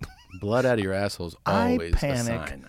when I eat beet salad. Oh yeah, and I've done I that. forget. Oh yeah, I had beet juice one time, and I was like, I have stomach cancer. Yeah, I was certain of it. Oh no. Oh my god, the idea like, and th- those people who do that are, you know, it's like a denial avoidance thing. Yes. like if I don't go, I won't know that anything's Right. bad. Yeah, and they just they feel something. And I'm sure weird. it's like related to some like childhood trauma, you know. Mm, like holding in your poop. Some, yeah, yeah. The guy that works for me doesn't. shoot, he poops once a month. Get the fuck out! I swear to God. Is this Lindsay? No, any. Any poops w- like once a month. And I go, "What what are you talking about, man?" And he's like he's like he hates shitting. I hate it. I hate and it's all related to like some story. Wow. And then he um, you know, like I'll be like when was like we were having a meeting. I was like, "When did you when did you shit last?" He's like, "I don't know." I go, "W- "This week?" And he was like, "I know, I haven't shit this week." And I go, "Did you shit last week?" He's like, "No." What? And then I asked him, Come "What's it like on. when you do shit?" Oh my god! And It must he's be like- madness. He's like, it is fucking. He's like, rail thin, and he's like, it, Really? yeah, he's like, it's like six flushes, and like you know, he's like, the fucking whole apartment stinks. it's like, it's a real disaster, man. Wasn't Ari like that? Ari I've had heard. that. I think it was on your Yes. podcast. He told those nasty stories. Yeah. That- you know that I I was with Joe. It's here. It was here. It was at Cap City. I was at Cap City working with you We're here with with Ari and Red Band. Oh, in the fucking the, Homer Simpson's mouth. Yeah, his butthole. I It's like pulled a cheeseburger. Brian aside and I was like, "Hey, man, this is really, really terrifying." And like, that guy's gonna die. And he was like, "I go, please don't tell him." And he was like, "Okay." And I walk on stage and I get back and Ari's like, "Are you worried about my asshole?" And I go, "Yeah, I've never seen anything like that, man." I go, "Are you not worried about that?" I mean, it was like prolapsed, Yeah. hanging out of him. I go, Yeah. He goes, "I just put like a tissue in there," and I was like, "This, I mean." This Yeah. is some shit that I've never heard of, seen, experienced, and, and I, how are you not worried? And Yeah. he was like, nah, not worried about it. He's mumbled something. I was like, dude, you He have was- to go to a doctor. He was going through a rough patch. But that was a back real, then. Yeah, that's alarming to see. it was not good. No. it was the most. It didn't look like Cartoonish any hemorrhoids. asshole I'd seen before, and I'd seen a few. Never seen anything like it. I remember we were like, "What the fuck, Dude. We- and he showed it to us. Yeah. I mean, it looked like someone had vac- put a vacuum to his asshole, sucked it out, and was like, check this out. Oh, like someone gave his asshole fake lips. Yes, injected his fucking his asshole lips. Speaking of prolapsed assholes, that was one of the videos that you sent me that I was like, "What in the fuck am Oh. I looking at?" one of the videos that you they wrote back to me, you go, "Do you play this on your show?" And I was like, "Yeah." these two dudes were fisting each other, and um, the the the the the craziness. Their body had turned inside out like a sock, and it was sticking out of their asshole. And then this guy is rubbing their two assholes together. Yeah. So this guy had these two dudes' butts like left to right, and then he was fisting them both. Mm-hmm. And then and then pulled he them out. pulls out, and their insides come out with him. And one guy, you were saying, the doctor who saw the video said he's Our doctor friend was like, "That guy's 15 minutes from being dead." Yeah. He's like, like the the purple coloration. He was like, "That guy could be dead for sure in a few minutes." Yeah. how many guys die from fisting? Google that. Oh. Let's look at this up. How many guys? why, why are you moaning like I that? don't think that's all the things reported. we've talked about on this To- podcast. for, in order for me, that's I'm gonna get in trouble later for looking this shit Trouble? up. Go, duck, duck, go, bro. Okay. Come Stop on. using Google. They're Use they're- Signal, they're man. spies. The, you know, uh, they hear that uh, Zuckerberg got busted using Signal. Really? Yeah, he was using Signal. Okay. Is this an app? Yeah, Just download Signal's an app. Yeah, Okay. but he owns WhatsApp. But, Oh, right, but Facebook WhatsApp is taking. Facebook gets the data from WhatsApp. It's Oh, not he's really like, I don't wanna- secure. He's yeah. like, "Mm, I'm doing dirty shit here. Are you gonna really report that you died from? fi- I think you can't. But like, how's Well, that gonna? There, there might accurately be a report stat it? on it though. we should probably know, like, how Yeah. many people die doing BMX jumps, how many people die fisting. It's probably it's risky activity. Yeah. How many people you think? Let's guess. I think it's. Let me guess. I mean, I'm gonna guess a year A year worldwide worldwide. that we know about. It's got to be. It's definitely triple digits. I- Triple digits. Uh, I think so. But see, the thing is reported because it it definitely happens more than is reported. you Right. know? Hundred people plus I think so. die in fisting accidents. Yeah. Yeah. Yeah. There's a lot of people. Seven billion people. lot What of is people, it? Probably man. eight now, right? Seven and change. I Yeah. don't- I don't know how to even find this. Well, what, Yeah, you I mean, do. what are you Ah. doing? Stop being Jamie? scared of your Google. Look, whatever Google search you have, it's I'm, I'm- responsible I'm, for on- I'm, it. I'm, I'm with the kind of. DuckDuckGo now, so I'm like, I'm trying to think really hard. How would you find this answer? And I How don't many know. people die from Sure, fisting that's- every year? That doesn't work. So you have to fisting try deaths harder. per year. How about How about how fisting deaths 2020? That's a rough year for fisting. Maybe we have less suicides because more people were dying fisting. What if the uh, the the the word instead of fisting is just like anal trauma deaths? You know, no, let's find out fisting first. Let's not sell ourselves short. that's true. You know, we're going to negotiate. Yeah. We'll start out with a real high bid. We'll work our way down. What you got, Jamie? I mean, it's like it's, it doesn't even want to tell me. It's like heat-related deaths. Are you sure you don't want us to car-related deaths? Are you sure? Okay, let's ask Siri. How many people die from fisting every year?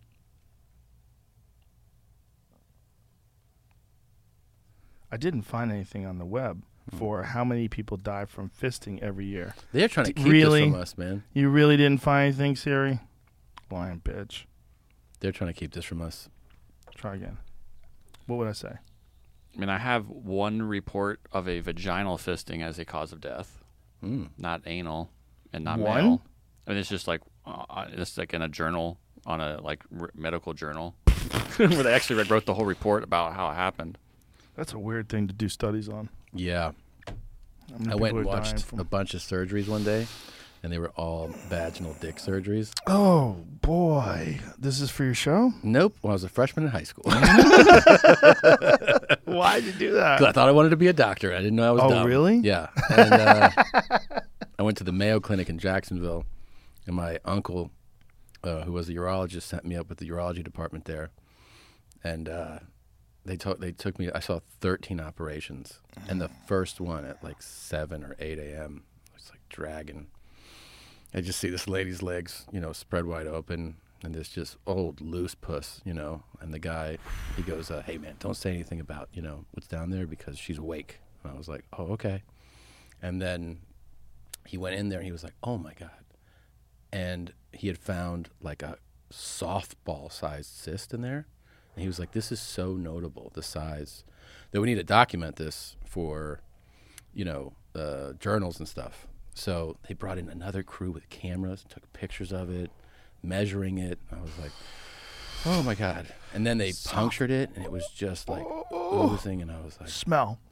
I didn't get the smell. Mm. I didn't get the, but the visual was incredible. He's like, and then he's just talking to her. He's like, "How you doing up there?" She's like, "Good." He's like, "We're taking some pictures." And she's like, "Okay." How old was the lady? Uh, like 80. Oh, Jesus. Yeah. Softball side cyst in the cooch when you're 80 years old. Yeah, enormous. Oh my God. I still have that visual. Cysts are weird, man. They are. They are. what's happening? Why is that? And it's still an un- that that's still unanswered. Like a lot of them, they're like, oh, just your body was like, yeah, we're just gonna keep a fatty deposit right here. Yeah. Yeah. Why? What caused it? We don't know. It doesn't go away. No. You can have it removed. Some you people can... have them on their heads. You know, you follow Dr. Pimple Popper. Yeah. Yeah. you roll your eyes and look down. Yeah. Some I, of that stuff. I know. will go on her page once every couple of weeks or so and just get lost for like 15 minutes. Yeah. Going, what it's the satisfying. Fuck? Some of them I know. are really satisfying. Real satisfying. Why is it satisfying to watch them yeah. pop zits? I don't know. And some of those like cysts, you're like, what? And you ever see the like the guy, like you know, you're saying like uh, 10 years, I ship blood. Yeah and there'll be like a growth on someone's yeah and you're like is there a football under your shoulder or something and then he's like i'm getting it removed today how long did you wait man well how about those dudes whose balls grow up to the size of you know like literally like a wrecking ball yeah like one giant ball of whatever the fuck it is yeah hanging between your legs stretching your sack skin out and then they just eventually have to deal with it yeah like what? How long are you gonna wait? Like, there, why yeah, are you not waiting? There was like, I mean, yeah, why that, were that's got to be mental illness. If you have like a hundred pound scrotum, you're like, well, yeah. you know, there's a lot of those. I guys, put it on though. a shopping cart and I just kind of walk around. That's what like, they do. Yeah. yeah. you have to put it on some sort of a wheel wheelie. But thing. I don't think you're of sound mind if you're like, that's the solution. Just push it around. Maybe just scared to get your balls cut. Maybe, but they're probably broken anyway. I right? don't think anything could function normally. I mean, how are you? Imagine his loads though. Yeah. If you're shooting 17 shots, Man. that guy's like a fucking Uzi. Maybe. Emptying. Just it doesn't even squirt out, just pours. Pours out like a yeah. fountain, like oh. one of those little babies. You know, Yeah. the, the baby on the fountain, the Yeah, yeah. cherub, Yeah. With the, the water, and Just it's a pouring constant out of a stream. bucket. Yeah, Yeah. How about this guy? This guy. Yeah, that's what I'm talking about. I remember this living guy. with the world's biggest testicles. Like, look at that. Look at they're all chafed and shit. So he's rolling over in bed. So he's scratching them. It's, isn't it weird that YouTube will show the sack skin, Yeah. but you can't show cock? That is so strange. Isn't that weird? Like you can show part of that. Like, look, Oh my I'm looking at this guy's God. giant sack, and I can't see his his pecker. And this is how he eats. He's Does he eat got on a, his ba- I thought he was gonna put it on his balls. well, he's got a napkin over his balls. Yeah. His balls and his kink. Like Oh man, this poor bastard. I man. know. But Oh, didn't- here's another guy. that's Oh, him. Same, him. Same Okay, I guy. thought it was the- I thought it was a different guy. Yeah, I thought you they shave were his head? roommates. Yeah. You shaved his head? Yep. Yeah, there he goes. Yikes. But Oh I my mean, God, the they can't waddle. offer him anything, didn't they? Well, I they thought offered him a did. television That's show, what I thought bro. when I was going to get to the end of this video, it was going to be like he had surgery, but I, no, I he guess kept not. the balls to get Well, the show. you remember if you the, got uh, a choice. What are you going to do? You want to be a regular guy? You want to be the guy with the biggest balls on TV? Come on, we're on TV. Do you know that guy in Mexico who had the world's biggest dick? huge? Dick. But it was it's really his penis was inside a growth, right? So in other words, it looks like an elephant trunk. Oh. And they're like, oh, and when they did the CAT scan, they're like, no, here's his penis, and this is like a, a, I mean, I'm you know not medically getting it right, but it's like a growth of skin over it, and they were like, oh, we can actually reduce this and give you like, you know, quote a normal penis. Didn't want to. How big was his dick? Like three and a half feet. yeah, you can. You, I'm sure you can. See Well, I, I was sorry, but they. uh Jamie's so scared to Google these things. You notice? This uh, update on this story first. Oh, man who had 132 pound scrotum removed is finally optimistic about the future as he prepares to have more surgery. More surgery. I like that it says. Is that the same dude? Yeah, mm-hmm. but look, for, he was removed for free, but was still not happy. Said he said his one inch penis left him with no chance of finding love. I'd say your ball bag was kind of preventing wow, it too. Wow, but that is madness. Imagine you have a huge set of balls a and a tiny, tiny, tiny dick. Yeah, it's a real small dick, man. Well, I had a picture of him with, like, without now. it, with yeah, his dick. Yeah, oh, there he is. Oh, look yeah. at him. He's normal. fairly normal. He doesn't look happy. It does. Well, does not look happy. One step at a time. Um, yeah, that. Hold on, though. That Mexican uh, dude, he's Mexican with the with the penis. You'll see, and and the and the doctor was like, well, you know, for free, like to give you a, like a life because Oh, it, it that's was his nice. thing. His thing was not. It wasn't. It was preventing him from doing anything. Right. So It, it was down to like his ankle, man. And but it was it was a growth over his penis, and he didn't.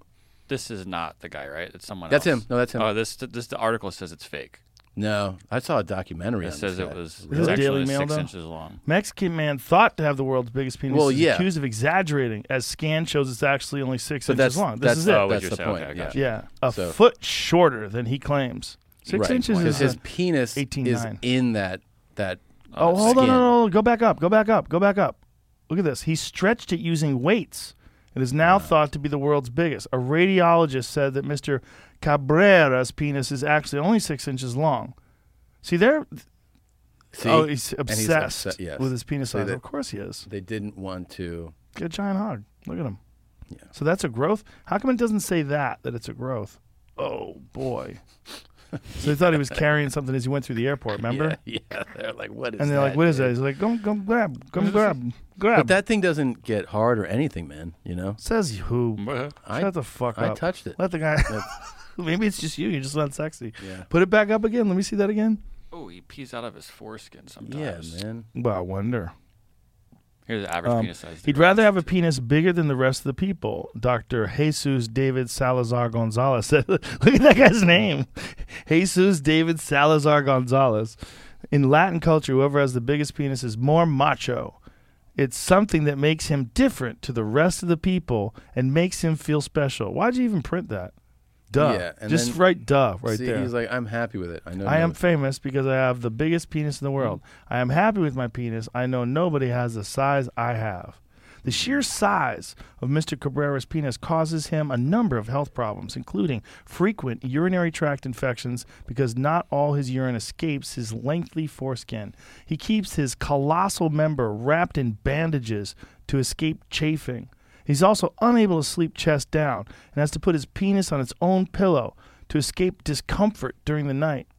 An active sex life is off limits to him, as his penis is too much girth to have intercourse. That right- That right there makes it not worth it. Yeah. I mean, come on, man. Some people ask if I put on condoms on it, and the answer is I cannot. I can never penetrate anyone because it's too thick. Well, Look at then- that. So where does it say that it's a growth? How come it doesn't say? in Well, this? that but like that's what the you know Clitch- this is clickbait. the no like the but the article is like Right. you know it's a it's his penis is inside that. Oh, growth. hold on. Scroll about. Scroll down again. Oh. Look, It says, "I would like to be a porn star." Go, scroll down. on- I'd like to be a porn star, and I think I'd make a lot of money over there. And when people are not like over here, they are more liberal and they don't care about what I have in my pants. Okay. Okay, dude. So he wants to go to the U.S. and spend the rest of his life over there with his giant dick. Good luck. There is a lot of women. I don't feel sad because I know in the U.S. there is a lot of women. One of them will be the right size for me. He could find someone that could accommodate that thing. So is it? But it's a growth. Yeah, Hmm. that's what that that's what the scan revealed. They're like, oh, his penis is in here, and this is a growth that kind of you know. But did he make that growth? From that I don't getting know. His dick stretched. I don't know about that part. I just know that I watched that that doc and they were like, "Yeah, dude, you're you know you can have a normal Regular life." dick. Yeah. He doesn't want the regular dick. No. Oh, since, since when he was a teen, he's 54 now. When he was a teenager, he started wrapping weights around his penis to make it longer. Oh, so he turned it into that thing. Jesus Christ. Good practice. This practice would place tension on the skin, and he got even tears in it. Oh my god. His body would naturally repair the small cuts. You don't have to do that. Naturally repair the small That's what it cuts, says. and it just gets thick. Hmm. But there are people that do that. I've seen little devices they sell online. I mean, I didn't go to the website and order Hmm. it or anything. No. But I've seen these little things where they uh, they strap things to your dick to stretch it out, Yeah. and you can put weights on it, and guys weight their dicks down. Dudes get dick injections to like thicken it up, but I don't know, man. That seems Yeah. real risky. It's a tough move. Yeah. You're taking a big chance. You're taking a real chance. You get an infection in your cack. uh-uh. Can't So be this, worth but it. this is all the kind of stuff that you would have on these your mom's house Lives, yeah. And, uh, Hey, that- look at that you, you- fisting- look how you, s- you you perked up. that double fisting video is, I think, in the first one, first or second Is it one. really? Yeah. and how'd you guys handle it? Did Not you know well. about it before. It, I did, but no one else did because it, w- it had been sent how did to me. Christina handle it? Not well. She was like, "Oh no," and turned away, and I think she might have walked out of the room. yeah, it didn't go well. So the the whole program is consists of a bunch of different things. And Yeah. how many have you done so far? We just did number five. Wow. And And, then- so has it evolved over the time that you've yeah, I been doing mean, it? the latest one was so it was the tightest one. I mean, it had a great like it had an opening cold open sketch where I, you know, she was in that. Um, we we went to a plastic surgeon, and I was like, "You need to help me out with this. Like, I want her to be a bigger tits and da da." da. So we had like a setup, cold open, and then when you cut to the live feed. She had all the work done, like the prosthetics and the tattoos, you know. So we had a sketch to open it, and then we had like you know uh, other segments. There was like this this guy that sh- that she had found on TikTok that that became like somebody that we would play clips of, and she went on a like a date with him, and we shot that, um, and so that became like a, a a sketch on the show. So people who are like into like the YMH world, I think if you're like a super fan of it, you know it, it, it's entertaining. And then Marcus King Band did a set, so we had th- that shot. Who's that? He's a fucking badass man. He's a, a guitar singer, you know, a rock star man in Nashville. And uh, I actually did Conan with him a few years ago, and he's got a baby face. And I was like, who, who- how old is he? Is he like 15? And I think he wasn't like maybe he was 18 or something. I don't know, like really young. And he shreds and sings like a fucking ain't like one of those people. When you hear him sing, you're like that. That voice was put in you, you know. Wow. Like that's not, that's not like oh I'm training to sing like this. That's Marcus King. And Okay. uh, yeah, he's dope, man. And his band is, is, is amazing. So they, he played a, a set for us that we shot. We, we went to Nashville and, sh- and shot it, and then that was part of the YMH live episode. And then we had we had Chris Stefano uh, came on, who was hilarious. And then um, and then we eventually got to the heavy segment, which was like the closer. and that's what you you So it was wrap like three up and a with. half hours like live stream Wow. show. Yeah. And so you bring in guys like Chris Stefano yeah. and different to sit on the comics couch. to- yep, different couch. And uh, one of the earlier ones, my parents zoomed in, and my mom was trashed, and it was amazing. Like she was a mess, Dude, when you recorded your mom farting, Oh yeah, did she forgive you for that? Or is she mad at you? Mm-hmm. I, it cost me a lot of money, man. really? Yeah, yeah. Because when I recorded it, I ca- I recorded it, and there's you know there's that moment where she sees me in her eyes, but she's like, "You Yeah. are not my son anymore." Like, you know. and I had it, and the next day I was like, "I have to be able to share this video." And she was like, "Are you crazy? No way." And I go, "Mom, I have to." And she was like, "Not, no, you'll never be my son if you do that." And I go, "What if I paid you?" And she was like, "How much?" And I was like, "Oh, here we go." And then the, the negotiation starts. She's like, "I want two first-class tickets to Las Vegas. I want uh, this. I want money to gamble." And then I was like, "Fine." And then I can play the video. And she's like, "I need new luggage." And then it was like, I mean, it's very Latin mom, believe me. Like, there's, there's that's when she knows I'm recording her. But yeah, there's- it was just you know, it's like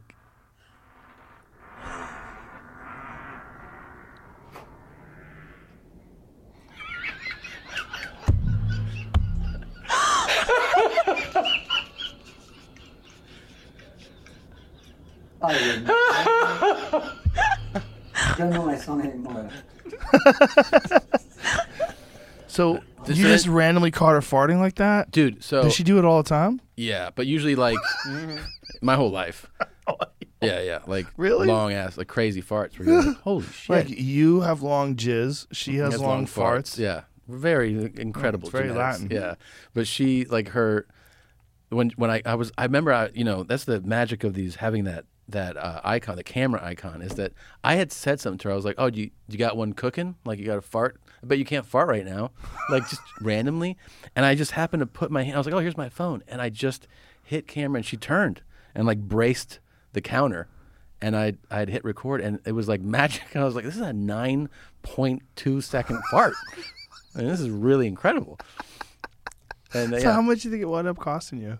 Um, let me see. I mean, there was plane tickets, hotel, gambling money, luggage, and then like I bought her like nice luggage, and then we walked by another store. She's like, "They have the backpack will match. We gotta go get the backpack." I'm like, "I just bought you fucking five new bags." She's like, "Yeah, but I don't have the backpack and the strip." So I mean, it probably like eight thousand dollars or something. You know, something like that That seems worth it. totally worth it. And then and then people were like, we want to hear her fart more. So Oh, I no. think they set up fartmistress.com like as a site to Oh. to just plead with her to fart more. Oh my god! And they were they were saying like they were going to make contributions like they were like let's get basically a fundraiser. Yeah. fartmistress.com. Yeah. Fartmistress Please dot com. encourage Tom's mom to fart make fart videos. Well, and people would send in messages with this. The Yeah. farting thing is a there's a whole fetish group. There's guys Yes. that are really into farting.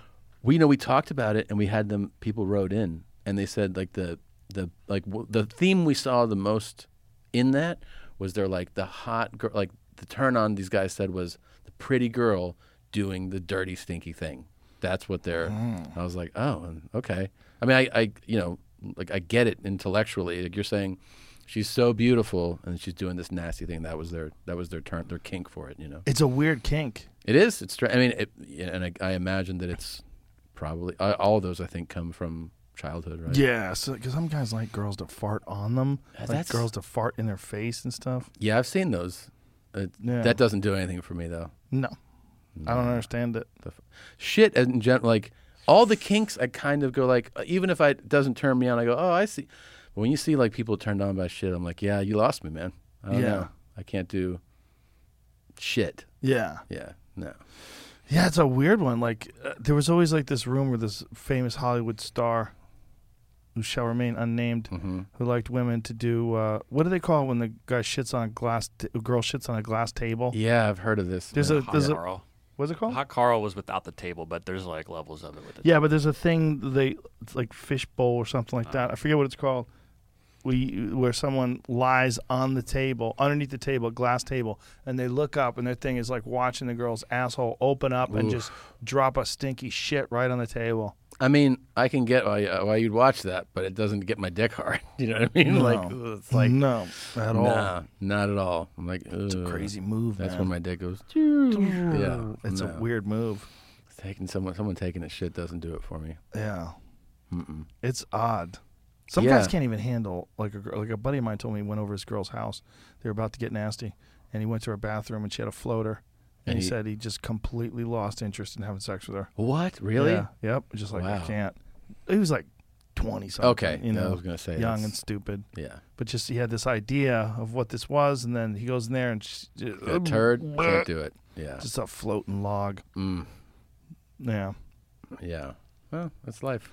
What are you gonna do? It, de- it definitely wouldn't. Uh, that's fine for me. Are you worried that you're gonna run out of videos? Yeah. it's that you you don't run out of videos. You go.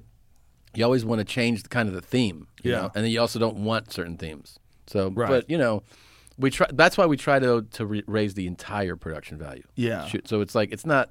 That's the last segment. Now, That was probably a thirty minute thing in a three and a half hour thing. But yeah, it is. People are like, what happens is the people who are getting these YMH lives, they go like, let's see what you got on Right. the heavy segment. When are you doing the next one? We're going to. We're actually shooting one. Um, like we're going to shoot it, not stream it live, shoot it and cut it and release it. But we're doing it in front of a live audience, and that'll come out in May. Oh my god. Um, excuse me. Um, and then uh, I think we'll probably take June down and then maybe do one in July. Well, when you do one out here, can Yeah. I sit on the couch? Yes. All right. I I'm would in. love for you to. Really? You're yeah, in? yeah, I'm in. Yeah, I want to do it. Done. Yeah. Yeah. And I will have them find the heaviest. I'm already scared. oh, you should be. Yeah. Ugh, I'm We're already we'll- scared. Um, We'll, try to break you. please, please do. All right. All right, man. Um, thanks for being here, brother. Hey, it was- I'm, it- I'm so excited that you're moving here too. Me too. This was a lot of fun today. Yeah, it was really fun. Yeah. It's uh, it's old school. Yeah. And uh, we got to talk all those other losers into moving here too. Yeah, and that's dude, the problem. Uh, a lot of them are doing it. yeah, a lot of them It's are not doing taking it. a lot of arm twisting. Well, I can't wait to bring you to uh, what we're, what we're gonna build. yeah, I got a lot of shit happening. it's fucking exciting, man. It's so crazy. yeah, It's but I'm really psyched that you're here. me too, man. It means a lot. Thanks, All man. right. Bye everybody.